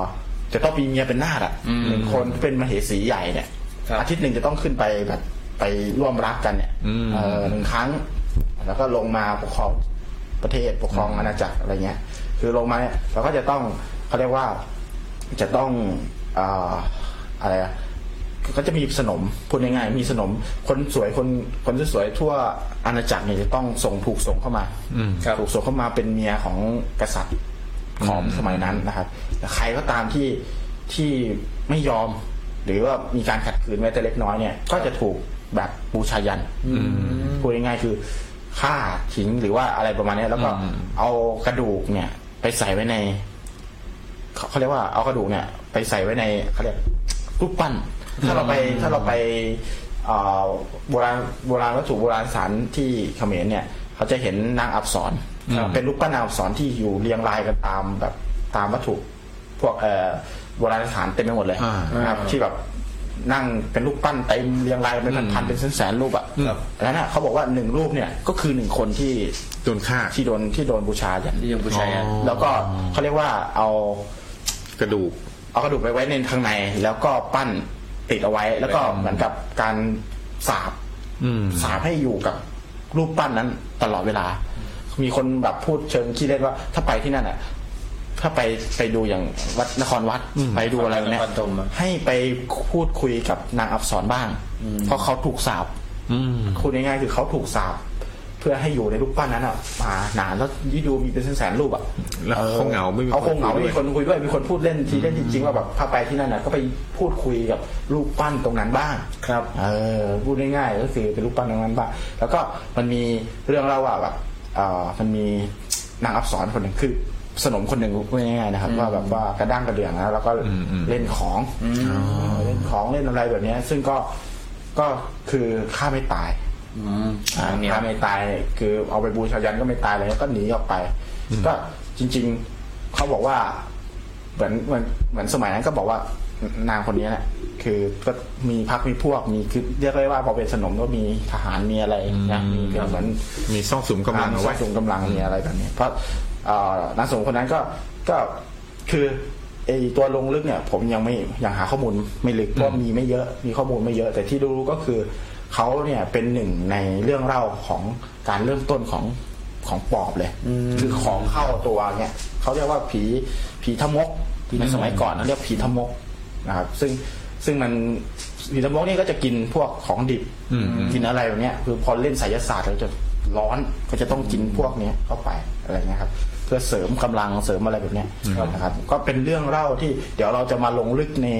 ในครั้งต่อ ครั้ง ไป ต่อไป สำหรับสำหรับอ่าตำนานตรงนี้แล้วกันนะครับ แต่ว่าตำนานของขอมเนี่ยมีเรื่องน่าสนใจเยอะมากนะครับ เป็นเรื่องเล่าเป็นต้นกำเนิดของตำนานพญานาค อืม เอ่อเพราะว่ามันมีเรื่องที่น่าสนใจคือในสมัยยุคนั้น การที่เอ่อสร้างชนประทานที่กินอาณาบริเวณแบบ ปัจจุบันนี่คือสี่ห้าประเทศอะที่แบบเคยเห็นเหมืองเหมืองชนประทานบ้างไหมครับ ครับ เป็นเหมืองที่แบบเขาเอาภาพถ่ายทางอากาศอะขึ้นไปส่องดู อืม ครับก็จะเห็นเป็นรอยแบบเรียกว่าเป็นรอย เหมือนรอยพญานาค อ่เหมือนรอยพญานาคอ่าพูดง่ายๆเหมือนรอยพญานาคอ่า เลื้อยไปที่ไหน เลื้อยไปที่ไหนก็เป็นเหมือง น้ำก็จะ ช ไหล นประทานที่นั่น ไปอ่า ใช่เป็นเหมืองชนประทานที่นั่นเต็มไปหมด ครับ อ่าแล้วก็แบบเขาบอกว่าเป็นระบบชนประทาน ถ้าแบบว่าพูดง่ายๆคือการปกครองสมัยนั้นเป็นการกระจายอำนาจให้เกิดระบบชนประทานเต็มตามที่ต่างๆเต็มไปหมด ครับ อ่าแต่คือความเชื่อในแบบไสายศาสตร์ไอ้ความลึกลับมันก็คือพญานาคเลื้อยนั่นแหละเอออะไรแบบเนี้ยซึ่งก็ก็เป็นความเชื่อนะครับ แต่ว่าก็น่าสนใจลองไป คิดว่า เสิร์ชหาไป คิดว่าตำนานเรื่องที่คุณจักรีพูดถึงเนี่ย น่าจะเป็นตำนานเดียวกันกับที่ผมเคยได้ยินมาเรื่อง ครับ ตำนานเรื่องผาแดงนางไอ อ่า ใช่ ใช่ ไห ไห ม มนี่คือเป็นแผะเป็นแมสมาก อ่า ใช่ใช่ ผา ใช่ แดงนางไอ ครับแต่ว่าแต่ว่าในตำนานปอบของของประเทศเราเนี่ยเอ่อปอบของประเทศเราเนี่ยค่อนข้างที่จะมาจากหลายแบบมาก ครับ แต่หลักๆเลยที่แข็งแรงที่สุดก็คือมาจากเขมรนะ อืม อืม เออมาจากเขมรนะเพราะว่าอย่างบ้านผมก็จะมีเรื่องเล่าแบบพระอุ้มหมาชี้อุ้มแมว อ่า เคยได้ยินไหม เคยได้ยิน ใครพระอุ้มหมาชีวะแมวเมื่อก่อนผมเด็กๆเนี่ย คนนอกหมู่บ้าน ใครก็ตามที่มาเนี่ย เขาจะแบบกลัวนะต้องปิด ครับ บ้านหนีกันหมดเลยเออปิดบ้านหนีกันหมดเลยแล้วก็แบบเขาบอกว่าจะมีพระที่แบบเล่นสายเวท ครับ แล้วก็เข้าตัว ชีที่เล่นสายเวทก็จะเข้าตัว อืม เขาจะเดินทางมาพร้อมกันเหมือนมาทุดงค์ก็เดินเข้ามาในหมู่บ้านเนี่ยก็จะมาขอกินน้ำบ้านไหนให้กินน้ำน้ำลายติด อืม ก็จะกลายเป็นปอบไปด้วยเออเขาจะอุ้มอุ้มหมามาอ่าพระจะอุ้มอ่ะอุ้มหมา อุ้มหมามาด้วยเอ้ยกินน้ำหน่อยเนี่ยแบบอะไรอย่างเงี้ยชีก็จะอุ้มแมวเดินมาอ่าเขาก็บอกว่า คือผมก็ไม่เคยเห็นนะครับ แต่ว่าเหมือนกับ ผมไม่แน่ใจว่ามันเป็นกุศโลบายที่ที่ให้คนแบบกลัวคนแปลกหน้าหรือเปล่านะ อืม เออเพราะว่าในหมู่บ้านก็เป็นสมัยนั้นก็เป็นหมู่บ้านที่รู้จักกันหมด ครับ ใครก็ตามที่เข้ามาเป็นคนนอกหมู่บ้านเข้ามาเขาก็จะระแวงแล้วเราก็อาจจะกลัวอะไรบางอย่างก็เลยเป็นกุศโลบายว่าเฮ้ยให้ต้องระวังนะนี่ใช้ปอกเป็นการแบบ อ่า หลอกคน น่าจะเป็นกุศโลบาย เพราะสมัยนั้นก็จะมีพวกโจรป่ามา อ่าใช่ ดูลาดราวมาอะไรแบบ ใช่ นี้ ใช่ใช่อันนั้นน่ากลัว ซึ่งก็ต้องบอกว่าอันนั้นก็เป็นตำนานปอบหนึ่ง ครับผม ที่เกิดขึ้นในหมู่บ้านของผมนะ คือเป็นเรื่องที่แบบน่ากลัวเหมือนกันครับแล้วตอนเด็กๆก็จะนึกถึงที่ไรแล้วใครวะจะอุ้มหมาเดินมาใครวะจะอุ้มแมวเดินมาอะไรแบบเนี้ย อืม เห็นไหม ครับ เออ ก็ แม็กมีไหมมีเรื่องตำนานแถวบ้านบ้างไหมที่เขาเล่าต่อๆกันมา ไม่เอ่อด้วยความที่เป็นคนในเมืองไม่เคยได้ได้ได้ทราบตำนานส่วนใหญ่ก็จะเป็นเขาเล่าเล่าเสียงที่พี่ตะกี้เล่าเมื่อกี้ครับอย่างพี่ทอยเล่าก็เคยเคยได้ยินบ้างแล้วก็เรื่องปอบนะฮะก็เคยเคยได้ยินแถวบ้านนะส่วนใหญ่ก็จะเป็นการเล่นของเล่นของแ ที่จะได้ยินแถวแถวจังหวัดบ้านแถวแถวบ้านผม ไม่ใช่แถวบ้านผมนะแต่สุดแถวสุรินทร์นะครับ ครับ เขาก็จะเรื่องลือกันเรื่องนี้เรื่องของ เรื่องของที่ แบ แบบ บสุรินทร์ก็มีหมอเขมรเยอะนี่ใช่ไหม ใช่ครับ หมอ ด้วยความที่มันอยู่ใกล้ๆกันเลยอะสุรินทร์ศรีสะเกตอะไรเงี้ยครับ โอ้แล้วได้ยินว่าได้ยินในในในวงการของคนเล่นของเวทมนต์คาถาอะไรเขาบอกว่าไสยศาสตร์ที่เป็นฝั่งเขมรนี่แก้ยากมาก ก็ใช่ครับใช่ใช่ใช่อันนี้ถ้าจากที่แบบถ้าฟังฟังๆมานะก็ เป็น จะ ไป แก้ ได้ ยาก เป็นไปได้เพราะว่าอย่างที่ผมบอกอะต้นกำเนิดของของไสยศาสตร์ อืม ที่พี่ฟังฟังมาเนี่ย พอไปพอไปสืบค้นเรื่องอาณาจักรขอมมาเนี่ย ผมรู้สึกเลยว่าอาณาจักรขอมเนี่ย มีเรื่องลึกลับเยอะมากมีเรื่องลึกลับเยอะแล้วก็เขาก็เชื่อว่าอาณาจักรขอมเป็นบรรพบุรุษของของฝั่งกัมพูชานะครับ เอ่อของของประเทศกัมพูชา ซึ่งเกิดขึ้นมาแล้วก็เขาก็จะมีวัฒนธรรมพวกนี้อยู่เยอะมาก ครับ นะวัฒนธรรมอยู่เยอะมาก แล้วก็มีพวกไสยศาสตร์เรื่องอะไรเยอะมากเหมือนกันนะครับมีเรื่องเล่ามาก คือโดยส่วนตัวยูซูลินมาก็ไม่เคยเห็นนะโดยส่วนตัวนะครับ ไม่เคยไม่เคยเห็นกับตา แต่ก็จะเป็นเล่าเล่าสู่กันฟังเล่าเล่ากันต่อเล่าเล่าต่อมาต่อกันมา ครับ ต่อต่อกันมายิ่งเรื่องอ่าอะไรนะ ที่เขาเล่นของเหมือนกับแบบเรื่องความรักอ่ะ อ่าก็คือทำให้รักให้หลง ได้รักให้หลง ยับแฟนอะไรแบบนี้ ประมาณนั้นจะได้ยินได้ยินเยอะ อืมแต่ส่วนเล่นของใส่กันเนี่ยจะไม่ค่อยจะไม่ค่อยได้ยินเท่าไหร่ อ๋ออันนั้นก็คือเป็นเรื่องที่ที่เล่าไม่รู้จะจบดังนั้นเราเราจะแยกเป็นอีพีต่างหากเลยพูดถึงเรื่องปอบเลย คือจริง ๆ ปอบเนี่ยมีหลายตำนาน แล้วก็เป็นเรื่องที่ไม่ใช่ว่าเป็นหลายตำนานนะเป็น แต่สุดท้ายจะมีเรื่องเขาเรียกว่า มีเรื่องที่เกี่ยวพันกันที่คล้ายกันไม่ว่าจะเป็นอ่ะอย่างที่ผมบอกอ่ะ อยู่ดีมันก็ดับเป็นแล้วไม่รู้ เน็ตว่า ไม่รู้หรอกเดี๋ยวผมรีเซ็ตก่อนมันจะดับได้ไงอะ ก้าวมันทักมาพี่ อืม ตอบยัง อย่าง บอกว่ามันยังไม่ตอบเลยบอกไม่มีใครตอบเลย โอ ว่ะ เค อ่ะครับไม่ผมไม่ได้ดูอันนี้อยู่อะ อ่ะเหรอ อ่ะมาละอ่ะน่าจะมาแล้ว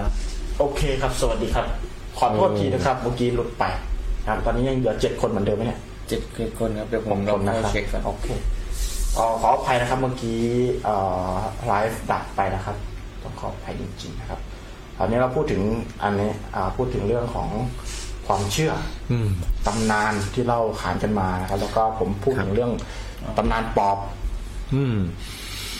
อย่างที่เรื่องที่อ่าอ่าเรื่องที่คุณจักรีเล่าเมื่อกี้น่าสนใจมากนะครับท่านผู้ฟังหรือคุณจักรีจะเล่าเรื่องของ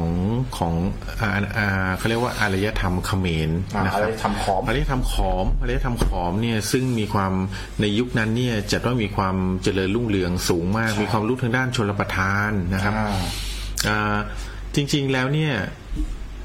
มีในในยุคใกล้ๆกันเนี่ยเชื่อไหมฮะในยุคใกล้ๆใกล้ๆกับขอมนี่มีอีกอารยธรรมหนึ่งแต่เป็นอีกฝั่งโลกหนึ่งนะครับ ครับ ที่มีความมีความเจริญก้าวหน้าเนี่ย ทัดเทียมกัน ทัดเทียมกันอาจจะมากกว่าด้วย อ่า เขาเรียกว่าเป็นเป็นยุคของอาณาจักรอ่าบาบิโลเนียน อ๋อบ าบิโลเนียนเนี่ยได้รับการขนานนามว่าเป็นเป็นยุคของความเจริญรุ่งเรืองเนี่ยในขั้นสูงมาก ถึงขั้นขนาดที่ว่าระบบที่ได้รับที่ได้รับการการการยกย่องว่าว่าเยี่ยมมากนี่คือหนึ่งในนั้นคือระบบชลประทานเหมือนกัน ครับ นะครับมีการวางชนประทานเนี่ยเป็นระบบมีการส่งน้ำผันน้ำสร้างระบบผันน้ำจากที่ต่ำขึ้นสู่ที่สูงได้ ซึ่งซึ่งในยุคนั้นเนี่ยจะเป็นยุคเอ่อเขาเรียกว่ายุคอ่ะ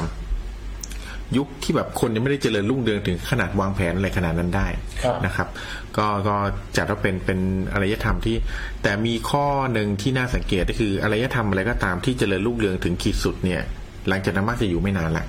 ครับ นะครับอย่างบาบิโลเนียนแป๊บหนึ่งก็ล่มสลายไปนะครับจากของอาณาจักรขอมเนี่ยเจริญรุ่งเรืองสุดขีดแล้วก็ล่มสลายไป ครับ นะครับนี่แสดงให้เราเห็นว่าก็ไม่มีสิ่งใดแบบ จีรัง งเหมือนกันนะครับผม อืมก็คือพูดง่ายๆเรื่องนี้มีความลึกลับและน่าสนใจ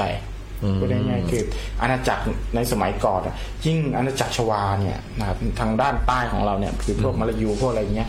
ซึ่งมีมีเรื่องเล่าที่พูดง่ายๆถ้าถ้าเล่าตอนเนี้ยต้องหลอนมาก เพราะว่ามันเป็นเรื่องที่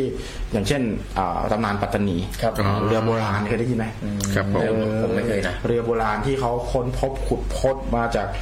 อ่าเขาเรียกว่า อันนี้คือพูด อ่ะพูดถึงเรื่องความมั่นคงของประเทศเลยด้วยครับเพราะคันอย่างแยกดินแดนเนี่ยเริ่มจากเริ่มจากเหตุการณ์ประมาณนี้เลยนะเรื่องประมาณนี้เลยเขามองว่าการเอาเรือขึ้นมาเนี่ยแบบถือว่าแบบเขาเขามีเอกราชของเขาอะ ครับ เขามีพื้นที่ที่ของเขาที่เขาคิดว่าเฮ้ยนี่มันไม่ควรเป็นเมืองขึ้นของไทย ครับ เออซึ่งอันเนี้ยเป็นเป็นเริ่ม กลาย ต้น เลยกลายเป็นเคสสุ่มเสี่ยง เอ และ อ ล่อแหล เจ็ด ม ศูนย์ใช่แต่ว่าแต่ว่าถ้าพูดถึงเรื่องความหลอนเนี่ย มันจะมีอยู่ เดี๋ยวเอาไว้ครั้งต่อไปเดี๋ยวเรามาเล่าเรื่องนี้ให้ฟังนะครับเล่าเรื่องนี้ให้ฟัง ยอดเยี่ยมเลยครับผม เรื่องแบบเรือโบราณปัตตานีเนี่ยน่าน่าสนใจนะครับ แล้วก็จริงๆ ถ้าพูดถึงครั้งใต้เนี่ย ผมสนใจ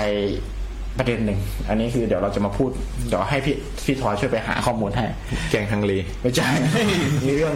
มีเรื่องหนึ่งที่น่าสนใจที่ผมที่ผมสนใจมานานละ อืม คือเรื่องที่เขาเรียกว่าเออไอเนี่ยไอมรดกบาป มรมรดกบาป มรดกเขาเรียกว่ามรดกเอ่อไอมันจะมีเชื้อสายของของเจ้า ครับ ในยุคนั้นจำได้ไหมเคยมีข่าวในไทยบอกว่าเอ่อผู้หญิงไทยคนหนึ่งที่เคยมีเชื้อสายเจ้าอะ ครับ ถูกอัญเชิญกลับไปอะจำได้ไหม แล้วเขาบอกว่ามันมีเรื่องราวที่บอกว่าก่อนหน้าเนี้ยมีการฆ่าล้างครอบครัวอยู่ใช่ไหมที่บอกว่าเออต้องหนีมาอยู่ไทยอยู่ในนี้แล้วก็เกิดมีลูกมีหลานมีเหลน แล้วสุดท้ายก็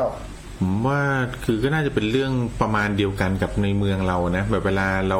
เวลาจะผัดแผ่นดินเนี่ยเราก็ต้องแบบ ครับ แบบในสมัยก่อนนะนะครับแล้วก็จะมีการพอจะเปลี่ยนราชวงศ์แล้วก็ก็มีการแบบเหมือนกับประมาณว่าไม่ให้ทายาทตามมาแก้แค้น อ่ามี มีการขุดลากต้องถอนโคนอะไรประมาณอย่างเงี้ย แต่ว่าผม นะครับ ผมผมไม่อ่านดูมันเป็นเหมือนโศกนาฏกรรม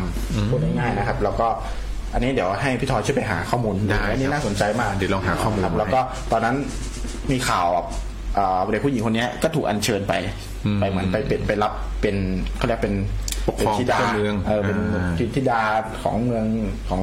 ประเทศนั้นเลย ครับ ไอ้เป็นของเป็นเมืองหนึ่งในประเทศนั้น ครับ เร็วๆนี่เองซึ่งอาจอาจจะผ่านมาแค่สิบปีกว่าๆนะอันนี้ก็น่าสนใจ ใช่ แล้วก็เดี๋ยวเราจะมาเล่าสู่กันฟังหลังจากนี้ เดี๋ยวเราจะทำแบบเรื่องเล่าตำนานทุกอีพิโซดเลย ครับ จากในช่วงแรกของรายการ ที่พูดมาทั้งหมดก็ก็เป็นเรื่องตำนานแต่ละที่แต่ละแห่งแล้วก็เรื่องเล่าตำนานจากคุณผู้ฟังที่ได้ฟัง เอ้ยที่ได้ ที่ได้คนอินเข้ามา คอินเข้ามาด้วยนะครับ ก็หลาย ๆ ท่านตอนนี้ก็ยังทันอยู่นะฮะใครที่มีเรื่อง ใช่ ตำนานที่อยากจะเล่าสู่กันฟัง ใครที่ไม่ถนัดเล่าด้วยเสียงเล่าเป็นแมสเซจข้อความ ครับ กันเข้ามาได้ด้วยนะฮะสวัสดีทุก ๆ คนที่ยังอยู่ด้วยกันในช่วงเวลานี้นะตอนนี้ก็ห้าทุ่มแล้วเนาะ ครับ สวัสดีเอ่อใครนะ สวัสดีครับพี่ อันนี้พี่เอก พี่เอกที่โทรมาเล่าของเรา อ๋อ พี่เชิญพงษ์ดาราล่าชนะครับ ครับผม แล้วก็มีคุณอ่าอัสดาวุฒินะครับ อัสดาวุฒิ คุณวุฒิขอบคุณนะครับที่ ขอบ เข้า คุมามณากเลย นะคครั รั บบ ก็ คุณ มา อัศดาวุฒิ เอ นะค อ รับผ พี่ ม หมีผีเอ็นผีก็มาอ่าอ่าครับอ่าสวัสดีคุณก้าวริมบึงนะครับ ตอนนี้ใครที่ยังอ่าอยู่กับเรานะครับเจ็ดท่านที่อยู่ในไลฟ์ของเรา แนะนำตัวทักทายทักทายกันเข้ามาหน่อยนะครับ ทักทายกันเข้ามาอย่าให้พวกเราเหงา กิจกรรมเราเป็นยังไงนะพี่ อ่ากิจกรรมเราก็คือตอนนี้นะครับ ใครก็ตามที่มีเรื่องเล่านะครับ ตำนาน ตำนานต่างๆ ในละแวกบ้านของคุณ หรือว่าอะไรก็ตามที่คุณเคยรู้จักมาแล้วเขาเล่าต่อๆกันมาเนี่ย เอามาแชร์ เอามาพิมพ์เล่าให้เราฟังหน่อยสักบรรทัดสองบรรทัดเนี่ยเดี๋ยวเราจะใครเรื่องไหนน่าสนใจ หรือใครโหวตให้กับเรื่องไหนมากที่สุดเนี่ย หรือกดไลค์ให้กับเรื่องไหนมากที่สุดเนี่ย ก็ได้รางวัลไปเลยผู้สนับสนุนของเราก็คือวันนี้ก็คือ เอ้คลิป เอเคฟจาก My m e l o อ่าเอเคฟมี 3รสนะรสออริจินอลรสอ่าหมูหยองแล้วก็รส สาหร่าย สาหร่ายนั่นเองนะครับอ่า สวัสดีด้วยนะครับ สวัสดีครับอ่าสวัสดีพี่ ครับ แซมพัตเตอร์นะครับ สวัสดีครับ อ่า ผม พี่แซมพัตเตอร์ พี่แซมพัตเตอร์ เคยได้ยินเรื่องเล่าตำนานอะไรที่น่าสนใจเกิดมาในชีวิตเนี้ยเคยมีตำนานอะไรบ้างที่ฟังแล้วแบบสะดุ้งติดหู ตำนานใกล้ตัว เราเขี ตำ ยน นาน มา ใกล้ตัว ใกล้ตัวก็ได้หรือว่าเคย ตำ ฟั นาง นใน มาก็ ห ได้ มู่บ้านตำนานในพื้นที่ ตำนานในพื้นที่ก็ได้ อืมครับผม เออเล่ามาคร่าวๆก็ได้ครับ มาเคยเนี่ยแถวเนี้ยฉันอยู่ใกล้ใกล้ตรงนี้เลยเออในสมัยก่อนเนี่ยผมผมพักอยู่ที่อ่าคอนโดใกล้ใกล้ๆใกล้ๆเขาเรียกว่า โค้งร้อยศพตรงรัชดาจำได้ไหมโค้งร้อยศพรัชดานี่มันมันจะเป็นเขาเรียกว่า ผูกผ้าผูก ผูก อะไร ผ้าเต็มหมดเลย อืมอืม ที่สุดท้ายเขาก็จะมาประเมินว่าจริงๆแล้วตรงโค้งนั้นน่ะมันจะมีพื้นที่มันแบบแถล ไม่เรียบ ไม่ไม่ไม่เรียบอ่ะ อืม เออแล้วว่ามันเป็นช่วงที่เราขึ้นสะพานมาด้วยแล้วก็ลงมาปุ๊บมันมีโอกาส มันก็เลยเหิน การแลกกัดแสลบผมอะไรเงี้ยได้ดังนั้นก็เลยกลายเป็นเรื่องที่เขาพิสูจน์กัน ครับ อ่า อันนี้ก็เป็นอันนี้เล่าประมาณนี้ได้ครับ ก็คือมีจุดไหนที่คนอื่นเขาจะเล่าต่อต่อๆกันมาได้นะครับ ครับ โเค ตอนนี้มีกี่เรื่องแล้วนะพี่ ตอนนี้มีเรื่องของพี่เอ่อตำนานปอบ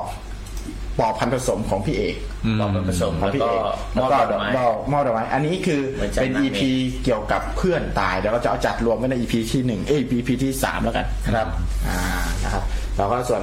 ตำนานปอบเนี่ยก็คือหนึ่งหนึ่งอันตำนานปอบที่ขอนแก่นเนี่ย ครับ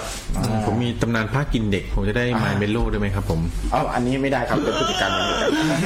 ไม่ได้ เศร้ามาก มันไม่ใช่ได้กันง่ายๆนะครับ อันนี้ไม่ได้แบบหาได้ ต้อง ง่า เรียนบอกท่านผู้ชมก่อนว่าไมล์เมโลนี่เป็นอะไรที่ไม่เคย ผมไม่เคยกินมาก่อนในชีวิตเลยนะครับ ครับครับ รสชาติแล้วอร่อยแบบไม่นึกว่าจะมี จะอร่อยแบบนี้ได้ เออไม่นึกเลยว่าของคือของกรอบๆ แล้ว เนี่ย ก็ไม่เคยเห็นที่ไหนเลยนะ เออ ก็มีแต่เจ้าที่เจ้าเดียวแหละ ไม่นึกว่าของกรอบๆเนี่ยจะรสชาติแบบดีมากครับ อันดีนี้คือ ขนาด ไม่เคยกิน เคยครับเคย เคยเคยกินอันนี้อันแรกแต่ไม่เคยกินที่ไหนมาก่อน อันนี้เป็นโรตีกรอบ อืมอร่อยมาก เคย อร่อยมากยืนยันครับนี้อร่อยมากจริงๆ ใครมีเรื่องเล่าเล่ากันมาเลยนะครับ นี่มอบไปเลยครับ เอเคฟจากไมเมโลนะครับ สามสีมีรสชาติให้เลือก ครับผมนี่เขาก็เขียนมาให้ด้วยนี่เขาก็เขียนใบขอบคุณมาด้วยนะครับขอบคุณสำหรับลูกค้านะครับขนมเอเคฟหรือเค้กไข่กรอบเนี่ยเกิดจากการที่แปดริ้วก็คือจังหวัดฉะเชิงเซานั่นเองนะครับมีฟาร์มไก่ไข่เยอะมาก จึงคิดนำเอามาแปรรูปเป็นขนมนะครับ ส่วนตัวเป็นคนชอบทานเค้กก็คือเจ้าของนะครับ เจ้าของที่อ่าเก่งมากนะครับ เป็นผู้หญิงเก่งนะครับอ่าส่วนตัวเป็นคนทานเค้กนะครับ ชอบทานเค้ก ครับ จึงนำมาผสมผสานดัดแปลงสูตรต่างๆ จนลงตัวด้วยความกรอบและนุ่มนะครับ ในความกรอบนี่มีความนุ่มอยู่ข้างในด้วยนะครับ แล้วก็ และหอมหวานมาก ใช่หอมหวานมาก หอมหวานนะครับ รสชาติสัมผัสได้ทานได้เมื่อทานแล้วมันจะรู้สึกนะครับ แล้วก็ทุกคนต่างบอกต่อนะครับเป็นปากต่อปากซึ่งจริง ๆ แล้วอ่ะเขาก็แบบไม่ได้ทำโปรโมทอะไรมากเลยเขาก็ขายปากต่อปากอย่างเดียวเลยนะครับ ครับ แล้วก็จะไปขายที่ King อื Power มแต่แนะนำว่าเอ็กเคลฟนี่ห้ามทานบนรถนะครับ ทำไมครับ เพราะมันอร่อยจนหยุดไม่ได้ฮะ อ้าวคุณอาจจะนู่นเลยทะลุไปสุไหงโกลกนู่นเลยก็ได้นะ อร่อยจนคันเร่งค้างอร่อยจนคันเร่งค้างนั่นแหละ ครับซึ่งเราเป็นโรงงานทำขนมที่ตั้งใจคัดสรรวัตถุดิบใส่ใจทุกขั้นตอนการผลิตเสมือนทำให้กับคนในครอบครัวกินแน่ ไทยอินนะเนี่ย ไทยอินไทยอิน อร่อย ไม่ใช่ไทยอิน อร่อย พูดกันตรงๆขายของเลย อันนี้อร่อยจริงอร่อยจริง ทานให้อร่อยนะคะนี่เขาถามเขาบอกด้วยอ่ะถ้าใครได้รับไปขายให้อร่อยนะครับนะครับโอเค แล้วติดตามได้ในที่เพจเฟซบุ๊กและ IG My Melo Brand นะครับ M Y M E W L O W B R A N D นะครับ My Melo นี่ Brand นะ บ ครั อบ กเลยว่าถ้าวันนี้เรื่องเล่าของท่านใดได้รับไมล์เมโลนี่ไปแสดงว่าชาติที่แล้วท่านทำบุญมาดีมากครับบอกเลย เยี่ยมก็ขายของเกือบครึ่งชั่วโมงเนี่ย โอเค ถ้าไงก็ติดต่อมาทางนี่เรานะครับ ติดต่อมาทางเพจก็ได้ถ้าใครสนใจอยากรู้อ่าว่าตรงไหนนะครับ เสียงหายเดี๋ยว เสียงหาย ขอเช็คก่อน อ่าเสียงหายแล้วครับ ขอเช็คก่อนนะครับ สิงหายครับ ได้นะ สิงหายได้ยินไหมครับ คุณบอมบอมบอมใช่ไหมครับผม คุณบอมบอมได้ยินไหมครับผม น่าจะได้ยิน น่าจะพี่น่าจะปิดเสียงนะผมว่าอ่ะ ได้ยินไหมครับท่านอื่นเป็นไงฮะท่านอื่นได้ยินเสียงชัดเจนไหมครับ คนอื่นได้ยินไหมครับ ท่านอื่นพอจะได้ยินไหมครับ ผม อ่า ลิงก์กลางปุ้งปังมาบอกกันหน้าเฟซได้นะครับ ผมได้ยินไหมเอ่ย อ่าโอเค ถ้าอย่างไงอย่างนี้นะครับเอ่อตอนนี้เอ่อพี่แซมพอตเตอร์นะครับพี่แซมพอตเตอร์ส่งโค้งร้อยศพนะครับโค้งร้อยศพมาแล้วก็มีคุณยายสปีดมาอ่าได้ยินปกติครับพี่นัทขอบคุณมากครับพี่นัท ขอบคุณมาก พี่นัทมีตำนานอะไรที่เคยได้ยินมาเอามาโหวตกันไหมเอามาส่งเข้าประกวดไหมครับพี่อ่าถ้าส่งเข้ามาก็พิมพ์เข้ามาเลยนะครับ แล้วก็พิมพ์อธิบายมาขอสังเกตว่ามันเกิดที่ไหนอะไรยังไง โอ้ขอบคุณครับคุณก้าวอ่ะวันนี้เมื่อกี้คุณก้าวแอบกระซิบว่ามีตำนานที่อยากจะเล่าให้ฟัง อ่าคุณเจ้า อ๋อ ขาประจำของเรานะครับจะเข้ามาโฟนอินกับเราด้วยนะค ไม่ รับ ไม่เอาส้มตำนะ ร้อยสัม มาก็ตำนานนะส้มตำเส้นแตกนะครับ บอกก่อนอ่ะแต่เดี๋ยวเราจะผัดสายไปหาคุณเก้าอีกสักสิบนาทีกัน ตอนนี้เราจะมาพูดถึงอ่าคุยกับคุยกับผู้ชมทางบ้านกันนะครับ ที ว่า นี้ในระหว่างที่เราเรากำลังรอท่านผู้ชมเนี่ยเอ่อ พีวีของเราไหม กำลังตัดสินใจเล่าเรื่องอะไรกันเราคือไม่มันแค่เพิงเอิญนึกได้ ครับ นะครับ ถึงความบางทีวันนี้ผมพูดเรื่องพากินเด็กใช่ไหม ครับ ครั เอา บ มา เรื่องเรื่องจากินเด็ก ก็บังเอิญเมื่อเมื่อไม่นานมานี้มีการค้นพบพระพระพระองค์หนึ่งเป็นเป็นพระแบบข้างนอกเป็นพระแบบปูนะสวยเลยนะฮะ ครับ แต่น่าจะเอาพระองค์เนี้ยไปผ่านกรรมวิธีการเอ็กซเรย์ปรากฏว่าในพระเนี่ยมีกระดูกมนุษย์อยู่ อ๋อ มีกระดูกมนุษย์เนี่ยอยู่ในท่านั่งขัดสมาธิท่าเดียวกับที่หลอมพระองค์นี้ขึ้นมา อ้าวเหรอครับ ครับ อ๋อ เขาก็เลยสันนิษฐานกันว่า พระองค์เนี้ยในกระดูกข้างในจะเป็นกระดูกของท่านเกจิอาจารย์ที่แบบแบบมีบุญนะฮะ ครับ องค์หนึ่งที่แบบเหมือนกับพอท่านเสียชีวิตแล้วเนี่ย ก็ได้หล่อเป็นรูปองค์พระเพื่อคุมตัวท่านเอาไว้เนี่ยเพื่อแบบเป็นอนุสรณ์ให้ลูกหลานกราบไหว้ อ๋อก็คือหล่อจริง ๆ เลยก็ ครั คื บ อ หล่อพระหล่อ อั เป็น นี้ องค์ เกิดขึ้น พะ ที่ไหนครับเนี่ย อ่าที่จีนฮะ อ๋อที่จีนเลยใช่ไหมครับอ๋อ จำไม่แน่ใจว่าเป็นที่จีนหรือที่เบตนะใกล้ ครับ ๆใกล้ๆนี่แหละฮะ อ่าอ่า ก็ ก็ เล เลย ยได้ว่าที่นั่นถ้าถ้าอยู่ที่ทิเบตจะมีอากาศเย็นนะ อืม อาจจะรักษาแบบมาสภาพอะไรอย่างเงี้ย ใช่ครับผม อ่าจริงๆผมที่บ้านผมเนี่ยในหมู่บ้านผมเนี่ย ผมไม่แน่ใจว่าใครที่เข้ามา ใครที่เข้ามาในเอ่อในไลฟ์เป็นคนในหมู่บ้านผมก็ไม่รู้นะ คุณบอมคุณบอมจะบอกว่าเขาไม่ได้ยินจริงๆนะ อ๋อเขาบอกว่าเครื่องเขาคงมีปัญหา โอ้ อ่าเราเอาไปซ่อมดูนะครับ พี่ อ่าเดี๋ยวอ่าผมจะเล่าเรื่องหนึ่งเป็นเรื่องตำนาน แต่ว่ามันไม่ได้ตำนานในแบบ แบบที่เราเล่าแชร์กันมานะ เป็นเรื่องเป็นเรื่องที่เล่ากันมาในหมู่บ้าน เป็นเรื่องที่เกิดขึ้น อันนี้คือเขาบอกว่าเป็นเรื่องจริงนะนะแต่ผมว่าเกิดไม่ทัน อืม เป็นเรื่องในหมู่บ้านที่เกิดไม่ทัน แล้วผมก็มีโอกาสได้สัมผัส แล้วพ่อผมก็มีโอกาสได้สัมผัสเหมือนกัน อ๋อครับ เรื่องเป็นไงครับ เรื่องมันมีอยู่ว่าคือท้ายหมู่บ้านเนี่ย อืม ท้ายหมู่บ้านเนี่ย มันมันจะมีผมเกิดขึ้นมาปุ๊บผมจะผมจะได้ยินเลย เมื่อผมจำความได้เนี่ย ใครเขาก็จะบอกว่าไอ้โค้งเนี่ย ไอ้ตรงพุ่มไม้ตรงเนี้ยไอ้ตรงต้นตรงตรงเนี้ยอย่าไปนะตอนกลางคืน อืม เพราะว่าตรงเนี้ยจะมีผีหลอก อืม จะมีผีผู้หญิงคนหนึ่งใส่ชุดนักศึกษา อืมอืม หลอกซึ่งจริง ๆ แล้วอ่ะเอ่อไม่แน่ใจว่าเป็นชุดนักศึกษาหรือชุดอะไรก็ไม่รู้แล้วนะครับ อืม แต่ว่าเขาบอกว่าเป็นนักเรียน อืม เป็นนักเรียนหรือเป็นนักศึกษาอะไรประมาณนี้แหละ ครับ แต่คือโค้งนั้นมันจะอยู่หลังหมู่บ้าน อืม เป็นหลังหมู่บ้านเลยเป็นถนนที่ต่อกับอีกหมู่บ้านหนึ่งเลย อืม นะครับ ซึ่งใครจะไปทำไร่ทำนาก็จะต้องผ่านโค้งนี้ผ่านพุ่มไม้นี้ผ่านอะไรอย่างนี้ตรงเนี้ยทีแรกผมเกิดมาผมได้ยินแบบนั้น เราได้ยินว่าเขาจะเรียกโค้งนั้นว่า โค้งอีตึง อืม รู้จักโคอีตึงอีตึงคำว่าตึงบ้านผมก็คือ คือคือบวม อืม เป็นอาการแบบบวมบวมตึง อืม บวมอืดคือบวมอืดขึ้นมานะครับบวมอืดขึ้นมา ว่าว่าเป็นอาการตึง อืม อ่าเขาเรียกกันว่าโคอีตึงเห็นไหมโคอีตึงตรงอ่าโคอีตึงเนี่ยเขาเรียกว่าก่อนที่ผมจะเกิดเนี่ยเขาเล่าว่าตรงนั้นอ่ะ เคยมีคนพบศพ อืม ผู้หญิงที่อืด เออขึ้นอืด ขึ้นอื ตา ด ยอืม เป็นผู้หญิงที่เป็นเด็กสาว อ๋อ ขึ้นอืดตาย ครับ เขาสันนิษฐานว่ามีคนแบบข่มขืน อืม แล้วเอามาทิ้งไว้ตรงนั้นอ่า แล้วก็มันเป็นเรื่องที่มันเกิดก่อนที่ผมจะเกิดขึ้นมา ครับ หลายปีด้วย หลายสิบปีด้วยเล่ากันมา แล้วทุกคนก็จะเจอผู้หญิง อืม ผู้หญิงคนเนี้ยแบบยืนอยู่ตรงนั้นบ้างมาเจอแบบขึ้นอืดบ้าง เจอเป็นผีขึ้นอืดหลอกคนเขย่าพุ่มไม้อะไรเงี้ย ครับ คือเป็น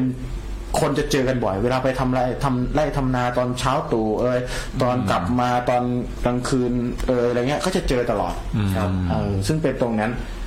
ตรงนั้นจะเป็นเรื่องเล่าซึ่งผมตื่นมาผมเกิดมาผมก็ได้ยินนะนะครับผมก็ได้ยินแล้วมันจะต้องผ่านประช้าออกไปก่อนแล้วจะเดินไป ซึ่งตรงโค้งตึกน่ะมันจะไม่อยู่ตรงประช้า อืม ครับ ครับประช้าอยู่หลังบ้านผม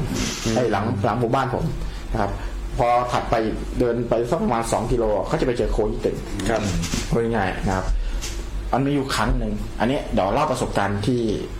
ที่คนในหมู่บ้านเจอกันนะครับ ครับ ครับ อ่าอ่ะอาจจะหลายเรื่องเกินไปงั้นเล่าประสบการณ์ที่พ่อผมเจอกันนะครับพ่อผมเนี่ยจะปั่นจักรยานไปเขาเรียกว่าตอนเมื่อก่อนเขาจะมีการช่วยกันเนาะลงแขกลงข้าวเอ ครับ ยลงแขกอ่าสีข้าวเอออะไรเงี้ยคือไปช่วยกันแล้วก็ไปกินเหล้าไปอะไรเงี้ยนะ อืม คือมันจะมีนาของ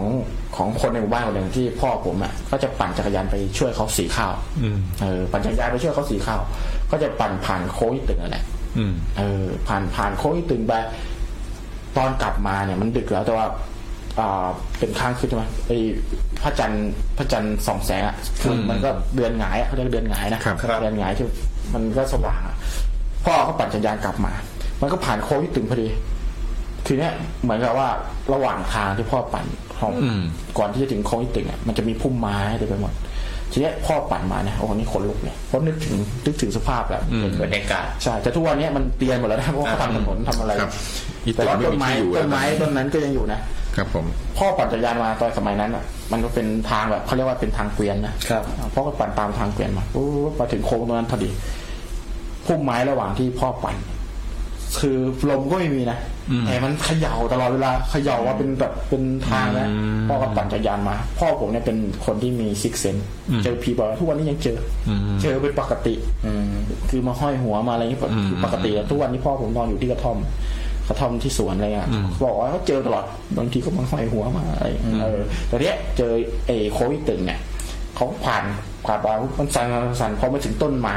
ต้นนั้นอ่ะตัวคุ้มตรงนั้นที่เขาเห็นศพอะที่เขาเล่ากันว่าเขาจะเห็นศพ ครับ ผ่านมาปุ๊บเนี่ย มันเหมือนพ่อมันหลุดหลุดทะลุมิติ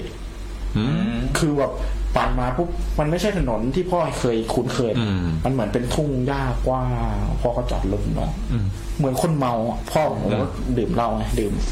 ดื่มแต่ว่าแล้วนะเขาเหมือนมีสติเขาไม่ได้แบบ อืม ดื่มจนขาดจนปั่นจักรยานไม่ได้เขาก็ปั่นมาตลอดปุ๊บมันเหมือนกับทุกอย่างมันแบบอยู่ในลานกว้างเออลานกว้างลานอะไรเงี้ยแล้วเขาเป็นคนที่ไม่ค่อยกลัวเขาเจอผีเป็นเป็นปกติแล้ว กลัวไหมก็คงกลัวแหละแต่ว่าแบบอาจจะไม่ได้แบบ มีภูมิคุ้มกันสู เอง อใช่คือจำได้เป็นคนที่นอนในเมนอ่ะ คือเป็นคนที่ไปนอนเมาเหล้าแล้วก็ไปนอนกับเมนอ่ะ แล้วผีผีแบบเขาเรียกถีบลงมาจากเมนอ่ะเออคือคือเป็นคนแบบนั้นนะพ่อผมแล้วก็ ปั่นมาถึงตรงนั้นเขาบอกว่าอ้าวพ่อก็บอกว่าเอ้าอย่ารอกูเลยกูรีบกลับบ้าน อืม คือแบบจนจนพอสักพักหนึ่งก็มีรถมอไซค์ใส่ไฟหน้า อืม คือเขาจะเป็นไฟไฟแบบพาหนูอะ อ่า เออไฟข้างหน้าด้วย ครับ เลยผ่านขับมอไซค์มาว่าเนี่ยมาผ่านแฟบพอผ่านปุ๊บเนี่ยลานตรงนั้นก็จะหายไปก็กลายเป็นถนนข้างหน้าเหมันเดิม อืมครับ พ่อผมก็บอกว่า โอ้มัน คือมันหลอกกันนี้เลย แล้วเขาก็ขับตามเลยอันนี้นี่คือเป็นประสบการณ์ที่พ่อเจอ ครับ คนอื่นก็จะเจออะไรแบบเนี้ยบางทีเจอเป็นผู้หญิงยืนอยู่ข้างต้นไม้ปะ อืม ถึงหน้าเละหน้าแบบบวมๆอย่างเงี้ย บางคนบางคนปั่นจักรยานมา ก็มานั่งกับจักรยานเขา อืม คือมานั่งซ้อนกับจักรยานเนี่ย อันนั้นอ่ะ พี่เอาหนูไหมอะไรเงี้ย อืม เออแบบแบบคือน่ากลัวคือมีเรื่องเล่าจากคนในหมู่บ้านเยอะมากกับโควิดตึกเนี่ย อืม ผมเติบโตมาผมก็ได้ยินประสบการณ์ตรงของผมก็คือเออมีอยู่ครั้งหนึ่งที่ อันนี้คือผมไม่ได้เห็นเป็นผีนะผมเห็นเป็นอะไรที่มันมันมันมันซับซ้อนกว่านั้น แล้วซับซ้อนกว่านั้นคือ ผมไปทำงานที่ต่างจังหวัดต่างต่างอำเภอ ครับ นะครับไปทำงานที่ต่างอำเภอแล้วก็ที่หมู่บ้านผมมีมีงานพระป่าเออแล้วคนที่ต่างอำเภอที่ผมไปทำงานด้วยก็คือเป็นลูกหลานของคนในหมู่บ้านเดียวผมนั่นแหละ ครับ ผมก็เลยพาเขาเขาก็เลยเหมือนเอาแบบ เอาซองพระป่าไปเรียลายก็ได้ได้เงินมาจำนวนหนึ่งก็เอาขึ้นก็เหมารถกันมามาพระป่าในหมู่บ้านผม ผมก็ถือโอกาสกลับบ้านเออถือโอกาสกลับบ้านแล้วก็คือขึ้นรถขึ้นรถมากับเขา ขึ้นรถมาทำบุญเรียบร้อย รับพระป่ารับอะไรกันเรียบร้อยแล้วเออผมก็บอกบอกกับพ่อแม่ว่าเดี๋ยวผมจะกลับไปทำงานก็จะกลับพร้อมกับรถพระป่าคันนี้เลย ครับ เออก็คือก็ขึ้นไป ทีเนี้ยด้วยการที่ว่าฝนมันตกฝนมันตกแล้วทางมันแบบมันลื่นเขาก็เลยกลับไปทางหลังหมู่บ้านอ้อมไปทางหลังหมู่บ้านก็คือไปไปเจอโควิดตึกนี่แหละ ครับ แต่ในระหว่างที่ขับไปทางโค้งตึก คือคนในรถต้องบอกกันว่าเป็นคนที่ไม่ได้อยู่ในหมู่บ้าน ไม่ได้อยู่ในพื้นที่ ไม่ได้เป็นคนพื้นที่เลย ไม่รู้จักตำนานอีตึก ใช่ไม่รู้จักตำนานอีตึงเลย แล้วก็เอ่อพี่ที่อยู่ในหมู่บ้านที่ผมทำงานกับเขาเขาก็ไม่ได้มาด้วย ผมเป็นคนเดียวที่มาคือเป็นสารถีอ่ะเป็นคนไกด์มาว่าเออคนคนจะขับมาข้างหลังนั่นนี่นั่นนะ อืม ก็ขึ้นมาแล้วนะผมอายุประมาณสิบหกได้ ก็นั่งมันเป็นรถสองแถวที่ที่นั่งนั่งเป็นนั่งมองหน้ากันอย่างเงี้ยคนก็จะนั่งเรียงเรียงๆกัน อ่าๆๆ อ่าแล้วก็จะมีทหาร คือไปด้วยมีทหารทำงานเป็นเหมือนทหารเกณฑ์เขาก็เขาก็แบบ เกาะท้ายอยู่ เกาะท้ายอยู่ พอผ่านโค้งตึง อืม ยังไม่ผ่านดี พอใกล้ๆถึงปุ๊บมีคนที่นั่งตรงข้ามผมป้าคนหนึ่งที่นั่งตรงข้างผมอยู่ดีๆสั่นอยู่ดีๆสั่นสั่นสั่นสั่นสั่นสั่นสั่นเสร็จแล้วแบบวิ่งลงไปแบบเขาเรียกว่าแบบกิ้งกิ้งตรงพื้นพื้นรถ พื้นรถ คือยิงคนว่าเฮ้ยเป็นไรทุกคนช่วยกันจับสามสี่คนจับไม่อยู่เขาบอกว่าให้เสือกหยุดตรงโค้งพอดี อืม ตรงโค้งยี่ตึงพอดีเลย ซึ่งทุกคนไม่รู้นะแต่ผมรู้ผมรู้สึกว่าเฮ้ยเนี่ย คือกูไม่เคยเจอเลยตั้งแต่นั้นมาเนี่ยอายุสิบห้าสิบหกปีมาจะจะมาเจอตอนนี้บอกเนี่ย ตอนนั้น คิดอยู่ในใจ ตอนนั้น คือสมองนี่คิดเลยพอจอดตรงโค้งนั้นนั่งคิดเลย แต่ไม่ได้คิดว่าคนนี้ผีเข้า คิดว่าเป็นลมบ้าหมูแต่กลัวผีเฉยๆนะอยู่ดีๆคนนี้ก็เหลือกตาขึ้นมากูไม่ใช่ สมมติว่าป้าคนนี้ชื่อป้าเอนะกูไม่ใช่เออย่างเงี้ยเขาเรียกชื่อเอ้าบล็อกทหารที่ยืนอยู่ แบบคนเนี้ยจะวิ่งลงรถให้ได้อะคือเขาจอดรถเพราะว่ามันจะวิ่งลงรถให้ได้เขาก็คว้ากันเอาไว้ ทีนี้วิ่ง พอวิ่งจะวิ่งลงรถทหารที่เกาะท้ายก็ถีบคือเอาคอมแบทถีบไว้เลยนะถีบแบบยันคือโขนตัวยันไว้ ไม่ให้ลงไม่ให้ลง คือ แรงเยอะมาก ฉุดไว้สองคน แล้วทหารยันไว้คนหนึ่งยังไม่อยู่จนเขาต้องให้หยุดรถถ้าหยุดปุ๊บหยุดตรงโค้งพอดี อืมอืม เอ่อหยุดตรงโค้งพอดีแล้วนี่บอกว่ากูไม่ใช่กูไม่ใช่เอกูไม่ใช่เออะไรเงี้ยเขาเขาเรียกเขาเรียกไงเขาเรียกว่าเอเอ อืม เอ้ยเป็นไรเอ้ยเป็นไรกูไม่ใช่เอ้ยกูไม่ใช่เอ้ยอะไรอย่างเงี้ยคืออพูดร้องร้องแล้วก็แล้วก็ร้องไห้ร้องไห้แล้วคือกูจะกลับบ้านกูจะกลับบ้านเนี่ยคนไปคล้องเอวไปกอดผมเป็นเด็กผมนั่งอยู่ผมกลัวสัตว์นั่งสัตว์อย่างเดียวเลย อืม ไม่เคยเห็นเหตุการณ์นี้มาก่อน อืม ไม่เคยเห็นเหตุการณ์นี้มาก่อน อยู่ดีๆ อยู่ดีๆเอ่อเหมือนกับทหารคนนั้นอะ อืม คือเอ่อผมจำผิดขอขอไปทหารคนนั้นเขาไม่ได้เป็นทหารเกณฑ์เขาเขาเป็นแบบผู้พันแล้วนะ เป็นระดับไอ้ยศเขาสูงอะเขาก็บอกว่า เนี่ย ตาสัญลักษณ์เจ้าแล้วนะ ไม่กลัวเหรอ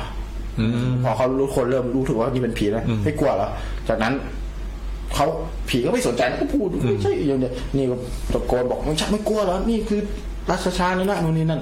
สักพักหนึ่งเขาก็ถอดเสื้อคลุมคลุมหัว แล้วก็บอกกดเอาไว้ อืม กดเอาไว้แล้วก็เอ่อเอาคอมดักเยียบไว้ทุกคนก็กดกดกดเอาไว้พอกดเสร็จปุ๊บเนี่ยผมก็เลยบอกบอกป้าคนที่นั่งข้างๆว่าป้าครับ เราให้คนขับรถอะขับไปเลยดีไหม บอกไม่เอาเดี๋ยวนี้มันวิ่งออกไปอันตรายอะไรเงี้ยบอกเราผมก็เลยกระซิบป้าว่าตรงเนี้ย จริงๆแล้วอ่ะมีคือเขาเคยเล่าว่า มันมีผีมีคนตาย แล้วคนอ่ะเอ่อชอบเขาเรียกอะไรอ่ะ เจอบ่อย เจอบ่อย อืม ตรงเนี้ยเป็นที่ที่ที่ มีอาถรรพ์ คนในหมู่บ้านอ่ะ อืม เจอกันบ่อยมาก ถ้าขับไปหน่อยอ่ะอาจจะดีขึ้น อืม ป้าก็เลยแบบประชิดกันแล้วก็บอกว่ารถไปเลยไปเลยไปเลย ขับไปอ่ะยังไม่หายนะขับไปเป็นกิโลอ่ะถึงค่อยๆหายก็สลบลงไป อืม เออค่อยสรุปกันไป ซึ่งอันนี้ คือจริงๆ จะบอกว่าอาจจะได้รับของมาจากปัจฉาที่ผ่านมาแล้วก็ได้นะ แต่ว่ามันไปจอดตรงโค้งตึงพอดี ซึ่งทุกคนไม่รู้ซึ่งผมรู้อยู่คนเดียว แล้วผมก็คอนซิปว่าแบบคือผมตั้งสติได้ผมก็คอนซิปแล้วทุกคนก็ผ่านผ่านไป อืม คือมันบังเอิญเกินไป อ่าใช่มันมองเกินไปแล้ว ซึ่งอันนี้ก็เป็นเรื่องที่ผมเจอกับตัว แล้วก็เป็นตำนานในบ้านผม ในหมู่บ้านผมจะมีเขาเรียกว่าตำนานโค้งอีติง โค้งตึก อ่าโค้งอีติงอยู่ ใช่ว่าเป็นเรื่องที่น่ากลัวจริงๆครับผม ครับ ก็ อันนี้มี ฟังกัได้ น่าสนใจครับ ครับ น่าสนใจน่ากลัว อันนี้ผู้ฟังมีท่านใดที่มีเรื่องที่อยากจะเล่าให้ฟังอีกไหมฮะ ใครใครมีเรื่อง คุ ที่ ณก้าวดีกว่า คุณก้าว อ่ะ โทร คุณ มา ก้าวน่าจะ คุณก้าว มี บอก ครับ ผมมีครับ ผมมี อ่าอ่ะ คุณก้าวพร้อมไหมครับคุณก้าว คุณก้าวพร้อมไหมครับ ถ้าพร้อมแล้วเดี๋ยวให้พี่ทอยของเรานะครับ ในการ ถ้าพร้อมแล้วก็ โทร ก็ส่งสัญญาณมาให้หน่อยครับ ว่ายังอยู่กับเรา โอเค ครับ นะครับ ขอบคุณทุกท่านที่ติดตามเราอยู่นะนะครับ ตอนนี้นะฮะก็ใกล้แล้วใกล้ถึงช่วงท้าย แต่ก็ยังมีคนที่จะเล่าเรื่องให้เราฟังอยู่นะครับ ใครที่รู้จักตำนานอะไรก็พิมพ์เข้ามาบอกกันได้นะครับ เพื่อที่จะได้รับของรางวัลกับกิจกรรมในประจำ EP นี้นะครับ ครับผม จากผู้สนับ คุณ สนุนของ เรื่อง เรา เมื่อ นะ กี้ ครับ คุณจักรีคุณบอมบอมบอกขนลุกเลยครับผมขนลุกนี่กลัวใช่ไหมครับ คุณบอมบอม คุณบอมบอมบอกเปล่าเขาปวดขี้ครับผ พี่ ม บอมบอมโกโก้นี่เขามีปัญหากับโทรศัพท์ที่ไม่ได้ยินเสียงครับเมื่อตอนนี้เขาบอกว่าเปิดแล้วปิดหมายได้ยินเสียงแล้วอ่าโอเคพอได้ยินเสียงปุ๊บก็ปรากฏลูกก็เรื่องของผมเลยขอบคุณมากเลยครับนะครับพี่แล้วก็ตอนนี้พี่แซคุมณก้าว เตอร์ส่งมาคนเดียวเลยนะครับ คุณก้าวโทรเข้ามาแล้วคุณก้าวโทรเข้ามาครับผม ครับผมเชิญครับ ครับผม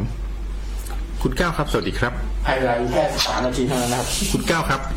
นะครับครับผ คุณ ม ก้าวครับ สวัสดีครับผมคุณก้าว สวัสดีครับสวัสดีครับ โอ้โห สวัสดีพี่น้อยครับ ดีใจครับกลับมาเจอกันอีกแล้วคุณก้าว ครับผม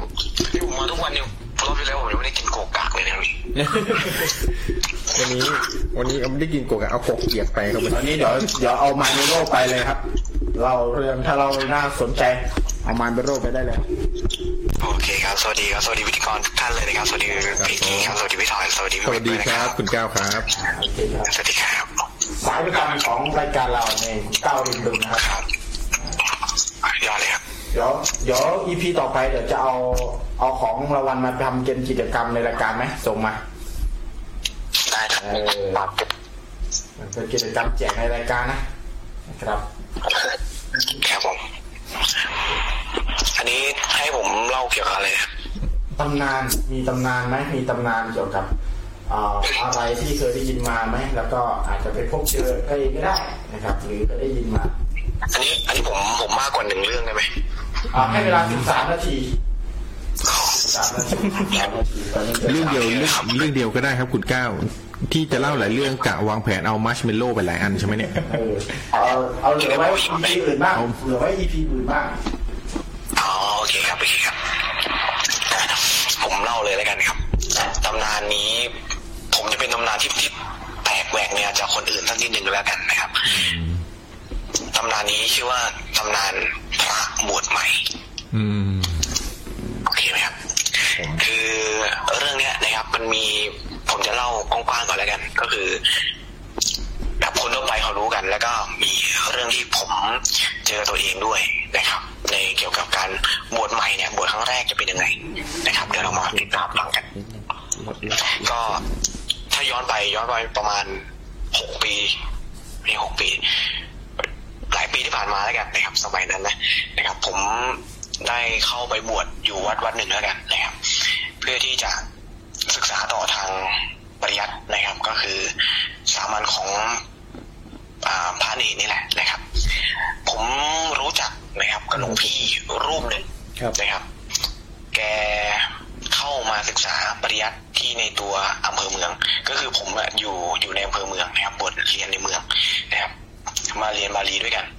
แกก็เล่าเรื่องหนึ่งให้ฟังนะครับ ตั้งแต่สมัยแกบวชตั้งแต่อยู่อ่าวัดป่าวัดชนบทอะไรประมาณนี้นะครับ แกเล่ามาว่านะครับ ตั้งแต่สมัยแกบวชเนี่ยนะครับ ก็สมัยนั้น เอ่อพระทั้งอ่าทั้งทั้งวัดเนี่ยนะครับ ก็จะมีส่วนใหญ่ก็จะเป็นพระแก่ทั้งหมดเลย มีแกเนี่ยนะครับ เป็นพระหนุ่มรูปเดียวนะครับ พอก่อนที่จะบวชเนี่ยเขาก็จะมีให้ให้หน้าคเนี่ยให้คนจะบวชเนี่ยนะครับ เข้าไปท่องท่องบทสวดนะครับ เพื่อเตรียมเตรียมคำขอบวชเตรียมคันอ่าเตรียมคำขานขานหน้าคอะไรเงี้ย อื นะครับ ม ครับ ก็เข้าไปอยู่วัดก่อน 15 วันนะครับ จริงๆ แกเล่ามาว่า แกเนี่ยนะครับ มีเพื่อนคนหนึ่งที่จะบวชคู่กันอ่าต้องอธิบายก่อนว่าโซนภาคอีสานเราเนี่ยนะครับ จะนิยมบวชคู่นะครับ นิยมเป็นบวชคู่ ถ้าอายุคน ผมไม่มั่นใจว่า 20 25 หรือ 26 ขึ้นไปที่มันลงเลขคู่เนี่ย เขาจะให้บวชเป็นเลขคู่นะครับ จะไม่นิยมให้บวชเป็นเลขคี่ อันนี้ผมไม่มั่นใจเหมือนกันว่าเป็น ว่าเป็นเคสอะไรหรือเปล่า ครับ นะครับ ก็มีหมวดมีเพื่อนกันเนี่ยนะครับ แต่เป็นเพื่อนที่แบบหมู่บ้านเดียวกันแต่ไม่ได้สนิทกันนะครับก็ได้บวชด้วย ทั้งสองก็เข้าไปก็เข้าไปท่องบทสวดนะครับ เพื่อที่จะเตรียมตัวบวชนะครับ ก็ พอวันเวลาผ่านไปมันอ่าเขาต้องอยู่ที่วัดก่อนบวชเนี่ยสิบห้าวันนะครับ ก็ทำกิจวัตรทุกวัน จนวันใกล้จะได้บวชนะครับ ประมาณเหลืออีกวันวันสองวันนะครับ เพื่อนเขาเนี่ยผมขออนุญาตใช้คำว่าใช้ชื่อว่าเอก็แล้วกันนะครับ เอเนี่ยนะครับ ก็บอกกับพี่คนนี้ว่า เฮ้ยใกล้จะบวชแล้วจากที่บ้านก็เตรียมงานรอแล้ว เดี๋ยวออกไปดูบ้านงานสักหน่อย จริง ๆ แล้วนะครับ ถ้าตกกลางคืนตกเย็นมาเนี่ย เขาจะไม่ให้คนที่จะไปบวชเนี่ยออกจากวัดนะครับ ก็จะให้อยู่วัดโดยแบบ โดยปริยายไปเลย อืม นะครับ ครับ พี่คนเนี้ยนะครับ แกบอกว่า เออ เจ้าวัดอาจารย์เขาไม่ออกไปนะ อยู่ให้ถึงเช้าหน่อยพรุ่งนี้เช้าค่อยไปช่วยอะไรอย่างเงี้ยพี่เอก็บอกว่า เออ เดี๋ยวค่อยมาเนี่ยวัดบ้านกับวัดเนี่ยอยู่กัน ไม่ไม่กี่ ไม่ห่างกันเท่าไหร่หรอกแป๊บเดียวเดี๋ยวก็มาอะไรอย่างเงี้ยนะครับ ก็หลังไม่อยู่นะครับ พี่เอก็ไปนะครับ ก็ไปไปบ้าน จนเอ่อพี่คนเนี้ยแกเล่าให้ฟังว่า จนเวลาผ่านไปเนี่ยนะครับ ผ่านไปประมาณน่าจะประมาณตีสามนะครับ ตอนช่วงที่พี่พี่เอออกไปเนี่ย คือช่วงประมาณหัวค่ำนะครับ ช่วงตีสามเนี่ย แกได้ยินเสียงระฆังในวัดดัง อืม นะครับแกก็แปลกใจอุ้ยใครมาตีตีสามปกติเขาจะตีตีสี่ตีห้านะครับ พี่กับแกก็ลุกขึ้นไปดูนะครับสรุปแล้วเป็นชาวบ้านเต็มเลยนะครับออกมา มาเรียกเจ้าอาวาดว่า เนี่ย เออเอเนี่ย เสียแล้วนะ อืม เอ้า ทุกคนก็ตกใจ เอ้าทำไมเสีย เสียได้ยังไง ก็เมื่อช่วงหัวค่ำยังอยู่วัดกันอยู่เลย ออกไปได้ไงอะไรเลยนะครับญาติเขาก็แบบเขาเหมือนแบบยุ่งๆ เรื่องศพเรื่องอะไรเนี่ยเขาบอกว่าเอเนี่ย ขับรถไปบ้าน ก็ชนบทนะครับ ก็เตรียมตัวอะไรเงี้ย ก็มีการดื่มสังสรรค์เล็กๆ น้อยๆอะไรเงี้ยนะครับ อืม แล้ว แฟนของพี่เอเนี่ย ก็มาด้วยนะครับ แล้วพี่เอเนี่ยก็เลยด้วยความที่ อ่าแฟนมาเนาะก็ขับรถไปส่งหน่อยแล้วกันอะไรเงี้ยนะครับ อืม ก็ขับรถไปส่งแฟนที่บ้าน แล้วขากลับนะครับ ขากลับเขาไม่รู้ว่าเกิดยังไงขึ้นแต่พี่เอเนี่ยนะครับ น่าจะมีความเมาในตัวด้วยแหละนะครับก็ขับรถตกข้างทางตกเหมืองชนรับประทานอะไรอย่างเงี้ยครับ อืม ก็คอหักเสียชีวิตเลยเลยนะครับ แต่พี่เอเนี่ยอ่าเวลาแต่พี่คนเนี้ยนะครับ ผมให้ชื่อพี่ต้าก็แล้วกันนะครับพี่ต้าแกก็ไม่รู้เลยว่าเอ่อรายละเอียดการเสียชีวิตของพี่เอเนี่ยเขาเป็นยังไงบ้างก็คืออะไรเงี้ยนะครับก็ทุกอย่างก็ทุกคนไม่ได้นอนเลยคืนนั้น คืนเนี้ยนะครับ มันยังไม่ถึงวันที่จะบวชถูกไหมครับ มัน ครับ คือ ก่อนบวช เหลืออีกสองวันที่จะบวช อ๋อ นะครับ พอทุกอย่างเรียบร้อยแล้วนะครับ ต้องบอกก่อนว่าพี่เอเนี่ยเขาเป็นลูกกำนันก็คือคนคนมีหน้ามีตาของหมู่บ้านนั้นเลยนะครับ ก็เขาจัดงานงานใหญ่มากนะครับ จากที่เขากำลังที่จะจัดงานมงคล ทุกอย่างกลับกลายเป็นจัดงานอาวะมงคลหมดเลย ก็คือเปลี่ยนเป็นคนละขั้วไปเลย เป็นงานศพไปเลยนะครับ เป็นความเศร้าโศกไปหมดเลย ก็พอจากงานบวชก็ ยกเลิกเป็นงานศพนะครับ ทุกอย่างก็ปกติจนเผาศพพี่เอเสร็จนะครับ พี่พี่ตาแกก็ได้เป็นเป็นพระใหม่เรียบร้อยแล้ว ครับ นะครับ พอวันเวลาผ่านไปทุกอย่าง ทุกคนเริ่มที่จะไม่มีอะไรอันนี้ละนะครับ เริ่มจะลืมลืมๆละนะครับ ก็พี่ต้าแกก็มาอ่านหนังสือสวดมนต์อะไรอย่างเงี้ยนะครับ มันจะมีคำคำหนึ่งนะครับ ที่พระใหม่นะครับ ต้อง ต้องใช้ต้องสวดต้องท่องก่อนนะครับ นอกจากคำขอบวชนะครับ ก็คือการให้พรโยมนะครับสัมพีติโยมนะครับพี่ต้าแกก็ท่องมาตั้งแต่สิบห้าวันก็พอได้บ้างแหละนะครับ ก็เลยท่องต่อบ้างนะครับ ว่าลองลองดูที่ว่าเราจะได้ไหมพี่ต้าแกก็หลับตาปิดหนังสือท่องในห้องตัวเองนะครับ ตอนเป็นผ่านะแกก็ท่องสัมพีติโยพิวัชดุสัพ พอเหมือนแกติดตรงไหนแกเล่าให้ฟังหนะครับ แกติดคำสักคำหนึ่งก็จะมีเสียงเสียงหนึ่งต่อขึ้นมา อีกท่อนหนึ่ง อืม อืมเหมือนต่อ แล้วเนี่ย ต่อบทสวด เหมือนต่อบทสวดกันพี่ตาแกก็เอ้ยใครมาท่องวะหรือว่าเป็นพระหลวงพ่อที่มาต่อท่องกับเรานี่แกก็พยายามดูหนังสือก็ท่องท่องท่องไปเลยพอทำอย่างเงี้ยนะครับ พออ่าท่องตรงไหนไม่ได้ ก็จะมีคำมีคำคำหนึ่งมีประโยคประโยคหนึ่งต่อขึ้นมาเรื่อยๆอย่างเงี้ยเรื่อยๆเลยนะครับพี่ต้าก็เลยแบบเฮ้ยมันไม่ใช่แหละนะครับ ก็เลยปิดหนังสือนอน จนวันวันหนึ่งนะครับพี่ต้าแกจำวัดอยู่นะครับ และจะต้องตื่นเพื่อที่จะออกไปวินาบาตและทำวัดตอนเช้านะครับ ประมาณตีสามครึ่งอะไรอย่างเลยนะครับ อยู่ๆมีคนเคาะระฆังเหมือนเดิมเลยนะครับพระทุกรูปในวัด ตื่นขึ้นมาหมดเลย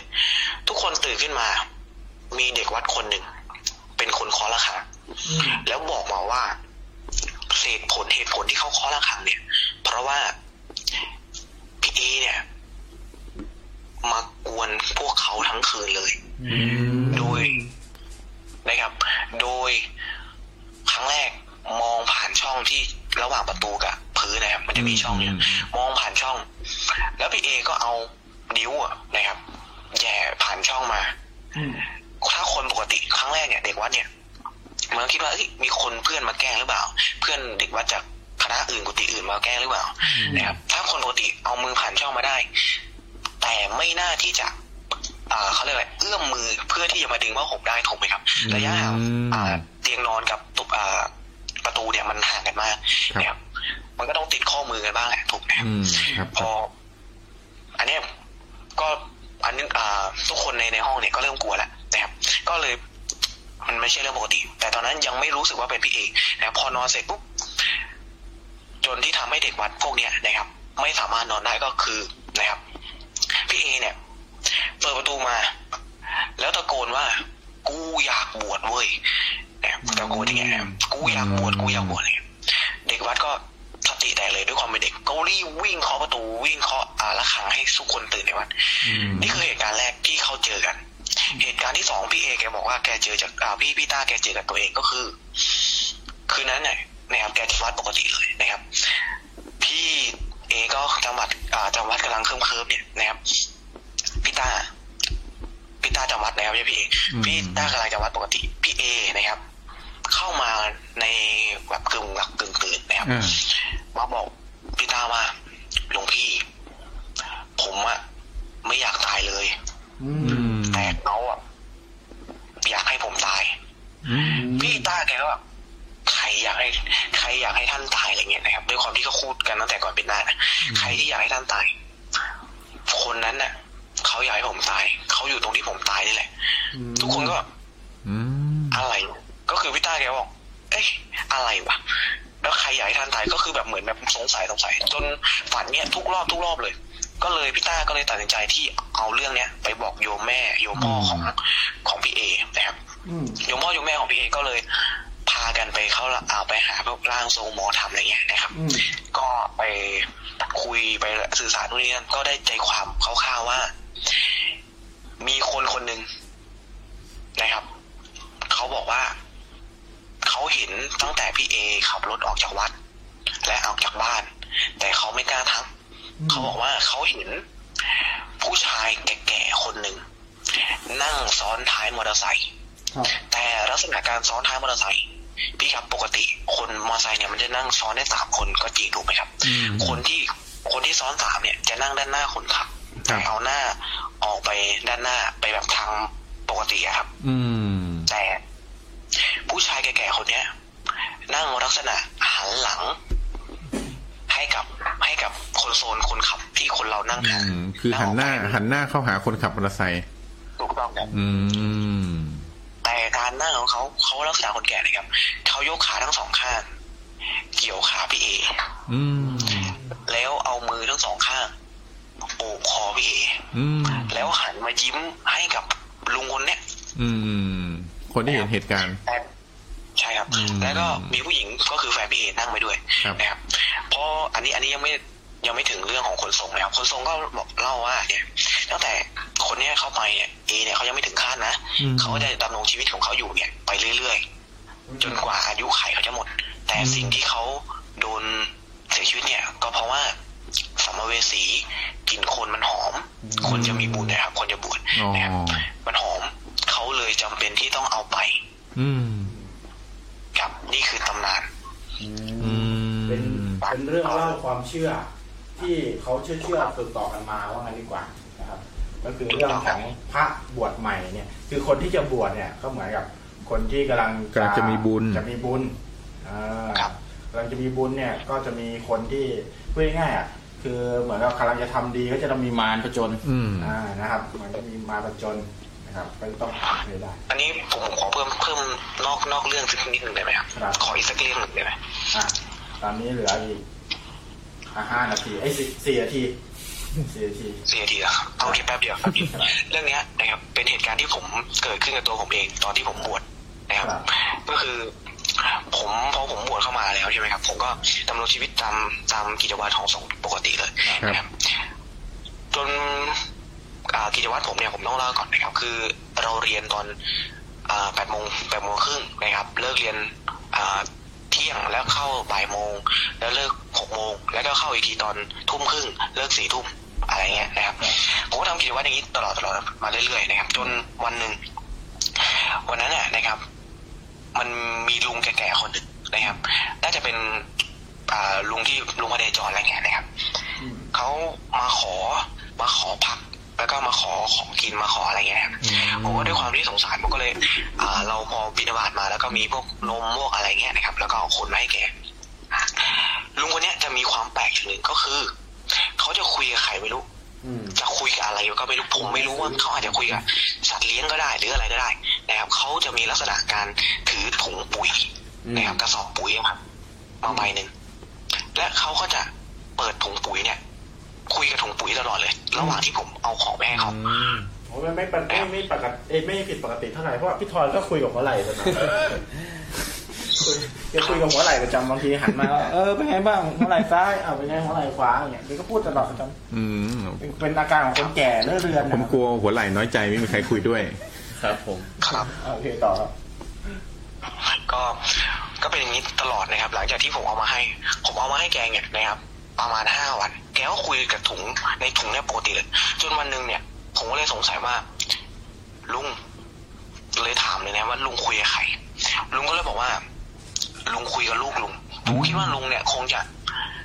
คงจะสติไม่ไม่ไม่ ไม่เต็มร้อยอะครับ ก็คือจะเลอะเลือนไปหน่อยอะไรเงี้ย อืม นะครับ ก็ไม่เป็นไรแล้วก็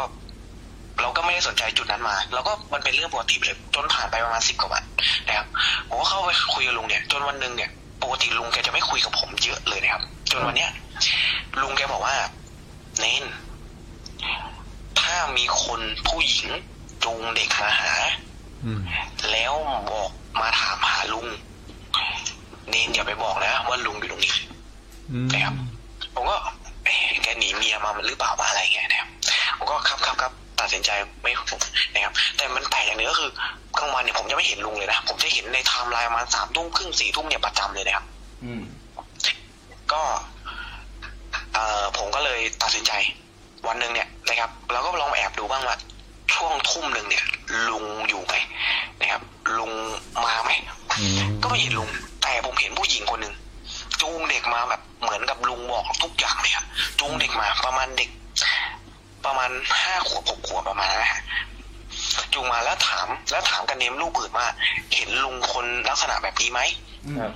อ่าถือถุงปุ๋ยแบบนี้ไหมอะไรเงี้ย แต่ลักษณะผู้หญิงคนเนี้ยก็คือเป็นผู้หญิงปกติเลยนะครับ แต่งกายปกติไม่แบบ ไม่มอซอเหมือนลุงคนนี้เลยผมก็เลย เอ๊ะอะไรวะ ก็เลยเข้าไปถามพี่คนเนี้ยนะครับ ว่ามาหาใครมาหาทำไมอะไรเงี้ยแล้วว่ามาหาลุงคนเนี้ยเห็นบ้างไหมเออมาเนี้ยบ่อยอะไรเงี้ย เหมือนว่าเข้ามาวัด ชอบเข้ามาวัดบ่อยๆนะครับผมบอกโอ้ผมไม่เห็นหรอกเพราะว่าเรารับปากกับลุงเนอะ อืม ผมเจอผู้พี่ผู้หญิงคนเนี้ยนะครับทุกวันแกก็มานั่งปรับทุกข์ให้ฟังนะครับว่า เนี่ย จริงๆแหละผู้อ่าผู้ชายคนเนี้ยก็คือก็คือแฟนเขาเอง ก็คือสติไม่ดีก็เหมือนมาเก็บของเก่ามาเรื่อยๆออกจากบ้านมานานแล้วนะครับ อืม ก็คุยผมคุยคือแบบเหมือนแกระบายความทุกข์ให้ฟังนะครับ ครับ ก็ อ่ะเราก็เลยตัดสินใจว่าวันหนึ่งแหละเราต้องถามลุงคนเนี้ยว่าทำไมไม่ยอมกลับบ้านอะไรเงี้ยนะครับ อืม จนวันหนึ่งก็เจอกับลุงคนเนี้ยลุงคนนี้ผมก็เลยบอกว่าลุงครับ ผมเจอผู้หญิงคนนี้ด้วยนะ ผู้หญิงคนเนี้ยเขาบอกทุกอย่างเฉลยทุกอย่างให้ผมฟังแล้วว่า ลุงเป็นมายังไง ลุงแกสตันแบบช็อกไปแป๊บหนึ่งนะครับ แล้วแกพูดกับผมว่าเลนไปเจอมาเมื่อไหร่ อืม ผมก็บอกว่าเนี่ยเมื่อช่วงหัวค่ำเนี่ยผมก็ยังเจออยู่เลยก่อนที่ผมจะไปเรียนตอนภาคค่ำเนี่ยเนนฟังผมนะ คนผู้หญิงคนเนี้ย คือภรรยาผมจริง ๆ ลูกอ่าเด็กคนนั้นน่ะก็คือลูกผมจริง ๆ แต่ผู้หญิงแต่แฟนผมเนี่ย กับลูกผมเนี่ย ตายไปได้ห้าปีที่แล้วแล้วนะ อืม ผมก็ถามว่า เอ้า ตายไปได้ไงเนี่ย คนทั้งวัดที่ยเขาเจอกันหมดเลยนะ พี่ผู้หญิงไม่ได้มาถามตลอดเลย แกก็บอกว่า เนี่ย จริงๆ ผมอะผมทำใจไม่ได้ ผมก็เลยออกจากบ้านเล่ร่อนมาเลยเพราะว่าผมเสียสองคนเนี่ย ผมเก็บตุ๊กตา ที่ลูกผมถือตะถือตลอดเนี่ย มาไว้ในถุงตลอดเลย สิ่งที่ผมคุยผมคุยกับตุ๊กตาเนี่ยแทนลูกผม ก็คือลักษณะการตายของคู่ลูกอ่าแฟนเขากับลูกเขาเนี่ยก็คือเขาเป็นหมู่บ้านที่อยู่ติดกับอ่ารางรถไฟนะครับ แล้วตอนเด็กอ่าตอนกลางคืนเนี่ยด้วยความรถไฟมันวิ่งปกตินะครับ ลูกชายของเขาเนี่ยอยู่ๆก็ออกจากบ้านไปเลยนะครับ อืม อยู่ออกจากบ้านแล้วก็โดนรถไฟชน อืม ลูกชายเนี่ยเสียก่อน ครับ แต่แม่เขาเนี่ยทำใจไม่ได้ อืม ก็เลยตัดสินใจไปนอนในจุดที่ลูกชายตัวเองโดนรถไฟเหยียบเนี่ยก็โดนรถไฟทับก็เลยเสียชีวิต อืมอืม โอ้โห ลุงก็เลยเล่าให้ฟังว่าอ่าไม่ใช่ไม่ใช่เนนไม่ใช่เนนแค่วัดนี้วัดเดียวนะ คือลุงไปที่ไหน แฟนของลุงเนี่ยก็จะตามไปตลอด อืม นะครับอันนี้ก็คืออีกเรื่องหนึ่งแล้วกัน โอ้ ครับจบครับ อืม ก็ ครั เป็ บ น ผ เรื่อง ม สั้นๆ แต่ก็ได้ฟิลครับ ครับ ได้ฟิลนะ อ่า ได้ความรู้ สั้น สึ ๆ ก แต่ก็น่ากลัวนะ โอเค ขอบคุณคุณก้าวมาก ครับ เลยนะครับ เดี๋ยวเราจะส่ง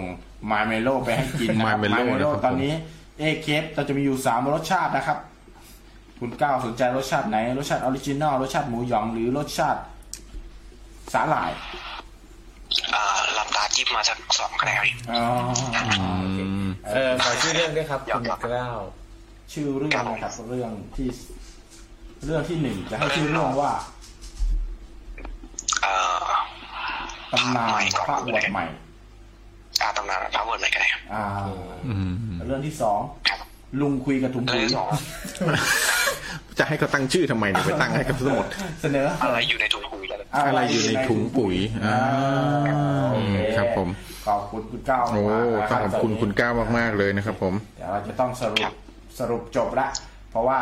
ตอนนี้นะครับ เราจะมีมีเวลาจนถึงแค่เที่ยงคืน อืม นะครับอาจจะเรียนได้ไม่ถึงสิบนาทีนะครับ ครับผม โอเค ขอบคุณก้าวมากเลยนะครับ เดี๋ยวอ่า EP หน้าจะขอการสนับสนุนจากก้าวเรมบึงนะ อืม โอเค ครับผม อืมอืม ครับ อืม ขอบคุณ ก็ มาก ข ค อ รั บบ คุณมากเลยนะครับ คุณก้าวครับผม ครับครับสวัสดีครับคุณก้าวครับ คุณก้าวนี่ก็ถือว่าเป็นเป็นแขกโฟนอินประจำของเราเป็นแขกตัวสี่เป็นแขกตัว แขก สี่ ตัวสี่ ครับแล้วตอนนี้พอดีว่าอ่านในคอมเมนต์แล้วอ่ะพี่บอมบอมโกโก้นะครับพี่เบิ้มของเราเนี่ย ก็มีเรื่องเล่าผีเขาบอกว่าเรื่องผีสดๆเลยนะครับ เพิ่งเกิดเมื่อกี้เลย เพิ่งเกิดเมื่อกี้เลยใช่ไหม ครับพี่คือผีโทรศัพท์หรือเปล่าพี่ซึ่งเอ่อพอดีว่าเราจะปิดรายการแล้ว ก็เลยแบบกลัวว่าจะยาวนานเกินไป ก็เลยติดต่อบอกพี่เบิ้มเอาไว้ว่า เดี๋ยวขอให้พี่เบิ้มให้เกียรติกับรายการในวันจันทร์หน้านะครับวันจันทร์หน้า จักรีครับ แต่นี่สดๆเลยนะครับผม เอ่อเดี๋ยวจะไม่เข้าคอนเซ็ปต์เพราะว่าเพราะว่าสดๆเดี๋ยวจะไม่เข้าคอนเซ็ปต์ตำนานนะครับ โอ้ครับผม เดี๋ยวขอฟังก่อนว่าเกี่ยวกับตำนานหรือเปล่านะ อืม เพราะว่าเดี๋ยวเนี่ยมีคนเล่าไม่เกี่ยวกับตำนานมา ซึ่งเดี๋ยวอันเนี้ยอาจจะเอาไปรวม อืม เอาไป ครับรว ผม ม กับอีพีอื่นๆได้ อืม นะครับ อาจจะเป็นตำไม่นาน อ่าเป็นตำไม่นานเต้น ครับ ไม่ ผม แตก อืมอืม เอา นะ เดี๋ยวไว้ติดตามวันจันทร์นะครับ ครับ คุณ เดี๋ยวมาสรุปดูว่าใครได้มาเมโลไปแล้วบ้างตอนนี้ ครับผม ครับผม ตอนนี้มีอ่าคนที่ส่งตำนานเข้ามาตอนนี้ไม่ ไม่มี ใคร ไม่มี ไม่มีใครเอามีมีคุณตำนานยายสปีด อ่ายายสปีดใช่ ตอนนี้เรามอบให้คุณแซมพอตเตอร์ไปเลยดีกว่าหนึ่งกระปุก ครับผม ครับผม อ่ะ แซมพอด เดี๋ยวเราจะ ง่ายๆเลยนะฮะ ง่ายอย่างนี้เลยเพราะว่ามีคนเดียวที่ส่งมาอ่าถ้าส่งมากันเยอะเราก็จะปวดหรือว่าตอนนี้เรายังพอมีเวลาอีกสิบนาทีเนี่ย โอ้ถ้าสิบนาทีนี่คุณบอมบอมได้ไหม เออ น่าสนใจนะของคุณบอมบอมเนี่ย ไม่ไม่เป็นไรพี่ เราจะมาขัดกันอีกทีหนึงนะเพราะว่าเดี๋ยวเล่าเดี๋ยวนาน อืม เดี๋ยวมันจะแบบยาวแล้วเราขอสิบนาทีสำหรับ การขายของ เดี๋ยวไว้วันจันทร์เนี่ยเต็มที่เลย อ่าเต็มที่เลยครับเต็มที่เลยนะผมติดต่อพี่บอมบอมไปนะครับสำหรับอ่าเรื่องเล่า อ่าทิ้งเบอร์ไว้แล้วด้วย ทิ้งเบอร์ไว้แล้วด้วยนะครับ อืม แล้วก็ตอนนี้มีใครจะส่งส่งเพิ่ม ส่งเรื่องเล่าในตำนานเพิ่มอีกไหมครับ ตอนนี้มี เย่ขอบคุณครับอ๋อไม่ใช่ไม่ใช่ อ่ะมีตอนนี้ใครส่งเรื่องเล่าในตำนานมา ตอนนี้อันนี้คุณแซมแซมพอตเตอร์ได้ไปแล้วหนึ่งคุณแซมเอารถอะไรครับ ระหว่างรถ รถเก๋งอ่ะ รถออริจินอล กำมือว่าจะไม่เล่นว่าจะเล่นแล้วนะจะเล่นจะเล่น แซม จะ ครับ กี ต เล่ อน นเร็ว นี้ กว่า ไมเมโลเอกเทปของเรานะครับ เจ้าแรกและเจ้าเดียวนะครับ ในเมืองไทย ในเมืองไทยในโลกเมืองก็ว่าได้อะที่ชื่อว่าเอกเทปอ่าโรตีไข่นะครับอ่า โรตีไข่เลยนะครับผ โร ม ตีกรอบนะครับอ่ะมีสามรสชาตินะครับที่อยู่กับเราตอนนี้คือ มีรสชาติออริจินอลนะครับ กระปุกเหลืองนะแล้วก็รสชาติหมูหยองกระปุก แดง กระปุกแดงนี่ แล้วก็รสชาติสาห สาห ร่า ร่าย ย เขียว กระปุ นี่ กเขียว อ่ะคุณคุณแซมพอตเตอร์ คุณแซมเลือกแล้วครับ เลือกมาเลยครับว่าจะเอาร คุ ส ณแซ ชาม ติไหน คุณแซมเลือกรถกระบะฮะ อ่ะไม่ใช่ คุณแซมเลือกรสกระบะ เออเออ เอาเลือกหนึ่งรสชาติครับคุณแซมครับคุณแซมพอตเตอร์ เลือกหนึ่งรสชาตินะหนึ่งรสชาตินะครับ อร่อยหอมกลุ่นเออกรอบนอกนุ่มใน ขอแสดงความยินดีกับคุณแซมด้วย ชาติที่แล้วทำบุญมาดีมากครับผม อืม มีใครส่งตำนานต่างๆมา เราก็มอบให้กับคนที่ส่งมานะครับ ตอนนี้ส่งมาหนึ่งคนเราก็มอบให้หนึ่งคน ไม่เป็นไรตอนนี้คุณแซมยังตัดสินใจไม่ได้ไม่เป็นไรเดี๋ยวหลังใหม่ได้ อ่ะ ครับ เดี๋ย ผ ว ม หลังไม้ได้ เดี๋ยวหลังใหม่ ต กั อน นนี้ก็จะมีเอ่อพี่เอกเดี๋ยวเดินไม้นะครับ พี่พี่เอกอ่าโทรมาเล่าเรื่องปอบพันผสม ตอนพระประสบ อืม ต ป อน อ พระ บ ป ผ ระ ส ส ม บ ปอบพันผสมเนี่ยเราก็มอบรสสลายไปละหนึ่งหนึ่งรสชาตินะครับ ครั แล้ บผมวก็คุณก้าวสำหรับตำนานผ้าบวชใหม่กันหนึ่งรสชาติ สุ่มไปหนึ่งรสชาติ ครับจากของเรา สาหร่ายครับพี่แซมเริ่มมาแล้ว อ่าพี่แซมเลือกมาแล้วรถสาหร่ายนะครับ สาหร่ายนะสไปรูติน่า อืม สไปรูติน่าใช่อ่ะโอเค ตอนนี้เราจะได้ผู้โชคดีไปแล้วนะ ยังพอมีเวลาใครยังเรายังไม่ปิดรายการนะยังพอพิมพ์เข้ามาได้นะฮะสำหรับเรื่องตำนาน ตำนานอะไรเรามาได้ ซึ่งตอนนี้สำหรับเอ่อ เกริ่นวันจันทร์สักหน่อยไหม อ่ะ พี่ เกรินเกรินวันจันทร์หน่อยว่าเราจะเล่นเรื่องอะไรกัน ใช่ นะพี่ทอยเรามีเรื่องอะไรน่าสนใจไหมวันจันทร์ วันจันทร์นะครับ วันจันทร์นี่สงสัยเราควรต้องเข้าเรื่องของเครื่องรางของขลังกันแล้วแหละอ่า คนเล่นของ น่าสนใจน่าสนใจ อ่า คนเล่นของ คนเล่นของใครเคยเอ่อมีเรื่องเกี่ยวกับประสบการณ์เกี่ยวกับคนเล่นของเครื่องรางของขลังอ่ะ ครับ อันเนี้ย คุณก้าวลิมบึงพลาดไม่ได้ครับต้องขอความรู้จากคุณก้าวลิมบึงด้วย ครับผม อ่าจาก และ ของขลังต่าง อื ๆ มเราจะมาดูว่าคุณก้าวหรือบึงจะเอาอะไรมา ว่า เป็น เล่า ของรางวัลอ่า เดี๋ยวไม่ ครับ ดี ผ ไม่ ม แน่อาจจะเอ่อให้เฟซให้เห็นหน้าเลย อ่าจะเห็น เดี๋ยวเดี๋ยวเดี๋ยวลองดูอีกทีหนึ่งนะครับ ก้าวลิมบึงครั้งแรกในรายการด้วยเอออ่ะจริงๆ ตอนนี้วันจันทร์เราก็จะมาพบกันอีกครั้งหนึ่งนะครับ ในเวลาสามทุ่มครึ่งครับเวลาสามทุ่มถึงเที่ยงคืนนะแล้วก็มายเมโลยังอยู่กับเราอีกเป็นถึงวันนั้นอีกนะเพราะวันนี้เรายังแจกไม่หมด ครับผม เราได้มา 12กระปุกเราก็จะแจกให้หมด อืม อ่าจะให้หมดเลยนะครับ ทีมรู้ทีมงานไม่ต้องกิน งานไม่ ต้องกินเลย ใจร้าย แต่เราอาจจะ ใจร้ายที่สุด กินให้ดูแหละรีวิวรีวิวให้สักกระปุกหนึ่งแล้วกันอ่าลองชิมให้ดูนะแต่เนี้ยประเด็นคือเราต้องการที่จะให้ทุกท่านนะครับ ได้มาแชร์ประสบการณ์หลอนด้วยกัน ครับผม ร่วมสนุกกันนะแล้วก็ผู้สนับสนุนของเราในช่วงนี้เนี่ยก็อ่าเอาของมาให้อย่างเดียวเลยนะครับ เรายังไม่ได้คิดเงินคิดอะไรเลยพูดง่ายๆคือตอนเนี้ย เอาเข้ามาร่วมสนุกกันก่อนเลยนะครับ ใครต้องการที่จะให้ส่งของมาร่วมสนุกในรายการ มาเล่นเป็นกิจกรรมในรายการเนี่ยส่งมาก่อนเลยนะ ครับผม เราตอนเนี้ยเป็นช่วงโปรโมชั่นนะครับเราจะไม่คิดเงินไม่อะไรเอาแค่ของอย่างเดียวมาร่วมกันนะ เป็นรายการ เราร่วมโปรโมทให้ร่วมอะไรให้นะมาร่วมทำกิจกรรมในรายการให้นะคครั รั บบ ผม แต่ว่าเมื่อไหรก็ตามที่เรามียอดวิวพอประมาณ แล้วกูอาจจะเสียใจตอนนั้น ตอนนี้ก็ส่งของเข้ามารีวิวได้ให้เรารีวิวกันได้นะนะครับโอเค แล้วก็ที่สำคัญก็ฝากแชร์ด้วยนะฮะฝากไลค์ฝากแชร์ที่สำคัญมากเลยนะครับผม ท่านดูย้อนหลัง ครับผมฝากติดตามเพจ อ๋อฝากไปติดตามดูย้อนหลังกันด้วย ครับทางไหนบ้างนะพี่เอกทางไหนบ้างเพจเพจที่ เพจเงาหัว เงาหัว อ่เงาหัวเฮดชาโดนะครับ อ่า เข้ามาได้นะครับ เรื่องเล่าผ่านเงาหัว ครับ ครับแล้วทีนี้เอ่อพอดีว่าเราจะมีเกม เกม เกมนิดนึงเพราะว่าตอนเนี้ยเรากำลังจะทำสปอต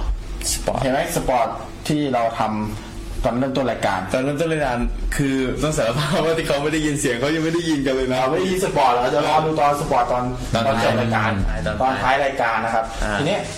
ปัดเอ่อเราอยากจะให้ทุกคนได้มีกิจกรรมร่วมกับเรา อืม ครับเราจะแจกไมเมโลด้วยอ่าแจกรางวัลด้วย ยังไงครับ ให้เราให้ทุกคนนะครับ มาส่งส่งสปอตที่พูดถึงรายการเราเข้ามาเห็นไหมเราจะมาทำเป็นสปอตเห็นไหมก็คือพิมพ์มาเป็นข้อความอ่ะ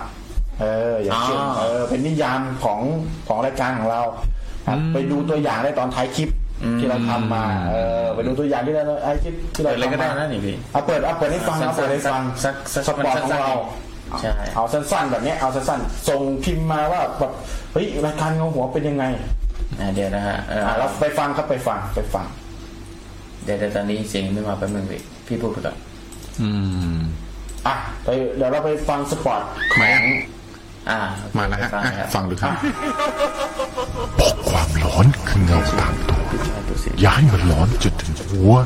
ถึงเงาหัวจะขาด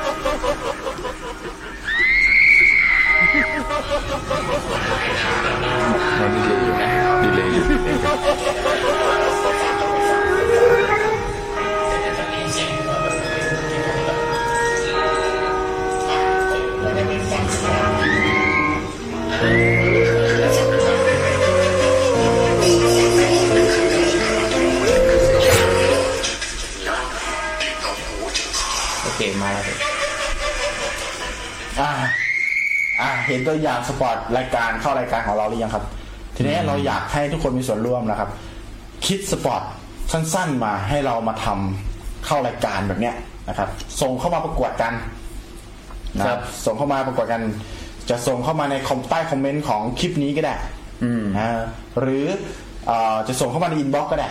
ครับ เออเดี๋ยวเราจะคัดเลือก จะมานั่งคัดเลือกในรายการนี่เลยว่าโหสปอตไหนดีเราให้พี่ทอยเป็นคนพูด พูดตามพูดตามคำที่เขาเขียนมาเลย อ่า จะดีนะประโยคที่เขาเขียนมาเลยจะดีนะเสียงมันไม่น่ากลัวเออดีมากแล้วเมื่อกี้เนี่ยพี่พูดถึงเรื่องอะไรว้าวเมื่อคุณอะไรนะเพราะ